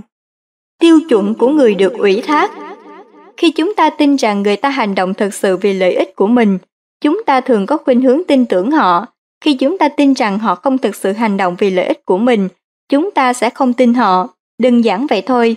Hãy nghĩ đến từ người được ủy thác Người được ủy thác là người được trao quyền hợp pháp để quản lý tiền bạc và tài sản giúp cho người khác. Nguyên tắc ủy thác là người được ủy thác phải hành động vì lợi ích cao nhất của người mà họ đang đại diện. Từ ủy thác bao hàm ý nghĩa rằng người này được ủy nhiệm tin tưởng để làm việc đó. Đây là ý tôi muốn nói đến tiêu chuẩn của người được ủy thác, hành động vì lợi ích cao nhất của người khác. Hãy nghĩ đến vấn đề công đoàn. Công đoàn có mặt tại hầu hết các tổ chức trên thế giới và thực sự không phải lúc nào cũng tệ. Họ đại diện cho người tốt và thường được thành lập trong những công ty vĩ đại như Southwest, Toyota và Saturn. Nhưng lý do căn bản khi thành lập công đoàn, đặc biệt tại Mỹ, là do nhân viên không tin vào ban lãnh đạo sẽ hành xử với lợi ích cao nhất cho nhân viên. Nói cách khác, nhân viên cảm thấy họ cần phải kết hợp lại để hành động vì lợi ích cao nhất của chính mình vì ban lãnh đạo sẽ không hành động vì lợi ích cao nhất cho nhân viên. Do đó, công đoàn nói chung là kết quả của việc bất tín do nhân viên cảm nhận có sự vi phạm tiêu chuẩn người được ủy thác. Sam Quanton, nhà sáng lập Walmart và Sam Lup có câu Tôi nghĩ mọi công ty tốt thực sự cần có mối quan hệ đối tác với nhân viên, bạn phải hành động vì lợi ích cao nhất của họ và cuối cùng kết quả sẽ quay lại với công ty. Chủ đích tốt nhưng hành động kém. Chúng ta cũng cần lưu ý, đôi khi hành vi kém thật ra chỉ là sự thể hiện kém của chủ đích tốt. Đây là trường hợp cha tôi bỏ mẹ tôi lại một mình trên đường cao tốc, chủ đích của ông thì tốt, nhưng khi tiến hành lại quá kém. Một điều chúng ta cũng cần nhớ là người khác thường đánh giá ta, và ngược lại ta đánh giá họ qua hành vi họ quan sát. Do đó, chúng ta cần phải đảm bảo hành vi thể hiện chính xác động cơ và ý định thật sự của mình. Ngoài ra, chúng ta cũng phải cẩn trọng khi đánh giá người khác. Tôi có người bạn thường xuyên gắn ghép động cơ tiêu cực cho những người lái xe có hành vi mà theo anh ta là không phù hợp. Ví dụ như chen vào trước đầu xe, khi anh đang chạy trên đường, vợ anh thường đưa ra nhiều giả thiết. Chắc anh ta đang chạy tới bệnh viện, hay chắc anh ta bị trễ giờ đón con, hay chắc con chó nhà anh ta mới chết. Tác giả người Scotland, GM Barry từng nói, đừng bao giờ gắn ghép cho đối thủ hay bất cứ ai những động cơ xấu xa hơn động cơ của bạn. Tôi cũng nhắc nhở các bạn không nên diễn dịch chủ đích của người khác bằng cách áp đặt chủ đích của mình lên hành vi của họ, và cũng nên nhớ có thể người ta đang diễn dịch chủ đích của bạn theo cách này, bạn hẳn đã có kinh nghiệm, như tôi đã kinh nghiệm qua cuộc sáp nhập Gremlin Cavi cách đây vài năm. Chúng ta không ai muốn bị gắn ghép chủ đích không tốt cho mình. Một lần nữa, chúng ta thường đánh giá người khác dựa trên hành vi, nhưng lại đánh giá bản thân dựa trên chủ đích. Trong đa phần trường hợp, chúng ta sẽ được lợi ích khi nhận ra chủ đích tốt của người khác, đôi khi bất chấp cả hành vi bên ngoài của họ. Khi ta chọn bỏ qua hành vi của người khác, đặc biệt là đối với bọn trẻ tuổi tin và các đồng nghiệp hay gây rắc rối, và khẳng định niềm tin của mình vào họ, vào chủ đích tích cực của họ, chúng ta đang nâng họ lên. Hành vi của chúng ta trong trường hợp này thể hiện động cơ cao cả và chủ đích quan tâm của ta. Làm thế nào cải thiện chủ đích? Căn bản mà nói, chủ đích là vấn đề trong tim. Đây là điều chúng ta không giả tạo được, ít nhất là không thể giả tạo được lâu nhưng chúng ta vẫn có thể củng cố và cải thiện nó. Một số người thật sự có chủ đích xấu, cho dù họ không nhận thức được hay không thừa nhận, sâu thẳm bên trong họ chỉ tìm kiếm lợi ích, địa vị, tài sản của cải cho bản thân, vượt trên mọi người, vượt trên nguyên tắc, trên tất cả. Nhiều người có chủ đích tốt, họ thật sự muốn làm điều đúng và luôn tìm kiếm về lợi ích của người khác, nhưng cách thể hiện hay thực thi của họ lại kém. Chúng ta có thể không nhận thấy, nhưng hầu hết chúng ta đều gặp khó khăn cùng lúc trong hai mặt này, nếu chúng ta thành thật, ta hẳn phải thừa nhận đôi khi động cơ của ta cũng không hoàn toàn trong sáng, đôi khi chúng ta tiếp cận tình huống với một ý định ẩn giấu, cho dù nhỏ thôi, khiến ta không thể hoàn toàn minh bạch với mọi người. Đôi khi ta thể hiện hành vi không quan tâm, không cởi mở, không lo lắng cho người khác. cho dù ta đang đối mặt với những thách thức này ở mức độ nào, thì nó cũng đang buộc ta phải trả một khoản thuế trong cuộc sống cá nhân và trong công việc. Do đó, thách thức đặt ra là phải cải tiến chủ đích. Sau đây là ba biện pháp tăng tốc mà tôi đề xuất giúp bạn cải tiến. 1. Xem xét và điều chỉnh động cơ. Con người có khuynh hướng cho rằng mình có chủ đích tốt, hay chí ít cũng là chính đáng. Đôi khi chủ đích của chúng ta thật lòng là tốt, nhưng cũng có lúc chúng ta quỵ biện tự thuyết phục mình bằng lời nói dối hợp lý để biện minh cho chủ đích với bản thân và với người khác. Vậy làm thế nào ta thật sự soi thấu vào động cơ của mình, phát hiện lý do thật sự của hành vi của mình và thay đổi những gì cần thay đổi? Một cách hiệu quả là thường xuyên đặt ra những câu hỏi tận đáy lòng, ví dụ như một Khi tiếp xúc với trẻ con, hành động của tôi có xuất phát từ sự quan tâm thương yêu thật sự. Tôi có thật sự tìm kiếm điều tốt nhất cho đứa trẻ. Tôi có đủ khiêm tốn thừa nhận khi sai lầm, hay tôi đang cố áp đặt ý muốn của mình lên đứa trẻ. 2. Trong giao tiếp với người bạn đời, tôi có thật sự lắng nghe những gì người bạn đời của mình đang nói. Tôi có thật sự cởi mở đón nhận tầm ảnh hưởng của họ. Tôi có hiểu quan điểm của người bạn đời hay tôi chỉ quan tâm giải thích quan điểm của mình, muốn tỏ ra mình đúng và đạt được ý muốn của mình. 3. Trong giao tiếp với nhóm làm việc, tôi có nhanh chóng nhìn thấy và thừa nhận sự đóng góp của các thành viên trong nhóm. Tôi có tập trung mang lại thắng lợi cho cả nhóm, hay tôi chỉ chủ yếu tập trung thắng lợi cho bản thân. Tôi muốn được làm anh hùng, được công nhận với những ý tưởng của mình. 4. Trong giao dịch kinh doanh, tôi có thật sự mong muốn điều tốt cho cả đôi bên. Tôi có thật sự thấu hiểu điều gì tạo nên thắng lợi cho phía bên kia. Tôi có suy nghĩ cặn kẽ và trình bày điều gì tạo nên thắng lợi cho tôi. Tôi có chấp nhận sự cộng hưởng và giải pháp thứ ba. Hay tôi chỉ muốn thắng bất chấp chuyện gì xảy ra cho phía bên kia. Trong cuộc sống càng tiếp xúc với nhiều người ở mọi cấp độ, trong gia đình, với bạn bè, công việc, nhà thờ, các tổ chức cộng đồng, tôi càng nhận thấy tầm quan trọng của việc thường xuyên xem xét động cơ của mình.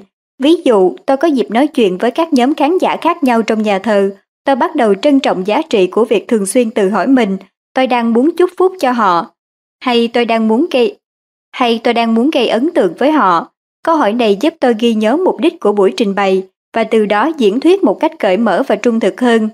Một cách khác để xem xét động cơ của bạn là áp dụng kỹ thuật 5 câu hỏi tại sao. Kỹ thuật giải quyết vấn đề đơn giản và phổ biến trong thập niên 70 cùng với hệ thống sản xuất Toyota. Ý tưởng của Toyota là bắt đầu từ vấn đề truy ngược lại nguồn gốc bằng một loạt câu hỏi tại sao Chúng tôi nhận thấy quy trình này rất hiệu quả khi cần tìm ra chủ đích thực sự. Ví dụ, giả dụ bạn cảm thấy không được trân trọng, bị đánh giá thấp và nói chung không vui với hoàn cảnh hiện tại trong công việc và bạn sắp xếp cuộc hẹn với sếp để thảo luận về vấn đề này, bạn tự đặt 5 câu hỏi tại sao với bản thân mình trước cuộc hẹn để tác động đến nội dung và kết quả cuộc họp này. 1. Tại sao tôi cảm thấy không được trân trọng và bị đánh giá thấp? Vì tôi không nghĩ những người xung quanh tôi nhận ra hiệu quả công việc của tôi. 2. Tại sao tôi nghĩ người ta không nhận ra hiệu quả công việc của tôi? Vì họ dường như chỉ quan tâm đến nguồn lực mới, những ngôi sao đang lên. 3. Điều gì làm tôi nghĩ họ chỉ tập trung vào ngôi sao đang lên? Đó là việc Sarah được thăng chức tuần trước, trong khi đáng lẽ phải là tôi. 4. Tại sao tôi nghĩ Sarah được thăng chức thay vì tôi? Tôi không biết, có lẽ đây là điều tôi muốn trao đổi với sếp. 5. Tại sao tôi muốn trao đổi với sếp về điều này? À thì tôi nghĩ chủ đích ban đầu của tôi là muốn trút giận và than phiền về việc Sarah được thăng chức, nhưng tôi nghĩ thật sự tôi muốn biết mình có thể làm gì để mang lại thêm giá trị cho công ty, để từ đó tôi được chú ý xem xét cho cơ hội thăng tiến sau này. Nhìn chung, sau 5 lần tại sao thì hẳn bạn cũng đã tiến gần đến chủ đích thật sự của mình khi bạn đã phát hiện được lý do thật sự. Bạn có thể quyết định mình có hài lòng với chủ đích này không hay muốn thay đổi nó. Chìa khóa rất đơn giản, nếu chủ đích được xây dựng trên nguyên tắc quan tâm, đóng góp, mang lại lợi ích chung, hành động vì lợi ích cao nhất cho người khác, nó sẽ mang lại khoản cổ tức cho bạn, nếu không bạn sẽ phải trả thuế. Thế nên bạn phải điều chỉnh hay nâng tầm chủ đích của mình và tôi đề xuất một số ý tưởng. Thứ nhất, bạn cần xác định những nguyên lý sẽ mang lại cho bạn kết quả như mong muốn. Thứ hai, bạn nên hiểu rằng bạn có thể cần đến sự giúp đỡ để thay đổi từ sâu bên trong và từ đó chủ động tìm kiếm giúp đỡ. Có người cần tìm hình mẫu, Đọc tiểu sử về những người biết quan tâm hay tạo một thói quen hàng ngày đọc các án văn chương về những tư tưởng tích cực, quan tâm.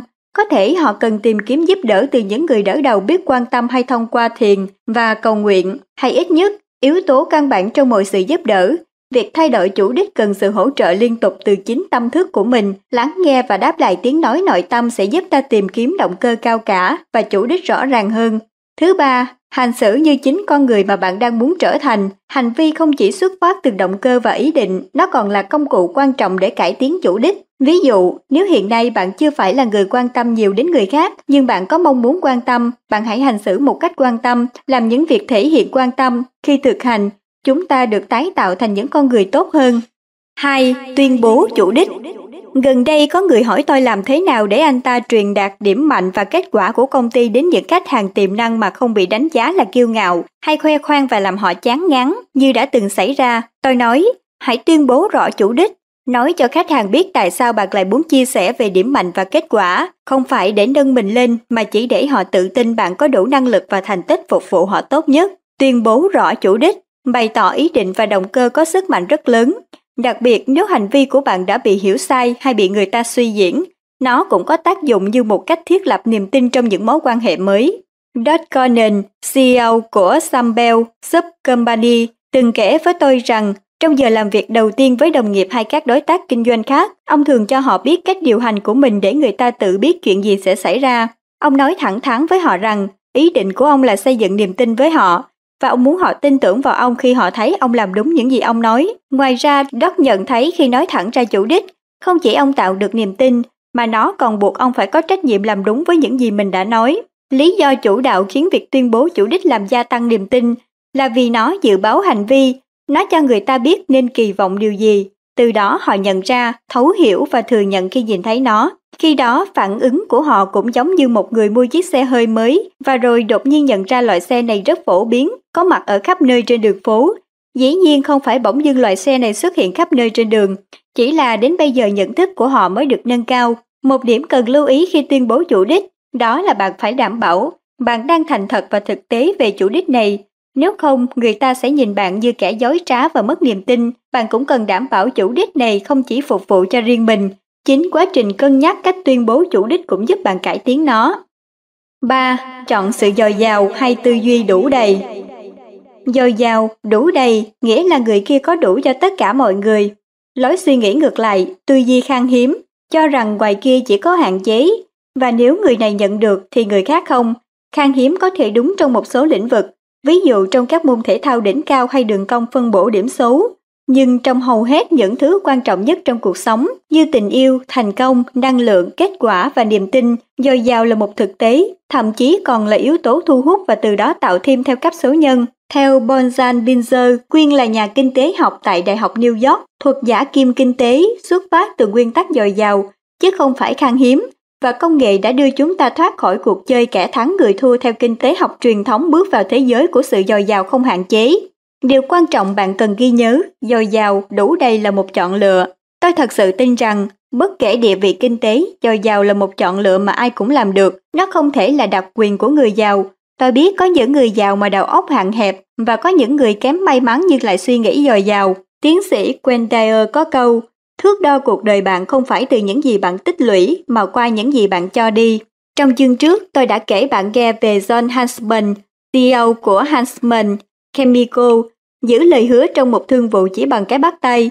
Mặc dù ông bị tổn thất hàng triệu đô la, Huntsman là một trong những người giàu lòng nhân ái và suy nghĩ dồi dào nhất thế giới. Ông cũng là một trong những người giàu nhất thế giới. Ông đứng thứ 198 trong danh sách Forbes 400 năm 2005. Nhưng điều thú vị là ông quyết định mình chọn dồi dào và chia sẻ phần lớn với người khác từ khi ông còn nghèo. Có lẽ một trong những lý do ông thành công chính là quyết định và hành vi của ông chọn dồi dào ngay cả khi ông chưa thành công về kinh tế. Con trai ông Peter, người đang điều hành Huntsman Chemical nói, mục tiêu chung của chúng tôi là làm ra tiền với tốc độ nhanh hơn khả năng cho đi của cha tôi. Dồi dào là một nếp nghĩ, một cách sống, mục đích sống, đây cũng là yếu tố căn bản để cải tiến chủ đích, giúp chúng ta có tín nhiệm cao hơn, đáng tin hơn trong mắt người khác. Vậy làm thế nào bạn tạo được sự dồi dào? Thứ nhất, cũng như với những biện pháp tăng tốc khác trong chương này, tôi đề nghị bạn nhìn lại lối tư duy hiện tại của mình. Hãy tự hỏi. một Khi tôi tham gia thương thảo, tôi có thật sự tin rằng có giải pháp mang lại lợi ích cho cả đôi bên, hay thực chất tôi tin là người ta được lợi thì tôi phải chịu mất. 2. Khi tôi tham gia cuộc họp và các ý tưởng đang được thảo luận sôi nổi, tôi có tin rằng mọi ý kiến đều được trân trọng, hay tôi cảm thấy có người nhận được toàn bộ sự trân trọng và tôi muốn người đó là mình. 3. Tôi có thật sự tin là nếu tôi yêu quý người khác, và nguồn tình cảm rồi sẽ lại đông đầy hay nó sẽ cạn kiệt. 4. Tôi có tin là có thể người khác nhìn nhận sự việc khác với tôi mà vẫn đúng. 5. Tôi có tin rằng bất kể tình hình kinh tế của bản thân, tôi vẫn có thể chia sẻ và mang lại lợi ích cho người khác. Những câu hỏi này giúp bạn xem xét hiện bạn đang có lối suy nghĩ dồi dào hay khan hiếm. Cho dù bạn có lối suy nghĩ khan hiếm thì nhận thức này là bước đầu tiên giúp bạn tạo ra lối suy nghĩ dồi dào. Một lần nữa, những tấm gương vĩ đại có thể giúp ta, một số tấm gương tuyệt vời như Mẹ Trisa dành cả cuộc đời để giúp đỡ người kém may mắn hơn. Doanh nhân T. Turner đã từng tuyên bố dành 1 tỷ đô la bằng một phần ba giá trị ròng của mình cho các tổ chức nhân đạo của Liên Hiệp Quốc và còn khuyến khích những người giàu khác chung tay. Trong cộng đồng, nhiều giáo viên góp phần nâng đỡ cuộc đời của con cái chúng ta thông qua kỹ năng, cống hiến và niềm tin vào học sinh của họ. Những người tình nguyện trong cộng đồng dành thời gian và công sức của mình để thiết lập và duy trì những trung tâm dạy học, chương trình thể thao cho nhiều thiếu niên, các sự kiện dành cho người lớn tuổi và những dự án khác mang lại lợi ích cho nhiều người. Một số tấm gương khác cho ta thấy rõ ràng, cho dù quá khứ có đau thương và bất công, ta vẫn có thể điều chỉnh bản thân mang tư duy dồi dào trong cuộc sống chính mình và cho người khác. Ví dụ như Oprah Winfrey lớn lên ở vùng nông thôn bang Mississippi với ông bà và từng bị người thân trong gia đình ngược đẩy. Bà chọn cách thay đổi hoàn cảnh và vượt lên chúng. Bà nói, tôi không nghĩ mình là cô gái nghèo khổ trong khu ổ chuột may mắn thoát nghèo. Tôi nghĩ về bản thân là người ngay từ nhỏ đã có trách nhiệm với chính mình và tôi chắc chắn phải thoát nghèo. Từ công việc đầu tiên trong ngành truyền thông với thu nhập 100 đô một tuần, Oprah đã mang lại sự dồi dào cho bản thân và mọi người và trở thành một trong những người giàu nhất, có tầm ảnh hưởng lớn và rộng lượng nhất trong thời đại chúng ta. Lòng quảng đại của bà thể hiện qua sự hỗ trợ cho các tổ chức từ thiện nhiều không kể hết, bao gồm cả Angel Network của riêng bà và đóng góp cá nhân tại Nam Phi. Cách đây nhiều năm, mặc dù có lúc bị rất tỷ lệ người xem, Oprah vẫn làm thay đổi hoàn toàn bản chất chương trình truyền hình của mình từ một dạng talk show chung chung sang một hình thức mới tích cực hơn. Tiến sĩ Laura Schlesinger, nhà tâm lý học và tác giả nổi tiếng, đã viết trong quyển sách Best Childhood, Good Life, How to Blossom and Driver Inspire of an Unhappy Childhood. Bạn không nên chấp nhận mình là nạn nhân, cũng đừng vội mừng mình đã sống sót. Bạn phải quyết tâm trở thành người chinh phục. Có một sức mạnh tinh thần rất lớn khiến ta khao khát được chinh phục chứ không chỉ dừng lại ở mức tồn tại. Tôi hy vọng bạn tìm thấy tinh thần đó trong bản thân mình. Hình mẫu các lãnh đạo tư tưởng, người làm nghề như những ví dụ trên là lời nhắc nhở mạnh mẽ rằng chúng ta có thể thay đổi những vấn đề thuộc về bản tính, đang tác động đến mức tín nhiệm của ta và nên nhớ tín nhiệm là điều kiện tiên quyết của niềm tin.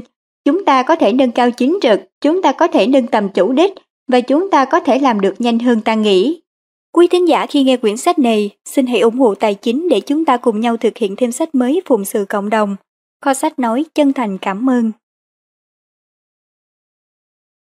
Quý thính mến, kho sách nói.com mời quý tín giả cùng đến với chương 6, yếu tố cốt lõi 3, khả năng bạn có phù hợp. Nội dung này được trình bày bởi phát thanh viên Vân An. Kho sách nói chấm cơm cảm ơn quý tín ơn quý tín giả đã lắng nghe. Samaveda, kinh trong đạo Hindu có câu, người có khả năng sẽ truyền cảm hứng cho ta. Trong chương này, chúng ta chuyển từ yếu tố cốt lõi về tín nhiệm, tập trung vào bản tính sang cốt lõi tập trung vào khả năng. Đó là tài năng, kỹ năng, kiến thức và những khả năng khác giúp chúng ta thực hiện công việc xuất sắc. Quay lại với hình ảnh ẩn dụ cái cây, khả năng là các nhánh cây cho trái hay kết quả. Còn trong ví dụ về nhân chứng chuyên môn, khả năng là điều kiện thiết yếu.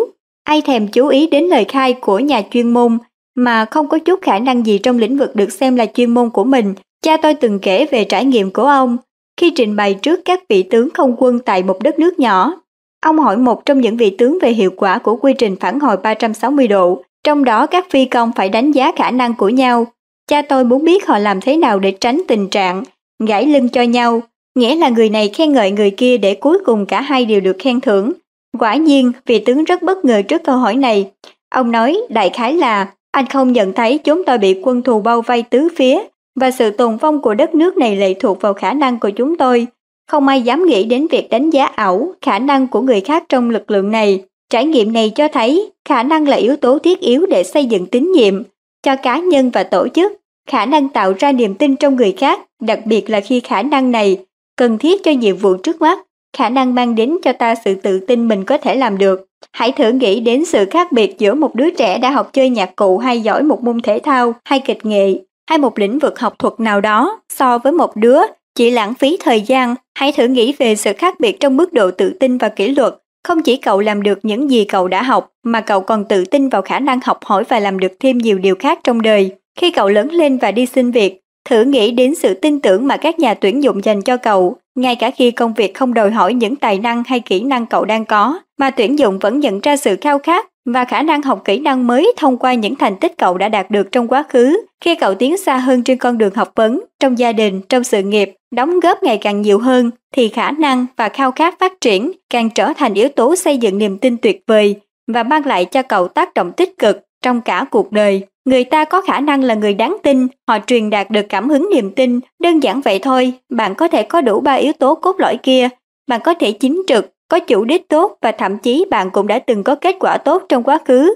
Nhưng cuối cùng, đặc biệt trong nền kinh tế kiến thức đang thay đổi rất nhanh như hiện nay, nếu bạn không có khả năng cần cho hiện tại, nếu bạn không phù hợp, bạn cũng không được tín nhiệm, bạn sẽ phải trả thuế, bạn sẽ không nhận được khoản cổ tức niềm tin. Ví dụ về người có đủ ba yếu tố cốt lõi kia nhưng lại không có khả năng là người trung thực, quan tâm và làm ra kết quả đủ để được thăng chức lên cấp cao hơn nhưng lại không có đủ khả năng để đảm nhận vị trí mới. Đây là nguyên tắc Peter, bạn phải thăng chức phù hợp với khả năng của người đó. Nếu anh ta chỉ lệ thuộc vào những kỹ năng giúp anh ta có được ngày hôm nay, nếu anh ta không liên tục học tập, phát triển, tiếp thu kỹ năng mới, thì anh ta sẽ không đủ khả năng thành công trong tình huống mới. Anh ta lúc bấy giờ cũng giống như vị bác sĩ tổng quát được yêu cầu thực hiện phẫu thuật não. Anh ta có thể rất giỏi khi làm bác sĩ tư vấn tổng quát, nhưng anh ta không có những kỹ năng cần thiết để làm xuất sắc nhiệm vụ mới. Ngược lại, bạn có thể thừa khả năng, nhưng lại thiếu chính trực, chủ đích hay kết quả. Ví dụ, bạn có thể đầy tiềm năng nhưng lại không bao giờ biến nó thành kết quả. Nên tiềm năng vẫn mãi mãi là tiềm năng, hay bạn có thể dùng sự thông minh và kỹ năng của mình để đạt mục tiêu không xứng đáng, hay đạt mục tiêu bằng những cách không xứng đáng. Tách rời khả năng khỏi bản tính rất dễ rơi vào tham nhũng và lũng đoạn. Trường hợp này sẽ không xây dựng tín nhiệm mà thậm chí còn phá hủy niềm tin. Một lần nữa, cả bốn yếu tố cốt lõi thiết yếu và khả năng trong nền kinh tế thay đổi nhanh chóng như hiện nay thì lại càng cần thiết khi công nghệ và toàn cầu hóa khiến cho các bộ kỹ năng mau chóng bị lạc hậu. Tuổi thọ của kiến thức và kỹ năng hôm nay ngắn hơn rất nhiều so với trước kia và đột nhiên một người từng rất giỏi và có bản thành tích đáng nể hôm qua không đáp ứng được khả năng của thế giới hôm nay. David Meister, nhà tư vấn và tác giả sách kinh doanh có câu Kiến thức và kỹ năng nếu không được chăm sóc rồi cũng sẽ như những tài sản khác bị mất giá nhanh đến không ngờ. Thông điệp chính ở đây là đối với cá nhân hay tổ chức, thì để duy trì tín nhiệm trong thế giới này, chúng ta cần liên tục cập nhật khả năng của mình. Tôi có một đồng nghiệp luôn nói rằng bạn phải làm mới bản thân sau mỗi 3 năm để nâng cấp độ kỹ năng và kiến thức giúp bạn duy trì sự phù hợp và tiếp tục đóng góp cho thế giới. Chu kỳ 3 năm làm mới mình cũng rất quan trọng đối với tổ chức. Quyển sách Next Chapter của American Express khẳng định, đổi mới là chìa khóa để sống thọ. Điều này lại càng thiết yếu hơn trong nền kinh tế toàn cầu thay đổi nhanh chóng như hiện nay. Khi đối thủ mới xuất hiện đã đủ lông đủ cánh và công nghệ có thể biến chiến lược từng thành công hôm qua trở nên lạc hậu chỉ sau một đêm. Để đánh giá bản thân về yếu tố cốt lõi thứ ba, khả năng, bạn có thể phải tự hỏi. một Tôi có khả năng gì giúp tôi có tín nhiệm và khơi dậy niềm tin từ người khác?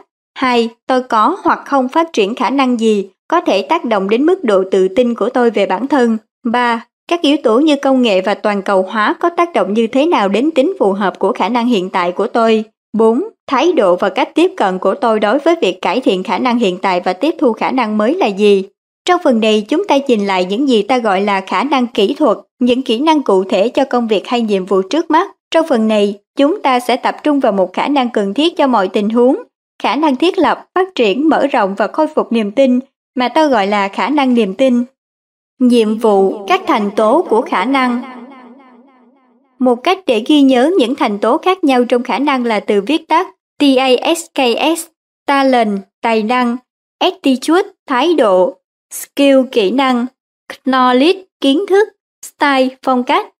Tài năng là điểm mạnh hay năng khiếu thiên phú, thái độ chính là quan điểm của ta. Cách ta nhìn nhận, cách ta sống, kỹ năng là sự thông thạo, là những thứ ta làm tốt, kiến thức thể hiện học vấn, thấu hiểu, nhận thức, phong cách đại diện cho cách tiếp cận riêng và bản tính riêng của mỗi người. Đây là những yếu tố cấu thành khả năng, chúng là phương tiện giúp ta đạt kết quả. Khi phân tích chúng như những yếu tố cụ thể, ta sẽ khảo sát chúng đầy đủ hơn, một cách độc lập và trong mối quan hệ tương tác với nhau. Sau đây là một số câu hỏi định hướng cho bạn suy nghĩ. Tài năng, điểm mạnh hay năng khiếu riêng của tôi là gì? Cách sử dụng chúng tốt nhất là gì? Làm thế nào tôi phát huy được tối đa tài năng của mình? Tôi có những tài năng nào chưa phát triển hết? John Gardner có câu, hạnh phúc đích thực là được sử dụng hết quyền năng và tài năng của mình. Tài năng đến với chúng ta một cách tự nhiên. Tôi có một đồng nghiệp có tài nói chuyện trước công chúng. Trong khi nhiều người cảm thấy việc này đầy áp lực, thì Paris lại cảm thấy hào hứng và say mê. Anh ấy có khả năng tự nhiên trong giao tiếp với mọi người, làm cho việc học trở nên vui vẻ và kết nối người ta với ý tưởng, khả năng và kiến thức cũng giúp anh được nhiều. Nhưng tâm điểm của khả năng và đam mê của anh chính là tài năng. Một người quen khác của tôi, Christy, có kinh nghiệm điều hành việc kinh doanh tại nhà. Muốn tìm kiếm một việc có thể khai thác hết những tài năng độc đáo của cô khi ngồi lại với huấn luyện viên chuyên giúp người khác tìm ra tài năng. Cô nhận thấy mình rất thích sắp xếp nên cô quyết định theo đuổi định hướng nghề nghiệp này. Hiện nay, Ritty là chủ tịch chi hội National Association of Professional Organizers, điều hành công ty sắp xếp nhà cửa và văn phòng. Ritty cho rằng thành công của mình không phải nhờ làm việc chăm chỉ, mà nhờ phần lớn vào tài năng và đam mê. Cô nói, ta thật không tin mình được trả tiền khi làm việc này. Khi nhắc đến tài năng, ta cũng cần nhận thức rằng có thể trong ta đang có tài năng, mà ta chưa biết mình đang sở hữu. Có thể ta chưa thật sự suy nghĩ thấu đáo về tài năng của mình, hay có thể ta đã để cho nhu cầu công việc và những tình huống khác xác định tài năng cho ta. Trải qua quá trình tìm kiếm tài năng sâu sắc, cái nhìn nội tâm có thể tiết lộ những con đường thú vị và bất ngờ cho ta theo đuổi. Ta cũng có thể học được nhiều từ câu chuyện ngụ ngôn nổi tiếng về tài năng. Một người đàn ông sắp đi xa nên giao lại tài sản của mình cho các đầy tớ. Với đầy tớ thứ nhất, ông giao năm tài sản, tức là một khoản tiền. Với người thứ hai, ông giao hai tài năng. Với người thứ ba, ông giao một tài năng. Khi ông vắng mặt, hai đầy tớ đầu trao đổi tài năng với nhau và làm tăng gấp đôi. Còn người thứ ba chỉ được giao một tài năng, lo sợ bị mất nên đem chôn sâu dưới đất. Khi ông chủ quay về và kiểm kê, ông khen ngợi hai đầy tớ đầu đã biết làm tăng tài năng và cho họ biết vì họ đã trung thành trong việc nhỏ, ông sẽ tin tưởng giao thêm việc cho họ. Còn khi người đầy tớ thứ ba nói rằng anh ta đã đem chôn tài năng vì sợ mất, ông chủ trách mắng và gọi anh là đầy tớ không có ích lợi, không lấy lại tài năng. Giao nó cho người đầy tớ đã làm tăng từ 5 tài năng lên 10 và đổi người đầy tớ không mang lại ích lợi ra khỏi nhà. Không quan tâm đến ngụ ý câu chuyện này, ta chỉ cần nhớ đến tầm quan trọng của việc phải phát triển tài năng mà ta được ban cho, nhớ đến sự tín nhiệm ta đã tạo ra và niềm tin ta khơi dậy ở người khác khi ta có tín nhiệm. Nói cho cùng, thành quả và cống hiến lớn nhất của ta xuất phát từ chính tài năng của mình. Thái độ Thái độ của tôi đối với công việc là gì? Với cuộc sống, với học tập, với bản thân, khả năng và cơ hội đóng góp. Tôi có cần đến thái độ hay mô thức tích cực hơn để giúp tôi tạo ra kết quả tốt hơn?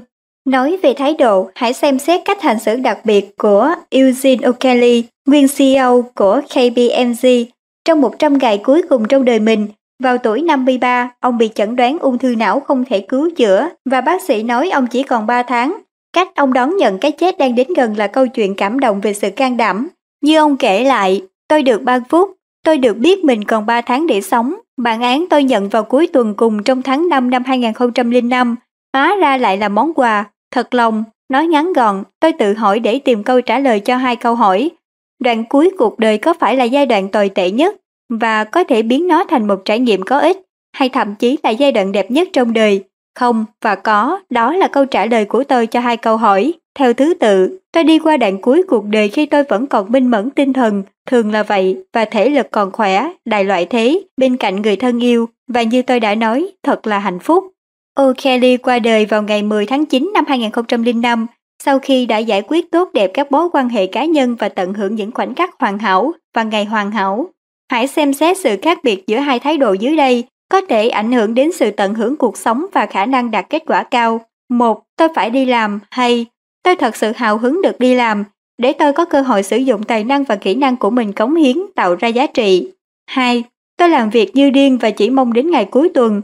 Tôi thật chỉ muốn được nghỉ hưu và làm những gì mình muốn. Hay tôi có cuộc sống cân bằng, trong đó công việc, giải trí và các mối quan hệ phong phú đều quan trọng như nhau. Tôi hy vọng sẽ tiếp tục duy trì được sự cân bằng này trong suốt cuộc đời. 3. Bạn đời tôi không đáp ứng được nhu cầu của tôi trong mối quan hệ này. Hay tôi có thể làm gì để giúp người bạn đời tôi được vui vẻ và cảm thấy viên mãn? 4. Tôi thật không thể chờ đến ngày con cái trưởng thành. Hay Tôi tận hưởng mỗi ngày với các con vì tôi biết chúng tôi đang cùng nhau xây dựng mối quan hệ ý nghĩa sẽ kéo dài suốt cả cuộc đời.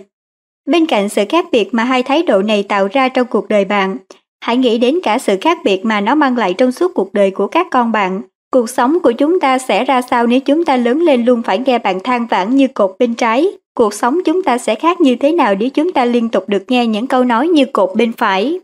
Một thái độ mà tôi nghĩ chúng ta cũng cần lưu ý là tâm lý được quyền. Tôi là giám đốc, tôi đang giữ vị trí này, nên tôi cứ việc nhàn nhã trong khi mọi người khác phải làm việc. Lối suy nghĩ này nhanh chóng làm xói mòn tín nhiệm và phá hủy niềm tin cực mạnh. Khi nhà quản lý nhàn nhã, nhân viên cấp dưới nhanh chóng vượt qua họ về khả năng và từ đó tạo ra căng thẳng kịch tính thường khiến nhà quản lý bị rơi vào vòng xoáy trở thành tầm thường. Steve Jobs, CEO của Apple và Pizza từng nói, nhà quản lý hạng B tuyển dụng nhân viên hạng C và nhà quản lý hạng C tuyển dụng nhân viên hạng D. Cần lưu ý rằng nhà quản lý hạng A không có tâm lý được quyền này, tuyển dụng nhân viên A cộng, tạo ra khả năng lớn hơn, tín nhiệm cao hơn, niềm tin mạnh hơn và thành quả to hơn. Thực tế này chứng minh một triết lý lãnh đạo được nhiều nhà quản lý xuất sắc tán thành, luôn luôn tìm những người tài năng và giỏi hơn mình. Bạn cần có sự tự tin rất lớn mới làm được điều này. Sự tự tin xuất phát từ chính trực, chủ đích tích cực và thái độ liên tục hoàn thiện và kết quả sẽ không ai bị kịp. Kỹ năng Tôi đang có kỹ năng gì? Tôi sẽ cần kỹ năng gì trong tương lai? Mà hiện giờ tôi chưa có, tôi đã luôn nâng cấp kỹ năng của mình đến mức nào? Sau khi thắng giải Master với kỷ lục 12 cú đánh năm 1997, khi mới khởi đầu sự nghiệp, Tiger Woods lúc đó đã nổi tiếng là tay golf giỏi nhất thế giới, quyết định sẽ cải thiện kỹ năng đánh bóng và sẵn sàng trả giá suốt một năm rưỡi. Tại sao? Vì anh tin rằng khi làm thế, anh sẽ chơi được tốt hơn lâu hơn. Anh nói, bạn vẫn có thể có một tuần lễ tuyệt vời, mặc dù cú bạc bóng của bạn vẫn chưa ổn. Nhưng bạn có thể tiếp tục thi đấu trong các giải chuyên nghiệp bằng cú đánh bóng này, liệu bạn có ăn may mãi không? Câu trả lời với cách đánh bóng của tôi là không, và tôi muốn thay đổi. Tiger xuất hiện sau thời gian luyện tập và chiến thắng một loạt bốn giải đấu lớn trong năm. Thành tích này từ trước tới nay chỉ mới có một người làm được là huyền thoại Bobby Joyner. Thế rồi trước sự ngạc nhiên của tất cả mọi người, Tiger lại quyết định cải tiến cú đánh bóng của mình. Anh nói, tôi muốn chơi tốt nhất thường xuyên hơn, và đó là chủ đích của tôi. Đó là lý do bạn phải thay đổi. Tôi nghĩ mình có thể chơi ổn định hơn và chơi ở trình độ cao hơn, thường xuyên hơn. Tôi vẫn luôn chấp nhận rủi ro để trở thành tay chơi con giỏi hơn. Và đó cũng là lý do giúp tôi có được như ngày hôm nay. Mặc dù vẫn chưa thể xác định kết quả của lần cải cách lớn thứ hai, anh vẫn là một ví dụ tuyệt vời về liên tục cải thiện. John Dizet gọi sự khao khát không bao giờ ngừng cải thiện của Tiger là triết lý của Tiger. Tôi cải tiến là tôi tồn tại, theo tạp chí Time. Điều đáng kể nhất về Watts chính là động lực không ngừng hoàn thiện không mệt mỏi, là Kaizen. Như cách nói của người Nhật, các kỹ sư Toyota cho chạy thử trên dây chuyền đang hoạt động hoàn hảo với áp lực tối đa cho đến khi nó gặp sự cố. Họ sẽ tìm ra và sửa chữa lỗi sai và lại đặt áp lực lên dây chuyền lần nữa. Đó là Kaizen, đó là Tiger. Tiger Watts đã thể hiện đúng thái độ và động cơ cần thiết cho sự thành công trong nền kinh tế phẳng. Toàn cầu, bạn phải liên tục cải thiện kỹ năng của mình nếu không muốn trở nên thừa thải. Khi bạn là người thừa, bạn không còn được tín nhiệm và không có sự tín nhiệm, bạn sẽ không duy trì được niềm tin và do đó tác động lớn đến tốc độ và chi phí. Một điều ta cần thận trọng khi nói đến kỹ năng, đó là lời nguyền của khả năng. Như cách nói của tác giả Sim Collins, nghĩa là đôi khi chúng ta trở nên rất giỏi trong một việc mà ta hoàn toàn không có tài năng hay không có đam mê, như cha tôi thường nói. Bộ kỹ năng hôm nay của con chưa chắc đã phù hợp với tài năng bẩm sinh của con. Chúng ta cần đảm bảo sao cho các kỹ năng mà ta đang phát triển không cản trở hay bó buộc chúng ta. Nói cho cùng, tài năng là cái giếng sâu hơn kỹ năng. Kiến thức Mức độ kiến thức của tôi trong lĩnh vực cụ thể của mình là như thế nào? Tôi sẽ làm gì để vẫn duy trì kịp thời đại? Tôi có đang theo đuổi kiến thức trong những lĩnh vực khác? Anne Mauchai, chủ tịch và CEO Xerox có câu, tôi vẫn còn đang học, đó là dấu hiệu quan trọng của một lãnh đạo giỏi tự biết rằng bản thân không thể biết hết mọi thứ và sẽ không bao giờ biết hết mọi thứ.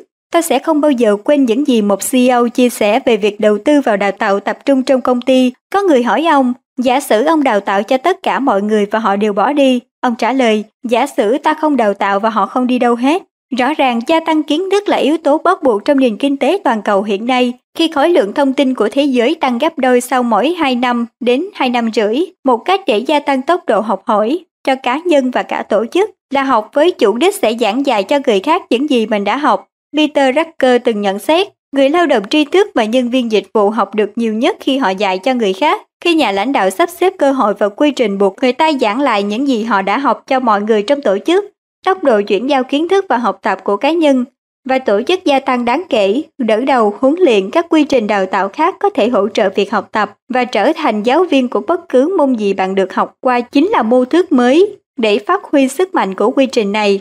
Quan điểm này được minh họa trong câu chuyện kể của Marion D. Hunt về một phụ nữ tại London sau khi tham dự bài giảng của nhà tự nhiên học nổi tiếng, tiến sĩ Louis Agassiz. Cô than phiền rằng mình không có cơ hội học tập. Đáp lại, ông hỏi cô đang làm gì.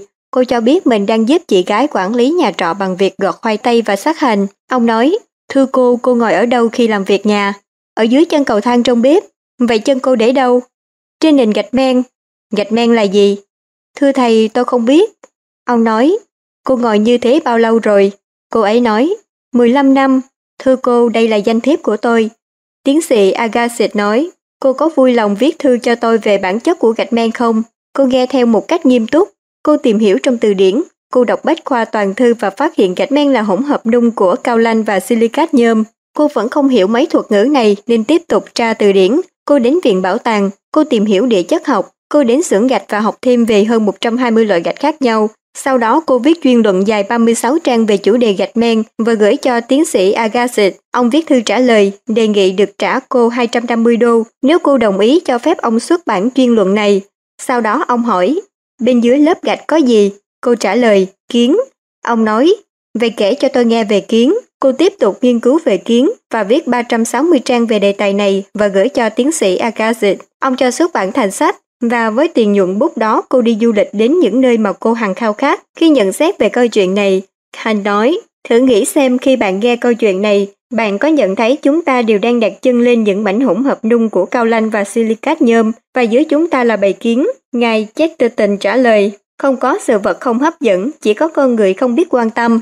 Phong cách Hiệu quả của phong cách tiếp cận vấn đề, cơ hội giao tiếp với mọi người của tôi vào lúc này là như thế nào? Cách tiếp cận của tôi đang tạo thuận lợi hay cản trở việc đạt kết quả?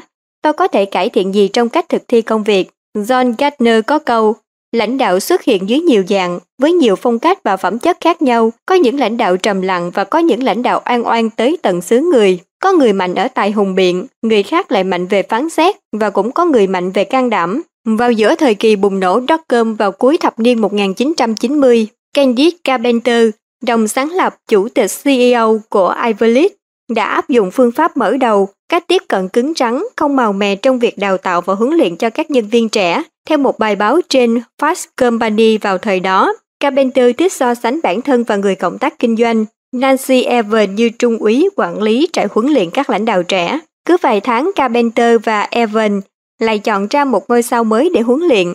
Họ tổ chức ăn trưa, gặp gỡ riêng, thỉnh thoảng gọi điện trễ vào đêm khuya. Quan trọng hơn, họ phản hồi thẳng thắn, liên tục, chân thành. Người ta không tiến bộ nếu bạn dễ dãi với họ. Ở một góc độ ngược lại là John Mackey, nhà sáng lập và CEO của Whole Foods, đã bất ngờ qua mặt Walmart, nhà bán lẻ lớn nhất tại Mỹ, về tốc độ tăng trưởng doanh thu tổng và doanh thu từng cửa hàng trong suốt 4 năm liên tục, cũng theo tờ Fast Company. Marky mặc quần ngắn, mang giày leo núi đi làm. Ông luôn kết thúc buổi họp bằng một vòng khen ngợi dành cho những người có mặt. Ông công khai thông tin tiền lương của mỗi người. Ông ra quyết định dựa trên số đông, kể cả quyết định tuyển người mới. Và ông hiếm khi làm ngược lại quyết định của đa số. John Mackey không chỉ trao quyền, thực tế, ông dường như không quan tâm đến công ty. Khi được hỏi làm thế nào 140 nhân viên tính tiền có thể làm việc như một đội, trong ông lúc đó như một giáo sư môn nhân loại học bổng, nhận được một câu hỏi hay từ sinh viên. Nghe thì có vẻ như là vấn đề, ông nói. Một nhóm làm việc với số đông thành viên như vậy có thể phá hỏng mọi nguyên tắc vận hành căn bản, nhưng tôi phải nói là tôi cũng không biết họ làm sao giải quyết được vấn đề này, đó không phải là công việc của tôi nữa, anh có thể gọi cho họ mà hỏi, tôi dám chắc họ đã có giải pháp. Tôi cũng tò mò muốn biết giải pháp đó là gì. Dĩ nhiên, Candice Carpenter và John mackie có hai phong cách lãnh đạo hoàn toàn khác nhau, nhưng cả hai đều cực kỳ thành công trong việc thiết lập tín nhiệm và niềm tin. Rõ ràng có nhiều cách làm việc hiệu quả khác nhau, thách thức đặt ra là phải tìm phong cách phù hợp nhất cho mỗi nhiệm vụ. Vấn đề là khi phong cách của bạn cản trở và tạo ra sự bất tín, ví dụ cách đây nhiều năm, Anh Dalep, còn được gọi là anh mái cưa hay Rambo mặc áo sọc như ông tự nhận, đã thu hút sự chú ý của giới Wall Street với cách làm chặt chém và đốt bỏ, sang bằng cơ cấu tổ chức, sa thải một nửa nhân viên trong công ty. Mặc dù ông được mệnh danh là anh hùng trong một thời gian dài trên Wall Street, ông chưa bao giờ là người hùng trong mắt nhân viên. Phong cách của ông là đạt kết quả ngắn hạn bằng cách phá hủy niềm tin, đồng thời cũng phá hủy tính bền vững dài hạn và tinh thần nhân viên. TASKS phải phù hợp với nhiệm vụ. Mục tiêu cuối cùng là phải phát triển các yếu tố trong TASKS phù hợp với nhiệm vụ trước mắt, tạo được sự tương quan tốt nhất giữa năng khiếu bẩm sinh, đam mê, kỹ năng, kiến thức và phong cách với cơ hội thu nhập, đóng góp và tạo sự khác biệt. Theo nghiên cứu của tổ chức Gallup, chỉ có 20% nhân viên làm việc tại các tổ chức lớn khi được khảo sát cho biết họ cảm thấy đang sử dụng điểm mạnh của mình, do đó có đến 8 trên 10 nhân viên cảm thấy đang bị đặt sai chỗ. Trong từ tốt đến vĩ đại, Jim Collins nói về tầm quan trọng đối với công ty thành công là phải có đúng người trên đúng chuyến xe và phải có đúng người ngồi đúng chỗ trên chuyến xe. Trong vai trò lãnh đạo, bạn muốn có người có khả năng trong tổ chức, nhưng đồng thời bạn cũng muốn bố trí họ vào những công việc phù hợp với khả năng riêng của họ. Ngày càng có nhiều tổ chức nhận ra tác động của nguyên tắc Peter. Các công ty khôn ngoan áp dụng nhiều biện pháp như đưa khả năng thành mô hình, đào tạo, đỡ đầu, huấn luyện để đảm bảo người được thăng chức có đủ TASKS để thiết lập tín nhiệm trong vai trò mới, giúp họ thành công. Ở mức độ cá nhân, vấn đề là hiện tại nhiều người không muốn theo đuổi việc liên tục hoàn thiện. Do đó khi họ đi làm trong công ty, có thể họ đã đi làm được 10 hay 15 năm, nhưng thay vì có 15 năm kinh nghiệm, Họ thật sự chỉ có một năm kinh nghiệm được lặp lại 15 lần. Họ không đáp ứng được những thay đổi của nền kinh tế toàn cầu. Kết quả là họ không có tín nhiệm để tạo niềm tin và cơ hội. Thường thì họ trở nên lạc hậu, công ty hay thị trường đã trở nên quá sức với họ. Hậu quả tương tự cũng đến với tổ chức nếu họ chỉ dựa vào kinh nghiệm đã giúp họ thành công trong quá khứ và không đáp ứng được những đòi hỏi và thách thức của nền kinh tế toàn cầu mới nếu tổ chức không liên tục hoàn thiện và trong nhiều trường hợp phải cải cách căn cơ triệt để họ sẽ đối mặt rủi ro bị tụt hậu và không còn phù hợp. Họ là minh chứng cho lời của nhà sử học nổi tiếng Anon Toynbee, không gì dễ thất bại bằng thành công. Nói cách khác, nếu họ cứ tiếp tục làm đúng những gì đã giúp họ thành công trước đây, thì họ không thể tiếp tục thành công trong nền kinh tế toàn cầu hiện nay. Tướng Eric Sinsky, Tổng tham mưu trưởng quân đội Hoa Kỳ có câu, nếu bạn không thích thay đổi, hẳn bạn lại càng không thích bị mất tính phù hợp. Công ty nào đầu tư vào việc không ngừng học tập, phát triển và tự làm mới bản thân sẽ có một câu chuyện hoàn toàn khác. Hãy xem câu chuyện thành công của Michael Dell và Kevin Rowling tại Dell Inc là lãnh đạo của một trong những công ty có kết quả hoạt động tốt nhất trên thế giới. Họ có hẳn quy trình phản hồi 360 độ. Nhờ chú ý đến những phản hồi này mà họ đã tự làm mới mình, ngay cả khi việc này vô cùng khó khăn, góp phần to lớn vào thành công của họ. Theo một bài báo trên tờ Business Week năm 2003, Dell và Rollin đã từng nhận được phản hồi đáng thất vọng về cá nhân. Nhân viên dưới quyền cho rằng Dell, 38 tuổi, là một người lạnh lùng và vô cảm, trong khi Rollins, 50 tuổi, là người độc đoán và có thái độ thù địch. Rất ít người cảm thấy trung thành với hai nhà lãnh đạo công ty, tệ hơn sự bất mãn đang lan rộng. Theo khảo sát thực hiện sau khi công ty trải qua đợt sa thải lớn nhất từ trước tới nay, một nửa nhân viên tại Dell In sẽ rời bỏ công ty nếu có cơ hội. Thay vì bỏ qua phản hồi, vốn là việc dễ dàng và thường gặp ở những lãnh đạo thành công như hai ông, họ ngay lập tức có những biện pháp điều chỉnh, đều gặp gỡ ban lãnh đạo cấp cao, thừa nhận điểm yếu trong phong cách lãnh đạo của mình và cam kết sẽ gắn kết hơn với cả nhóm. Lời tự phê của Dell được ghi hình và phát cho mọi nhà quản lý trong công ty, và Dell và Rollins đều nỗ lực thật sự để cải thiện. Dell đặt cho mình một mô hình chiếc xe ủi bằng nhựa trên bàn làm việc để tự nhắc nhở không được áp đặt ý tưởng của mình mà không tham khảo với người khác, và Rollin dùng hình tượng búp bê để nhắc ông phải lắng nghe người khác trước khi ra quyết định. Năm 2005, Dell được xếp hạng công ty được ngưỡng mộ nhất tại Mỹ và xếp thứ ba trong danh sách công ty được ngưỡng mộ nhất thế giới do tạp chí Fortune thực hiện. Business Week viết tiếp, bí quyết của Dell là gì? Điều bấu chốt là ông ấy tin rằng hiện trạng không bao giờ đủ Thậm chí chính người lãnh đạo đứng đầu phải thay đổi đến đau đớn. Khi thành công, chúc mừng chỉ kéo dài 5 giây, còn sau đó là 5 giờ mổ xẻ để xem có thể làm được gì tốt hơn. Michael Dell nói, ăn mừng trong một nano giây rồi lại tiếp tục công việc. Thái độ và thói quen không ngừng hoàn thiện là một trong những yếu tố khác biệt chủ đạo giữa công ty vẫn duy trì thành công và công ty bị gạt ra ngoài lề trong nền kinh tế toàn cầu hiện nay. Bill Gates Chủ tịch Microsoft có câu, công ty tự mãn là công ty chết, thành công ngày nay đòi hỏi phải nhanh nhạy và liên tục thay đổi tư duy, tăng cường sức sống, phản hồi và đổi mới. Làm thế nào nâng cao khả năng? Trong quá trình làm việc với khách hàng, tôi đã thu thập được nhiều ý tưởng hay để củng cố tín nhiệm bằng cách nâng cao khả năng, và sau đây là ba bộ tăng tốc có hiệu quả lớn nhất. Một, phát huy thế mạnh của bản thân cùng với mục đích. Ý tưởng ở đây đơn giản là xác định điểm mạnh của mình trong các yếu tố tài năng, thái độ, kỹ năng, kiến thức và phong cách và rồi tập trung toàn bộ để khai thác, phát triển và tận dụng những thế mạnh đó. Peter Drucker khuyến khích lãnh đạo, nuôi dưỡng cơ hội và bỏ qua vấn đề. Theo lối suy nghĩ này, tôi cho rằng chúng ta cần nuôi dưỡng điểm mạnh và bỏ qua điểm yếu. Không phải là chúng ta bỏ qua điểm yếu, thật ra chúng ta gạt bỏ điểm yếu bằng cách làm việc hiệu quả với người có thể bổ sung cho điểm yếu của ta bằng điểm mạnh của họ.